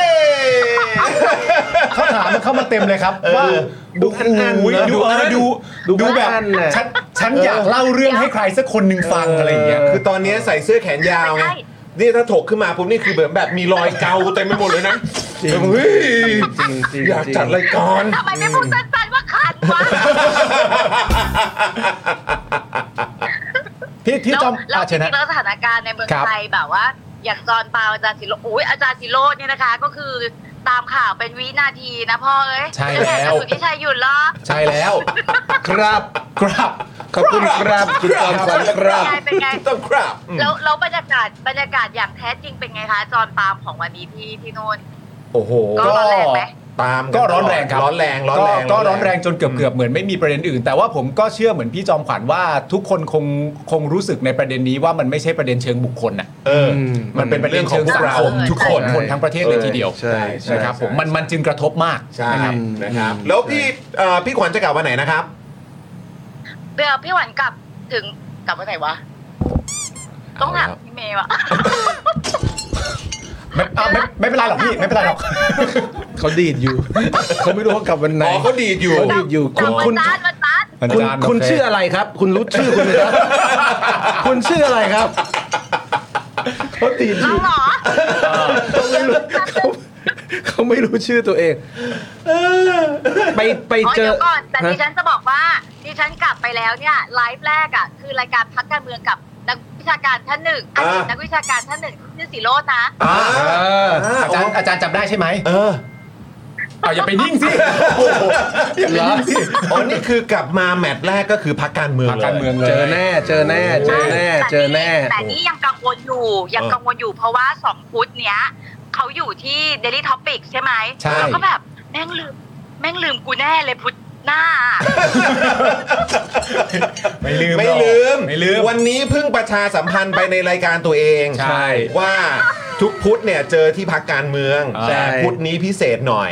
ก็คือมาอยู่ที่ Daily Topic ใช่ เออ นะครับ ถามถามขวัญหน่อยหนึ่งว่าไปเที่ยวเนี่ยไม่มีไม้กันสั่นอะไรไปเลยเหรอแบบไม้ขาตั้งกล้องอะไรมันสั่นมากเลยอ่ะเธอเป็นคนชอบถ่ายรูปมันไม่มีอุปกรณ์ฮะ เดี๋ยวโทษนะนี่เดี๋ยวคือ ไม่ได้นัดกันว่าจะจัดรายการฉันต้องเตรียมนะ ก็โฟนอินไปก็คิดถึง แล้วเมื่อกี้ตอนที่สิโรจน์โทรมา เออ ตอนที่สิโรจน์โทรมาเมื่อกี้แวบแรกก็คือคิดเลยว่า จากเท่าที่รู้จักนิสัยกันมาคือ แม่เอาเอาคืนแน่นอนจากที่กูโทรไปเขาวที่แล้วก็เลยไม่รับ ตามนั้นตาม เดี๋ยวก่ นั้ อน นขอขอถามถึงอาจารย์ประวิน เออเออ ไปเจออาจารย์ประวินแล้วคุยเรื่องใครบ้าง เออ อ๋อมันคอนเทนต์ของอาจารย์ อ๋อ วินเขา อ๋อต้องอุบไว้ก่อนเหรอ ไว้ก่อน เออเออเออ ไม่ใช่ไม่ไม่ได้อุบไม่ได้อุบชีวิตก็ที่เหมือนเราจะไม่กลับเมืองไทย โอเค โอเคเข้าใจ โอเค เข้า โอ ใจ เคโอเคโอค เข้าใจเข้าใจเข้าใจ เก็ตละเก็ตละ ผ่านไป เก็ตละอ่าโอเคโอค อ่ะเดี๋ยวเราจะไม่รบกวนเวลา ไม่เป็นไรหรอกวะ อาเชญนะ เออ อ๋อพี่พี่หวนจะบอกแค่ว่า แต่ว่าเรื่องเรื่องหนึ่งที่ที่ที่ต้องคุยอยู่แล้วนะคะ ก็ ครั คือบ เรื่องของสถานการณ์ผู้ลี้ภัยนั่นแหละเพราะว่า อืม อาจารย์วินแกก็ทำเรื่องนี้แล้วก็เออแล้วก็ในเรื่องของกฎหมายหนึ่งหนึ่งสองไม่ได้คุยเป็นเรื่องหลักนะคะ เพราะว่าพี่คิดว่าในเมืองไทยเองก็คุยเรื่องนี้กัน กันกันมากขึ้นแล้วก็คุยกันให้เป็นเรื่องปกติมากขึ้น เราใช้เหตุผล แล้วก็มี อืม วุฒิภาวะในการคุยเรื่องนี้กันมากพออยู่แล้ว เพราะฉะนั้นคือเรื่องที่คุยกับอาจารย์ประวินถ้าจะถ้าจะเป็นเรื่องที่ต้องคุยแน่ๆคงเป็นเรื่องของสถานการณ์ผู้ลี้ภัย ครับ ของ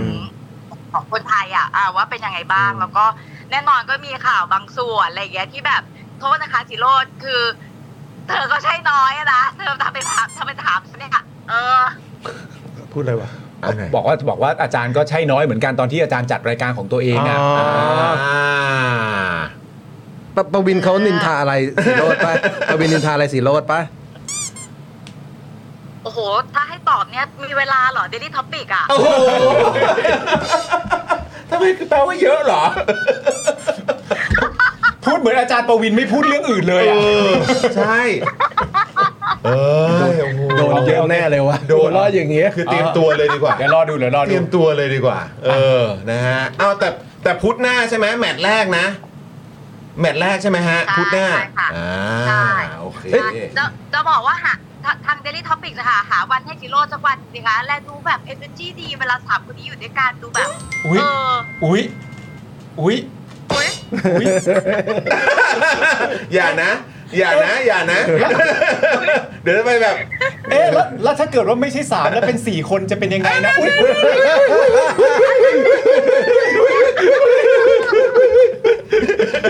บ้า โทษนะโทษนะครับ อยู่อยู่เมืองไทยด้วยกันยังไม่คุยกันนานขนาด นี้ทำไมเนี่ย เอองั้นเดี๋ยวเอางี้แล้วกัน เดี๋ยวพุธหน้าเราเออเดี๋ยวเดี๋ยวเราเอ่อแวะเวียนไปหา ไปแน่นอน ไปไปป่วน ไปไปไปดีกว่าไปไปอีบอมเบ้กันหน่อย ไปอีบอมเบ้กันดีกว่านะ เออ นะ เดี๋ยวไปอีบอมเบ้กันหน่อยเนาะ ทำไมสองคนนี้ไม่รอให้ชวนล่ะน่าสนุกกันแล้วเนี่ย อุ๊ยเดี๋ยวไปเลย เดี๋ยวไปเลย แวะไปก่อนเลย เราไปเลย แวะไปก่อนเลย เราเน้นสไตล์ส่งเดชอยู่แล้ว เรา ส่งเสริมเนี่ย เราเน้นเสนอหน้าฮะเออครับผม พอแล้วไม่คุยด้วยแล้ว โอเค โจ้พอหยุดค่ะ เออเดี๋ยว ต้องการจะฟังคุณสามคนวิเคราะห์กันค่ะ ดิฉันเป็นส่วนเกินค่ะ แค่นี้ค่ะ ขอขอขอขอฝากซื้อของหน่อยได้ป่ะคือแบบจอโทรศัพท์ดำมากเลยอ่ะ นั่นแหละ ญี่ญี่ปุ่นมีฟิล์มอะไรที่แบบทำให้จอสะอาดขึ้นไหมเนี่ยคือจอเราดำมากเลยอะมีแต่คราบเคริบเนี่ยมี เจอ จอดำมากเล ไม่ ย เกี่ เนี่ย ยวกับสินค้าที่ประเทศไหนหรอก มันเกี่ยวกับนิสัยคนใช้ปะ นึกว่านึกว่าแบบมีฟิล์มที่มันสะอาดสะอาดแบบฟิล์มแล้วมันใสๆไงมีมีไหมมีไหมฝากซื้อมาหน่อยได้ ไหม ทำไมเนี่ย คือ มัน ฉันอยู่ ดำๆ เมืองไทย ด่างๆ ฉัน จังเลยวะ ไม่พอหรอ ต้องโทรมาให้ฉันหน่อยให้ฉันเป็น หน้าเป็นงานเขา อ่าอ่าอ่าโอเค โอเคโอเคโอเค ขอบคุณมากครับ พี่จอมขวัญสวัสดีนะครับ ขอบคุณมากมากๆครับพี่ครับ อ่าเดินทางปลอดภัยนะครับ คิดถึงนะพี่ ขอบคุณครับ ครับผมสวัสดีครับ ครับสวัสดีครับสวัสดีครับสวัสดีครับผม โอ้โหนี่เรา วัน เรา นี้ ได้อี เขา กแมตช์เลยนะเนี่ย ใช่แต่ว่าวันนี้เขาหัวเร้อนน้อยกว่าคราวที่แล้วนะ ใช่ใช่ใช่ เขาดูดีดน้อยลงนะ อ๋อดีดน้อยลง วันนี้ ใช่ไหม คราวที่แล้ว ใช่ เออหัวเร้อนตลอดในคราวที่แล้วเป็นไรไม่รู้งงเลย คือยังไงฮะ ของหมดนะฮะ ของของที่ต้องซื้ออะหมดแล้ว โอเคโอเคโเค ของที่ต้องซื้อฝากคนอะหมดแล้ว โอเคโอเคโอเคโอเคกาแฟหมดแล้วใช่ใช่มันดึกแล้วไง ดึกแล้ว คาเฟอีนนี่แบบว่ามัน ดึกแล้ว ใช่ไหมเออ ใช่ มันมันหมดแล้วระเหยไปหมดแล้ว ใช่ดึกแล้วเขาไปเติมแล้ว คาเฟอีนได้ไหม คาเฟอีน ใครก็จะเติมกาแฟกั มันหลับไม่ ดึกๆ สบายมันหลับไม่สบาย เออใช่ใช่เออ เฮ้ยแต่เห็นจอตัวเองแล้วทุเรศจริงๆว่ะข่าวหน้าต้องเช็ดหน่อยแล้วว่ะ โอ้โหเออ อายว่ะ ไม่เป็นเปลี่ยนฟิล์มอย่างเดียว เป็นฟิล์มอย่างเดียวเออ เออจบแล้วแกเพราะว่าโทรศัพท์ก็ไม่ได้แตกไม่ได้อะไรด้วยเป็นฟิล์มก็จบแล้ว เป็นฟิล์มฟิล์มรัฐภูมิ ไม่ใช่ ไม่ใช่ โอ้โหอันนั้นอันนั้นเขาเปลี่ยนพักครับ เตรียมฉาย ใช่ไม่ใช่เปลี่ยน เออครับ เฮ้ย ผม มือกดไปโดน อ่ะอ่ะเ อย่าอย่าอย่าอย่า ตกใจนึกว่าโทร เดี๋ อี ยว ก โดนด่าเดี๋ยวโดนด่าต้องคอยเดี๋ยวโดนด่า นึกว่าจะมีพิมพ์มายังอีก ไปไปโดนเบอร์ใครไปโดนคุณฟิล์มรัฐภูมิหรือเปล่า ใช่ ไม่ ใช่ ใช่ ใช่ ใช่ ไม่โดนไม่โดนไม่โดนตกใจเลย โอ้ย นี่มีคนพิมพ์เข้ามาเยอะเลยนะ พี่ซี่ครับ ผมว่า เจ๊เขายังฟังอยู่นะ เออจริงว่า ใช่เขาฟังอยู่ เอ เอ อ อจริงจริงจริงจริง นี่มันจะฮามากเลยถ้าเกิดว่ามีคอมเมนต์ขึ้นมาแล้วแบบเป็นเป็นหน้าแบบ เออ อืมนะเป็นหน้าเป็นหน้าประมาณนี้นะ ฉันฟังพวก เอ เธออยู่ อ นะ ใช่นะก็จะได้รู้เลยอ้าวเป็นเมมเบอร์ด้วย ครับผม เออครับผม โอ้ ะ วันนี้คุณผู้ชมคุ้มจริงเนอะคุ้มเนอะคุ้มมากเลยเน เอ อะ อไม่ใช่เจอแค่อาจารย์สีโรจ อา น์นะ จารย์สิโรดก็มากันสุดยอดแล้ว เออ พี่จอมขวัญก็มาอีก เจอเจเจด้วย เจอเจเจ้ด้วย เจอเจเจด้วย สุด นะ ย ค อ รั ดเลย นะฮะเอางั้นอีกอีกสักหนึ่งข่าวไหม คุณอุ้งอิง คุณเศรษฐาประสานเสียงไม่รู้คุณทักษิณได้สิทธิ์คุมขังที่บ้านหรือไม่ จะจะเอาข่าวนี้หรือว่าจะเอาประเด็นของการทำประชามติรัฐธรรมนูญครับ อืม เออ อันไหนดีครับอาจารย์ อีกสักหนึ่งเรื่อง จะเอาประเด็นคุณทักษิณ อ่า หรือจะเอาประเด็นประชามติ ถามคนดูถามคนดู อ่ะ อ่าโอเค ถามคนดู คุณผู้ชมครับ คุณผู้ชมเอาประเด็นเรื่องที่ไปถามคุณเศรษฐากับคุณอุ้งอิง ประเด็นเรื่องเอ่อ คุณทักษิณนะ ทักษิณ เออนะ หรื ฮะ อจะเอาประเด็นเรื่องประชามติแก้รัฐธรรมนูญอีก อ่าเออมาเลยมาเลยมาเลยมาเลย อะไรมาเลย เออมาเลยมาเลยมาเลย อะไรฮะอย่าบอกนะว่า ด้วยคอม เจเจเมนต์เป็น มา ตลกดีไม่ อ๋อ ใช่ โอเค ที่ญี่ปุ่นไม่มีกัญชาเสรี นี่เราพูดถึงคาเฟอีน พูดถึงกาแฟ กาแฟ เออยามดึก พูด กถึงกาแฟเห็นเห็นๆเลยนะ กาแฟทั้งนั้นนะฮะเออครับผมเออ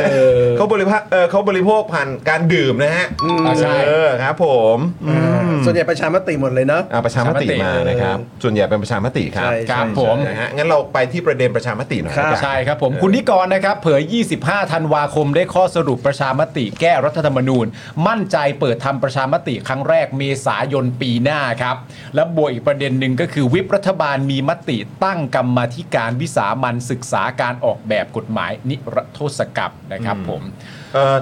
ถ้า 25 ธันวาคมนี่คือเป็นของขวัญคริสต์มาสหรือเปล่าฮะ เขาก็อาจจะใช้คำพูดนั้นแหละ เป็นของขวัญให้กับประชาชนไหมฮะ อืม ให้กับประเทศ ถือได้ไหมเป็นของขวัญคริสต์มาสให้กับประชาชน กับการ ม ได้ แล้ว ข้อ คบ สรุป มีข้อสรุปประชามติแก้รัฐธรรมนูญแล้ว ต้องดูคอนเทนต์ก่อน อืม ใช่ไหมครับ อ่าโอเค คอนเทนต์เป็นยังไง ว่าจะมาทรงไหน ใช่ใช่เพราะแบบถ้าถ้าดูดูทรงแล้วเนี่ยไอ้เรื่องเลือกตรงเลือกตั้งอะไรร้อยเปอร์เซ็นต์รัฐบาลไม่น่าให้อะ ใช่ ดูเห ไม่ มือน ไม่รู้ ว่า เป็นของขวัญหรือแบบมันจะมีเรื่องวะเนี่ย มันเป็นมันเป็นของขวัญแบบที่เหมือนคนที่ได้รับเขาจะรู้สึกยังไง ใช่ ใช่ไหมฮะ คือคนให้เนี่ยรู้สึกว่าตัวเองได้ให้สิ่งที่ดี แต่ว่ามันอาจจะไม่ใช่สิ่งที่เราอยากได้ อืมอืม อ่าผู้ผู้ให้ก็ก็อาจจะตั้งใจว่าอันนี้ดี ก็ในมุมผู้ให้ก็ตัวเองอยากให้แค่นี้อะ อืม แต่สังคมเขาเขาสังคมเขารู้ว่าเขามีสิทธิ์ได้มากกว่านี้อะ เออ แล้วคือจริง ๆ คุณนิกรก็คือบุคคลที่เอ่อตอนนี้ก็เป็นคลิปออกมาเยอะมาก ครับ นะที่ออกราย การใช่ไหมฮะ ใช่ใช่ ที่พูดถึงแบบว่าอะไรนะ ถ้าเลือกตั้งสสรเดี๋ยวพวกก้าวไกลก็ได้หมด อ่า มันก็เคลียร์ดีนะ เออ ชัดดีนะครับ เออ มันเออมัน ก็ดีไม่ต้องแอปแม่ ใช่ มันก็เถียงยากซะด้วยสิ แต่อีกมุมหนึ่งก็คือแบบ โอ้โห นี่ถ้าทางรัฐบาลพูดอย่างนี้กันหมดเลยได้ไหม คือเวลาพูดอะไรก็คือพูดแบบประมาณนี้มาเลย อืม อ๋อไม่ได้ ไม่ได้ ยังไงก็ไม่ได้ เออ ยังไงก็ไม่ได้ก็ได้บางคน เพราะว่าพอพูดอย่างนั้นปุ๊บเนี่ย มันทำให้เห็นภาพ ครับ แล้วก็จริง ๆ รอยยิ้มของคุณไอติมในรายการนั้นเนี่ย ก็แบบก็บ่งบอกอะไรหลายอย่างนะ อืม ใช่ อืม แบบ อืม ว้าว เอาเหรอเพราะอย่างนี้เองเหรอ โอ้โห ชัดดีครับ ใช่ แต่ว่าอย่างไรก็ตามสิ่งที่เรารู้ในตอนนี้เนี่ยก็มีแค่ว่าจะไม่แตะหมวด 1 หมวด 2 นะครับผมแล้วก็จะมีประเด็นเรื่องทำให้เสร็จภายใน 4 ปี อืม นะครับผมอย่างไรก็ดีนะตอนนี้ก็มีคนวิพากษ์วิจารณ์กันเยอะนะครับ ว่าไทยเนี่ยมีรัฐธรรมนูญมา 20 ฉบับ แต่ไม่มีฉบับใดร่างนานถึง 4 ปี ถูก นะครับ จริงจริงจริงจริงอันนี้นานไปน่าเก ลียดนะครับ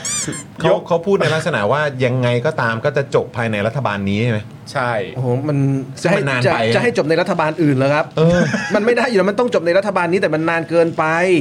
อ่ะอย่างอย่างอย่างผมดูเนี่ยนะครับ พักก้าวไกลเนี่ยนะนโยบายเขาเนี่ยร้อยวันแรกหากเขาเป็นรัฐบาลเนี่ยนะ เรื่องประชามติรัฐธรรมนูญเนี่ยเขาจะทำเลยนะครับ คือถ้าเป็นสูตรก้าวไกลเนี่ยตอนนี้เราได้ทำอยู่นะ อ่า นโยบายร้อยวันแรกของพรรคก้าวไกลเนี่ยคือการทำประชามติเรื่องรัฐธรรมนูญ อืม ครับ ทำไมพอเป็นของรัฐบาลนี้มันต้องแบบ 4 ปีอะครับคือ นั่นเนี่ยฮะ ประเทศเดียวกันหรือเปล่าหรือมัน เออ ยังไงคือแบบทำไมพอเป็นของก้าวไกลมันร้อยวันแรกจะเริ่มทำแต่ของของรัฐบาลนี้ต้องแบบ 4 ปี ผมว่ามันไม่ไม่ใช่แล้วอะคือในในมุมหนึ่งเนี่ยในมุมของรัฐบาลเนี่ยผมคิดว่าเขารู้อย่างนี้ ว่าถ้าทำประชามติรัฐธรรมนูญเร็ว ครับ นะครับคนก็จะเรียกร้องให้มีการเลือกตั้งใหม่เร็ว อืม เพราะว่าตอนนี้คนก็รู้สึกว่าการเลือกตั้งรอบนี้เนี่ย คนไปเลือกด้วยความตั้งใจแบบหนึ่ง อืม นะครับ แต่ว่าได้รัฐบาลที่ไม่ตรงปกมา อืม แล้วด้วยธรรมชาติของประเทศไทยเองหรือทุกที่ครับ ถ้ามันมีรัฐธรรมนูญใหม่คนก็จะเรียกร้องคนเป็นรัฐบาลว่างั้นต้องรีบเลือกตั้ง อืม ซึ่งผมเชื่อว่าคนที่เป็นรัฐบาลตอนนี้เขาก็มองออกว่า ขนาดรอบที่แล้วยังแพ้ขนาดนี้ อืม อืม นะครับ ถ้ารอบหน้าจะแพ้มากขึ้นขนาดไหน ครับ นะครับถ้ายังไม่ได้ทำนโยบายแจกเงินยังไม่ได้ทำนโยบายเอ่อปั่นกระแสนโยบายตีฟูตัวเองในด้านต่างๆเนี่ยเขาคงไม่เร่งทำรัฐธรรมนุนให้เสร็จเร็ว อืม เพราะถ้าเสร็จเร็วประชาชนก็จะเรียกร้องให้มีการเลือกตั้งใหม่เร็ว และเขายังไม่พร้อม แล้วเขายังไม่พร้อม อืม เพราะฉะนั้นผมว่าคำตอบของฝั่งรัฐบาลในเรื่องนี้ไม่ดี อืม และเป็นคำตอบที่เหมือนกับว่าประเทศจะมีรัฐธรรมนูญใหม่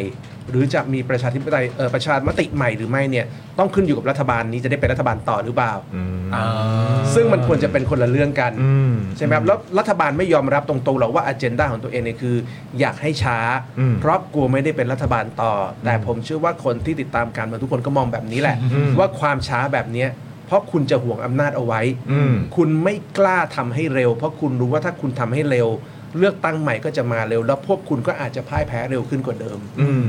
และอันนี้ถ้าผมเข้าใจไม่ผิดนี่ก็ดูเหมือนเป็นคำ สัญญิงสัญญาที่ให้ไว้กับประชาชนเองด้วยใช่ไหม ว่า ใช่ ในแง่ของการทำรัฐธรรมนูญเสร็จเรียบร้อยก็คืออำนาจให้กับประชาชนน่ะ แต่ว่าก็ต้องไม่ลืมว่ามีการออกมายืนยันจากทางคุณหมอชลน่านไม่ใช่เหรอว่าไม่เคยพูดอย่างนั้น แต่ว่ายืนยันเสร็จประมาณ 2 นาทีมีคลิปมากำกับเลยนะ มันก็อาจจะเขินๆหน่อยนะฮะ คือจริงๆเนี่ยนะคนเป็นรัฐบาลเนี่ยไม่ควรจะต้องมาเถียงกับประชาชนเยอะเรื่องเราจะคืนอำนาจ ครับ คือการคืนอำนาจให้ประชาชนเป็นเรื่องที่มันดีอยู่แล้วโดยตัวมันเอง อืม ใช่ไหมครับ ผมว่าหมอชนน่านเองก็ไม่ควรจะต้องมาเถียงกับประชาชนในประเด็นนี้ว่า เราไม่เคยพูดเรื่องการคืนอำนาจ นักการเมืองเนี่ยคุณต้องคิดเรื่องการคืนอำนาจให้ประชาชนไม่ใช่มาเถียงว่า ผมไม่เคยพูดเรื่องการคืนอำนาจ ยังไม่ได้บอกเลยนะครับ เอ ว่า อ จะม ถ้าประโยชน์ในประยุทธ์พูดเนี่ยมันโอเคนะ อ่า แต่ถ้าเป็นหมอชนน่านพูดเนี่ยไม่น่ารักคำพูดแบบเนี้ย อืม อำนาจประชาชนเนี่ยมาจากประชาชนอยู่แล้ว ครับ ดังนั้นคุณคืนยิ่งบ่อยยิ่งดี อืมครับ นะครับ อืม อย่าเถียงประเภทผมไม่เคยพูดว่าไม่คืนอำนาจ อันนี้อย่าไปพูด ซึ่งคือจริง ๆ การคืนอำนาจนี่ในมุมหนึ่งก็คือการแสดงความแบบเหมือนให้เกียรติการ ใช่ ตัดสินใจของประชา ใช่ ชน ใช่ใช่ ใช่ไหมฮะ อำนาจเนี่ยเป็นของประชาชน ครับ ดังนั้นถ้าเกิดรัฐบาลได้อำนาจไปก็แปลว่าประชาชนให้เป็นการชั่วคราว อืม ดังนั้นเมื่อให้เป็นการชั่วคราวเนี่ยคนใช้ยิ่งคืนประชาชนบ่อยเนี่ยยิ่งดี อืมอืม นะครับ อืม ไม่ว่าจะเป็นการคืนในแง่การการเขียนรัฐธรรมนูญ ให้ประชาชนเอ่อได้มีส่วนร่วม หรือว่าการเลือกตั้งอะไรก็ตามที่มันเป็นเรื่องของการคืนอำนาจให้ประชาชนผมว่ามันดีทั้งนั้น อืม ครับ นะครับคือคือประเทศเราตอนนี้แม้กระทั่ง บอร์ดประกันสังคมเนี่ยประชาชนยังจะเลือกตั้งกันแล้วเลยอะ อืมอืม แล้วรัฐบาลจะแบบไม่อยากให้มีการคืนอำนาจไม่อยากมีการเลือกตั้งไปเพื่ออะไร อืมอืม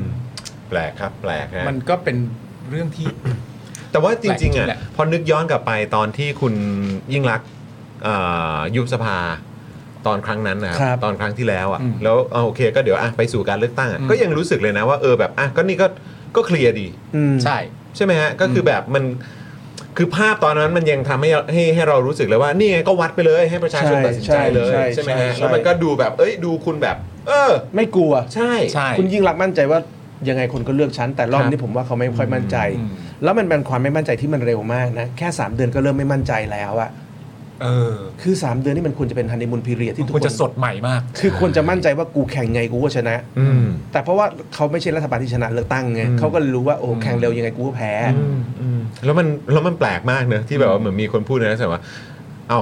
เอ่อก็ถ้าเกิดว่าคิดว่าอะไรนะ ที่บอกว่าเหมือนแบบถ้ารัฐเอ่อถ้าก้าวไกลเป็นรัฐบาลอ่ะคิดว่าจะได้เป็นเอ้ยคิดว่าจะทำพวกนี้ได้ไหมอะไรอย่างเงี้ยอืม แล้วที่มีคนพูดแบบนั้นว่าเอองั้นก็ยุบสภาเลือกเลือกตั้งเลยสิ ใช่ ใช่ แล้วเราก็แบบโอ้โหดูคนเขาก็พร้อมกันนะ ไม่คนเขาก็พร้อมกัน เขา แหละ ก็แสดงกันเยอะนะว่าเขาก็พร้อมกันนะ ใช่แล้วคือ เอออี อีกประเด็นหนึ่งคือว่าการตั้งคำถามแบบเนี้ย อืม ที่มาจากพรรคเพื่อไทยเป็นจำนวนมากว่า อืม ถ้าเกิดเป็นก้าวไกลจะหนี่ได้ไหมล่ะ ถ้าเกิดเป็นก้าวไกล กลาโหมน่าจะกล้านั่ จะ น จะนั่นได้ไหมล่ะอย่างเงี้ย เออ คือไอ้ลักษณะคำถามพวกเนี้ยสำหรับผมที่เพื่อไทยไม่ได้คิดก็คือว่าก็ไอ้คำถามลักษณะแบบนี้แหละ ที่มันอยู่ในหัวสมองประชาชนอยู่แล้ว อืม จึงเป็นที่มาของ 151 ตั้งแต่แรก ถูก ไอ้ว่าถ้าเป็นก้าวไกลจะทำอย่างไรเนี่ย ก็อันเนี้ยแหละมันถึงกา อืม ใช่ไหมล่ะเพราะฉะนั้นมันอาจจะเป็นการใช้ดวลกันที่ไม่ค่อยถูกที่ถูกทางเท่าไหร่นักอะ อืมอืม นะครับ คนคนได้ไม่น่าจะเป็นเพื่อไทยที่ชูประเด็นนี้ขึ้นมา ใช่ใช่ใช่ใช่ อ่ะก่อนก่อนไปลงรายละเอียดต่ออีกหน่อยนึงเนี่ยนะครับ ครับ นะก็เดี๋ยวอ่าอัปเดตคุณผู้ชมก่อนว่าตอนนี้โพลพี่ซี่มาแล้วนะฮะ อ้าวเหรอฮะ โพลพี่ซี่มาแล้วครับนะฮะ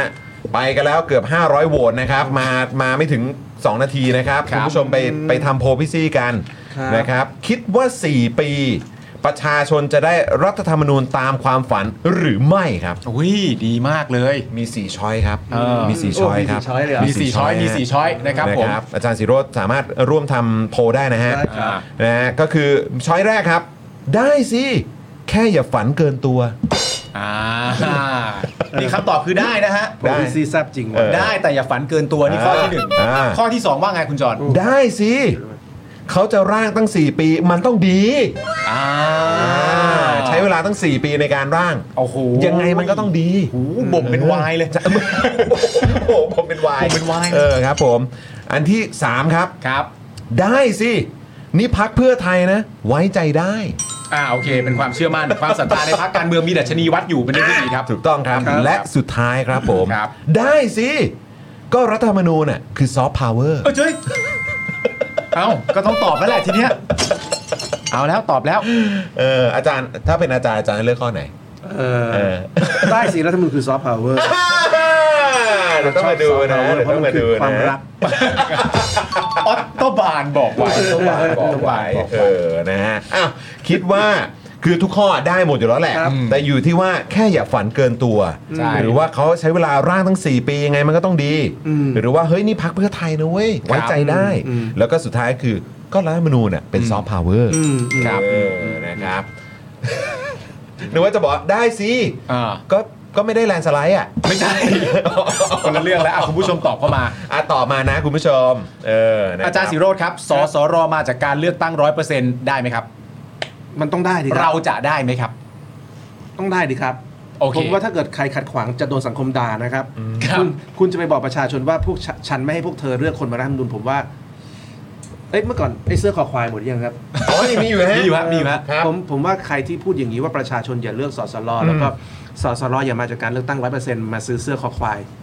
ของจอนกับปาล์มไปขายไปใส่ดีกว่า ไปใส่ดีกว่า ไปใส่ดีกว่า ครับ คือคุณ ผม จะบอกเจ้าของประเทศว่าอย่าเลือก คุณไม่มีสิทธิ์เลือกคนไปร่างนุนร้อยเปอร์เซ็นต์คุณคุณจะเอาอะไรไปบอกประชาชนนะครับ คุณจะบอกว่าประชาชนโง่ครับหรือคุณจะบอกว่า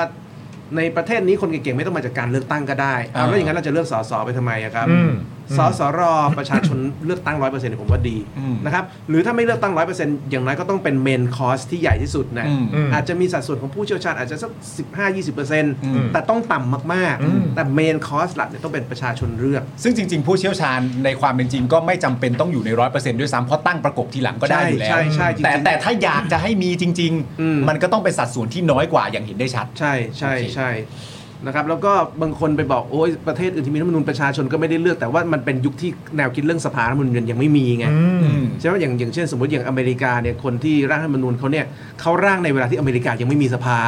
ครับ เขาเขาร่างในเวลาที่อเมริกาเนี่ยยังแบบยังแทบไม่มีความเป็นประเทศด้วยซ้ำการรวมการรวมชาติยังไม่สมบูรณ์แบบด้วยซ้ ครับ ำเขาจะไปคิดเรื่องสภาร่างรัฐธรรมนูญได้ยังไง อืม ใช่ไหมแต่ว่าในประเทศเราเนี่ยเรามีสภา เรามีการเลือกตั้งหลายต่อหลายครั้งมาแล้วเพราะฉะนั้นคนไทย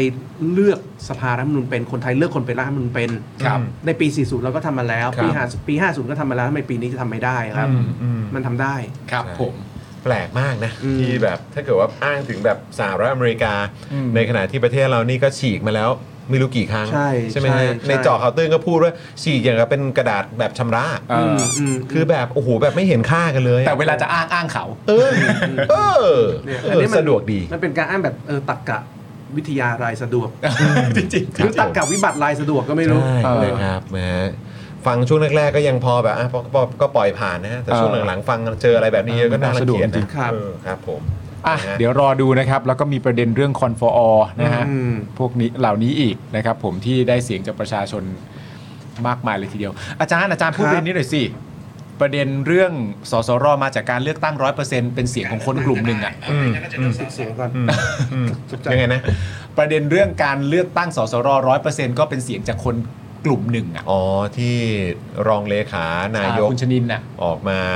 ออกมาพูดเรื่องนี้ อ่า ว่าข้อเสนอว่าให้สสรมาจากการเลือกตั้งร้อยเปอร์เซ็นต์เนี่ย อืม เป็นข้อเสนอจากคนแค่กลุ่มหนึง อืมคือทุกข้อเสนอมันก็ต้องเป็นข้อเสนอจากคนกลุ่มหนึ่งอยู่แล้วครับ ครับ เพราะฉะนั้นผมว่ายิ่งคุณชนินพูดในยคนยิ่งรู้สูงว่าพรรคเพื่อไทยจะไม่เอาเรื่องสสรมาจากการเลือกตั้งร้อยเปอร์เซ็นต์ อืม นะครับ ผมว่าผมว่าคุณชนินไม่ควรพูด ครับ นะครับเพราะว่าพอพูดแล้วเนี่ยมันมันก็สะท้อนมุมมองของความกลัวการเลือกตั้งนะครับแล้วก็มันเป็นการพูดในเชิงด้อยค่าสสรที่มาจากการเลือกตั้งด้วยอะนะครับผมว่าผมว่าเวลาเราพูดว่า คือคุณชนินพยายามจะบอกว่าในสังคมมันมีความเห็นที่หลากหลาย ใช่ครับ ใช่ไหมครับคนที่อยากได้สสรจากการเลือกตั้งร้อยเปอร์เซ็นต์ก็มี อืม แล้วก็อาจจะมีบางส่วนที่ไม่อยากได้ก็มี แต่ว่าคุณชนินเนี่ยนะครับต้องไปมองให้ทะลุด้วยว่าไอคนที่เขาอยากได้เนี่ยเขามีคนอีกกี่ล้านคนอยู่เบื้องหลังเขาว่า อืม นะไม่ใช่คุณชนินจะใช้วิธีแบบบอกว่าเฮ้ยมีคนที่ประเทศนี้มีคนอยากได้สสรจากการเลือกตั้งร้อยเปอร์เซ็นต์ ม แล้วก็มีคนไม่อยากได้ เพราะฉะนั้น ฮะ มันเท่า ๆกัน อืม ไม่ใช่ต้องไปฟังว่าในกลุ่มที่เขาพูดแต่เรื่องแต่ละคนก็มีคนคนเชียร์เขาขนาดไหน อย่างเช่น สมมติมีกลุ่มหนึ่งบอกว่าอยากได้สสรจากการเลือกตั้งร้อยเปอร์เซ็นต์ อืม แต่อีกกลุ่มหนึ่งบอกว่าไม่อยากให้มีสสรจากการเลือกตั้งเลย อืม คำถามคือคุณชนินจะฟังใคร คุณเป็นนักการเมืองไงคุณจะบอกว่าในประเทศนี้มีทั้งคนอยากได้สสรจากการเลือกตั้งร้อยเปอร์เซ็นต์ ม และอีกกลุ่มหนึ่งไม่อยากได้เลย อืม เพราะฉะนั้นกูเลยไม่ให้มีสสรจากการเลือกตั้ง เพราะมันมีกลุ่มที่ไม่อยากได้ ถ้าอย่างนั้นคุณชนินก็อย่าเป็นนักการเมือง อ๋อ ฉะนั้นหน้าที่ของคุณชนินหรือรัฐบาลที่คุณชนินสังกัดคือทำทุกทางให้อำนาจมันไปสู่ประชาชนให้มากขึ้น อืม ไม่ใช่บอกว่าผมฟังกลุ่มนั้น ผมฟังกลุ่มนี้ แล้วพอผมฟังหลายกลุ่มเนี่ย มันก็มีกลุ่มที่เขาไม่ได้อยากให้สสรมาจากการเลือกตั้งก็มี อ่า หูคุณนะอยากฟังกลุ่มนั้นเองเพราะหูคุณมันไม่อยากให้มีการเลือกตั้งร้อยเปอร์เซ็นต์นึกออกไหมครับ สิ่งที่คุณชนินพูดเนี่ย คุณชนินพยายามจะบอกว่าไม่ต้องฟังเรื่องสสรจากการเลือกตั้งร้อยเปอร์เซ็นต์ อืม อ่ะเพราะมันมีกลุ่มอื่นที่คิดแบบอื่น แต่ในความเป็นนักการเมืองเนี่ยคุณต้องฟังคนที่เขาอยากเห็นการเลือกตั้งเติบโตขึ้น อืม คุณจะไปฟังขอโทษนะครับ สมมติพลเอกประยุทธ์หรือคุณสุเทพมาบอกว่าสสรอย่ามาจากการเลือกตั้ง คุณจะฟังเหรอครับ อ่า หรือว่าสมมติพลังประชารัฐบอกว่าสสรมาจากการเลือกตั้งสักสิบเปอร์เซ็นต์ ม อีกเก้าสิบเปอร์เซ็นต์รัฐบาลเลือกคุณจะฟังอย่างนั้นเหรอครับ อืม คุณเป็นนักการเมืองเนี่ยคุณต้องฟังประชาชน อืม หน้าที่ของนักการเมืองเนี่ยคือทำทุกเรื่องให้อำนาจมันคืนสู่ประชาชน อืม คือถ้าเป็นนักการเมืองแล้วแล้วเลนส์มันชัดเนี่ย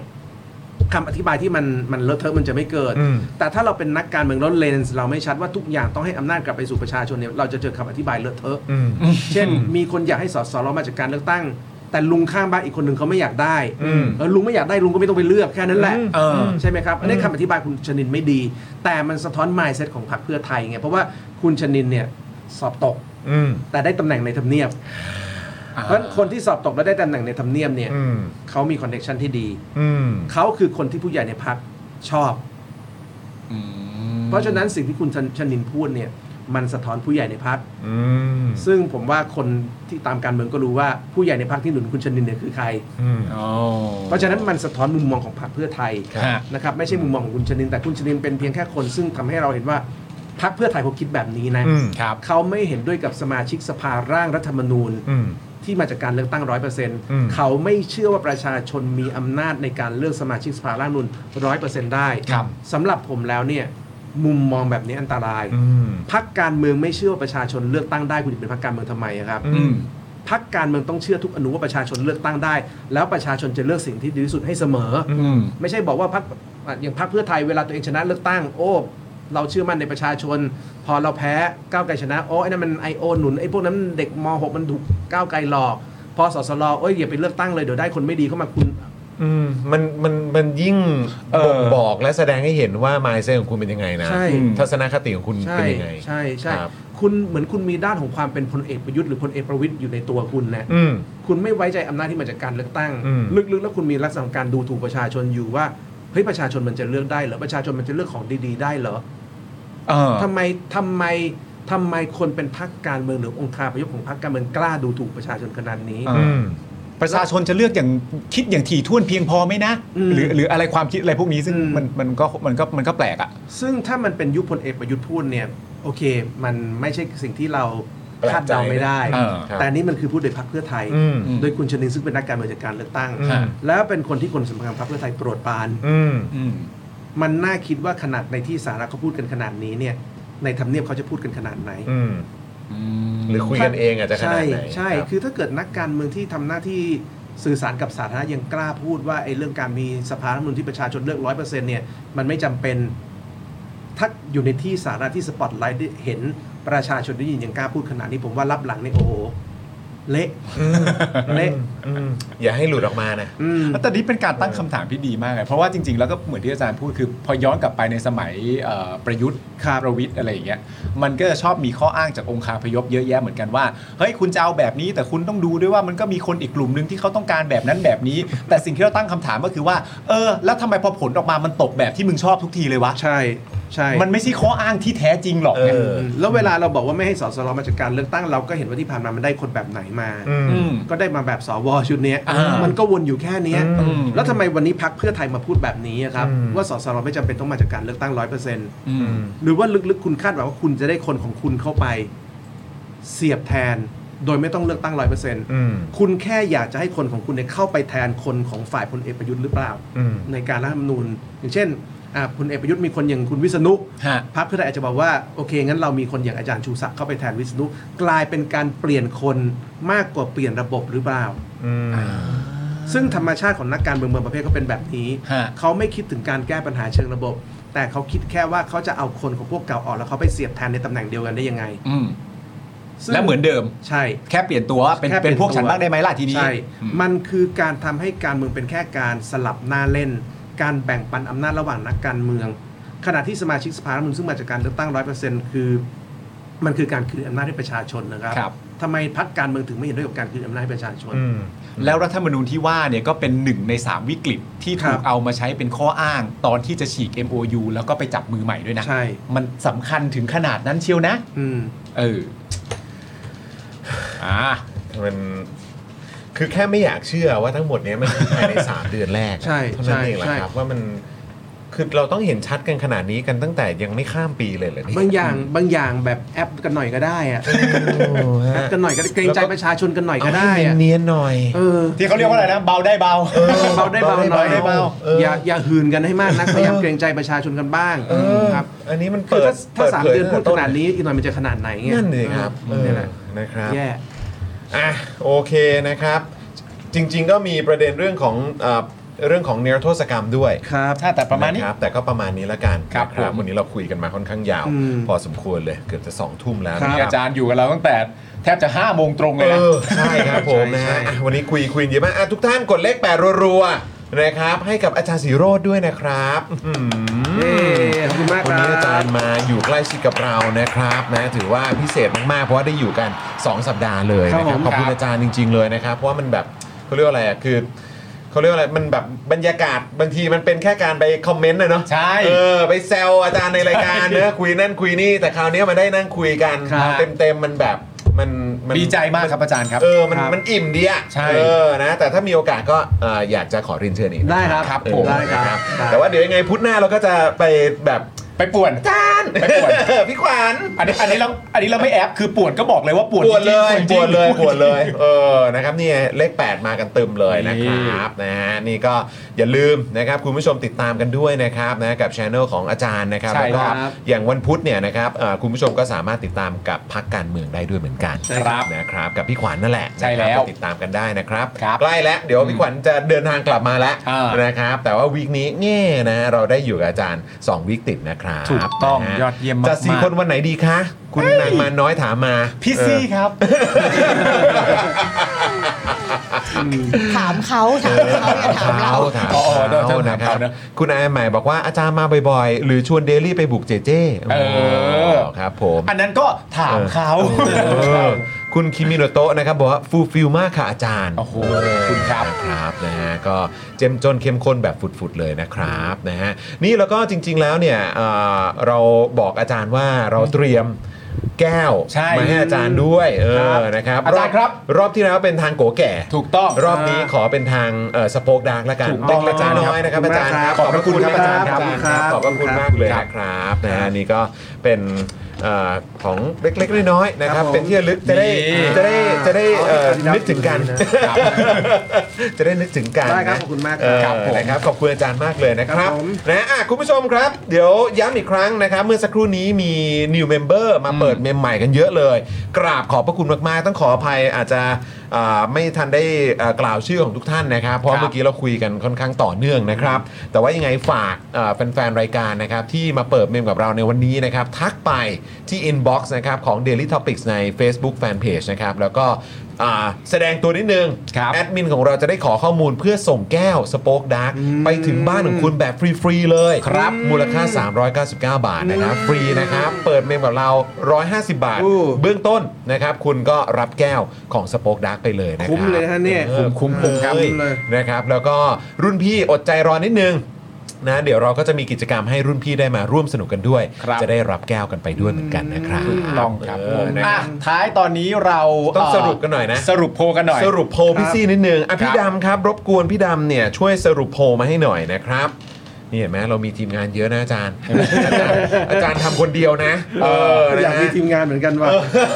นี่ทีมของเรานี่คือแบบโอ้โหมีทั้งดิวยิงซาวให้ ใช่ ดูไลฟ์ให้ อ่า พี่โรซี่ด้วย พี่ซีก็คุมคอนเทนต์ มี ให้ พี่ดำด้วย เอออ อะไรแบบนี้นะครับ แต่อาจารย์ทำทั้งหมดเนี่ย เออ ด้วยตัวอาจารย์คนเดียว ตัวอาจารย์คนเดียวเลยนะครับ นี่คือสุดยอดแล้ว เออ ไปดูลุงไง โอ้โหแล้วก็ขึ้นนี่เลยนะขึ้นแบบ QR ใช่ ขึ้นโอ้โหโอ้โหเต็มเลยคุณผู้ชม นี่มาแล้วครับ บทสรุปมาแล้วครับ จากคำถามนะครับที่ถามไปว่าคิดว่า โอ้โห 4 ปีประชาชนจะได้รัฐธรรมนูญตามความฝันหรือไม่ครับ เออ คุณผู้ชมฮะ นะครับ ต้องบอกว่าคะแนนไม่ใกล้เคียงเลยฮะ ไม่ใกล้เคียงฮะออ เพราะว่า รับคำผม ตอบนะครับ ผม ครับ ที่ได้อันดับหนึ่งเนี่ยนะครับ อืม คุณผู้ชมครับคือได้สิ รัฐธรรมนูญคือซอฟต์พาวเวอร์ โอ้ยนี่วันนี้อาจารย์ศิโรจน์เป็นเสียงส่วนใหญ่นะฮะ ใช่ คุณคุณเป็นเสียงส่วนใหญ่ไหม ผม วัน ก็ นี้ ตอบข้อนี้ เอาเหรอคุณตอบข้อนี้เหรอ ใช่ ทุกคนชอบซอฟต์พาวเวอร์ ทุกคนชอบ soft power ชอบความรัก แม่ผมผมดันไม่อยู่ไง เอาคุณไม่อยู่ข้อนี้เหร เอ อ อวันนี้วันนี้ผมแบบอื้อหือฟอร์มตกนะเนี่ย ฟอร์มตกเหร เอ อ อนะอ่ะแล้วอันดับ 2 ครับ ฮะ ซึ่งผมไม่ได้อยู่ในนี้ด้วยนะ อุ้ยจริงมาก ได้สิ แค่อย่าฝันเกินตัว อ่า 21%ครับผม แต่คะแนนห่าง คะแนนห่าง คะ เล แน ย น ครับ ห่าง นะฮะส่วนผมข้อนี้ครับ ฮะ ได้สินี่พักเพื่อไทยนะไว้ใจได้ อ๋อคุณตอบข้อนี้ เออ เพราะคุณมาทางความเชื่อมั่นสำคัญ เชื่อมั่นเราไว้ใจพักเพื่อไทยได้อยู่แล้ว อ่า เออ ดี ครับ ดี ผม ดี แหมโหอะไรเนี่ยมีคนคิดเหมือนผมแค่7%เองเหรอเนี่ย เออไม่แปลกหรอก อะไรวะ เออ นะครับ และสุดท้ายห่างกันนิดเดียวครับ 6%ครับ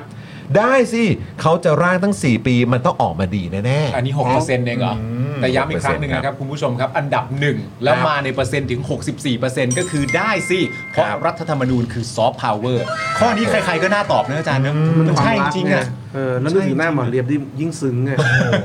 ครับ คือ ผม คือผมว่ากุมภาพันธ์ปีหน้าประเทศไทยต้องจัดเทศกาลวันวาเลนไทน์ อืม หมอเรียบแต่งตัวเป็นคิวปิด อ่า ใส่กางเกงสีขาว Oh my god กางเกงในสีขาวตัวเดียว แล้วก็ยิง จริง คันธนูหัวใจ ความรัก ใช่เพราะแกเป็นเทพบุตรแห่งความรัก โอ้ย ใช่ใช่ใช่ ซอฟต์พาวเวอร์ ซอฟต์พาวเวอร์ ซอฟต์พาวเวอร์ มันคือความรัก ก็ไหนๆก็ไหนๆครับพูดขนาดนี้ก็จัดหน่อยละ ก็จัดหน่อย เจัดหน่อยนะ เพราะจริง ๆ นะตอนเนี้ยภาพหน้าที่ทุกคนจำ ได้อะมันมันคือมันคือหน้าของพี่ยุทธกับหน้าของคุณไบรท์ตอนที่หมอเลียบเนี่ยถามว่าเอ่อพี่ยุทธกับน้องไบรท์รู้จักเอ่อความรักไหมครับ แล้วทั้งสองคนก็แบบอ่าคือมันควรจะทำยังไงอ่ะนึกออกปะ เออใช่ เออ คือจะให้รับมือกับคำถามนี้ยังไงดีเนี่ย เออ แต่ไม่เป็นไรแต่สุดท้ายมันก็ผ่านมาได้เป็นออโตบาน โอเค เป็นแบบถ้าไม่สัมผัสเองก็คงจะไม่รู้หรอกก็อ่าว่ากัน โอเคโอเค โอเค นี่ไงคุณกั๊กบอกว่าผมเลียบคุณ สยิวเลยวะ โหนี่ถ้าวันนี้มีป้าป้ากอนกองคอมเมนต์อวอร์ดนะ นี่ได้ไปแล้ว ไม่แน่นะ ไม่ได้ไปแล้ว ผมเลียบคุณ เออนะฮะเพราะมันคือความรัก บอกรักมันเบื่อได้ ไอเลียบ อยู่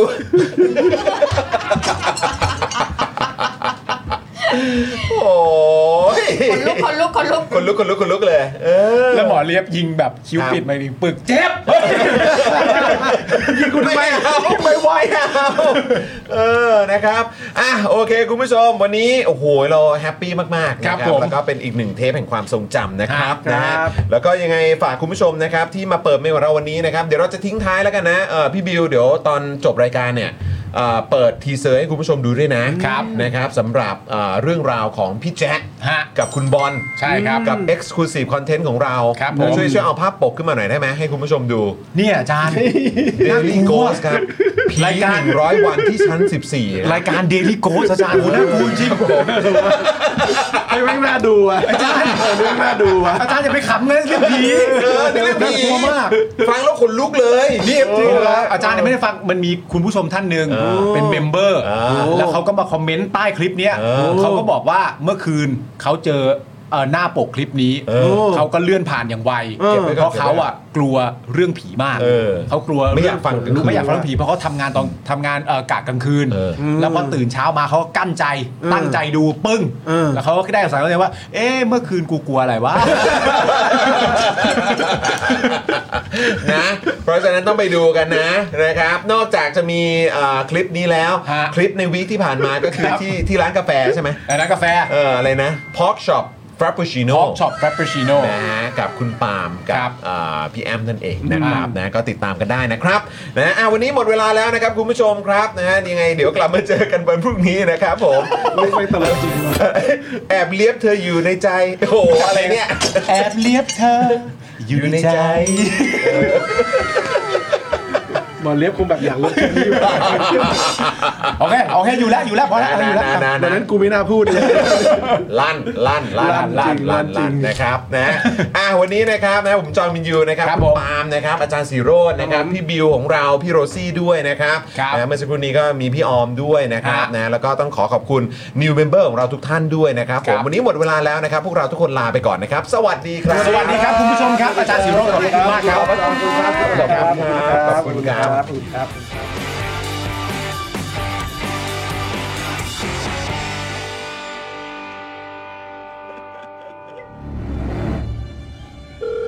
สวัสดีครับพี่แจ๊ด คุณบอลสวัสดีครับ สายต่อไปที่จะพูดคุยกันชื่อว่าคุณบอลคุณบอลจะมาพร้อมกับเรื่องครบร้อยวัน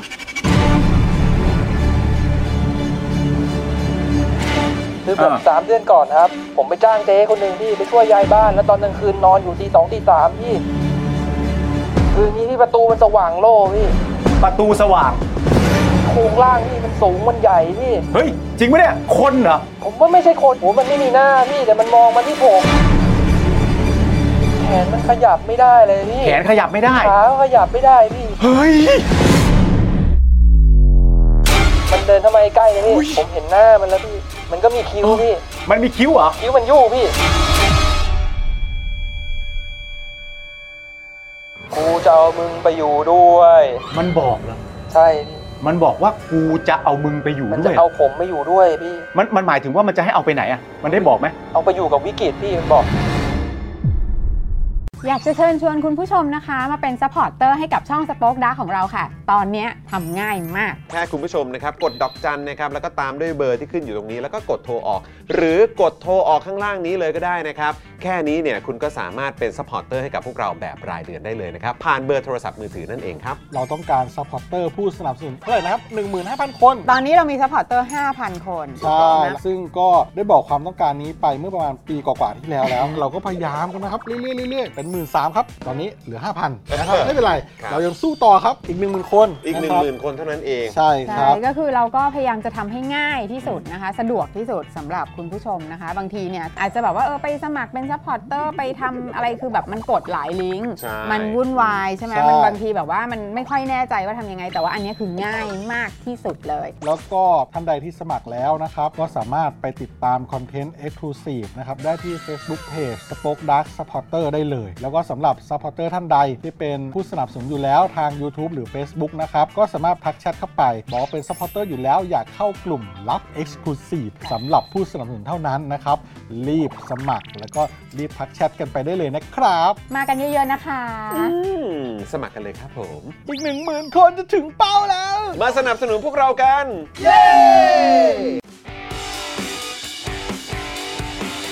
Daily Topics กับจอห์นวินยู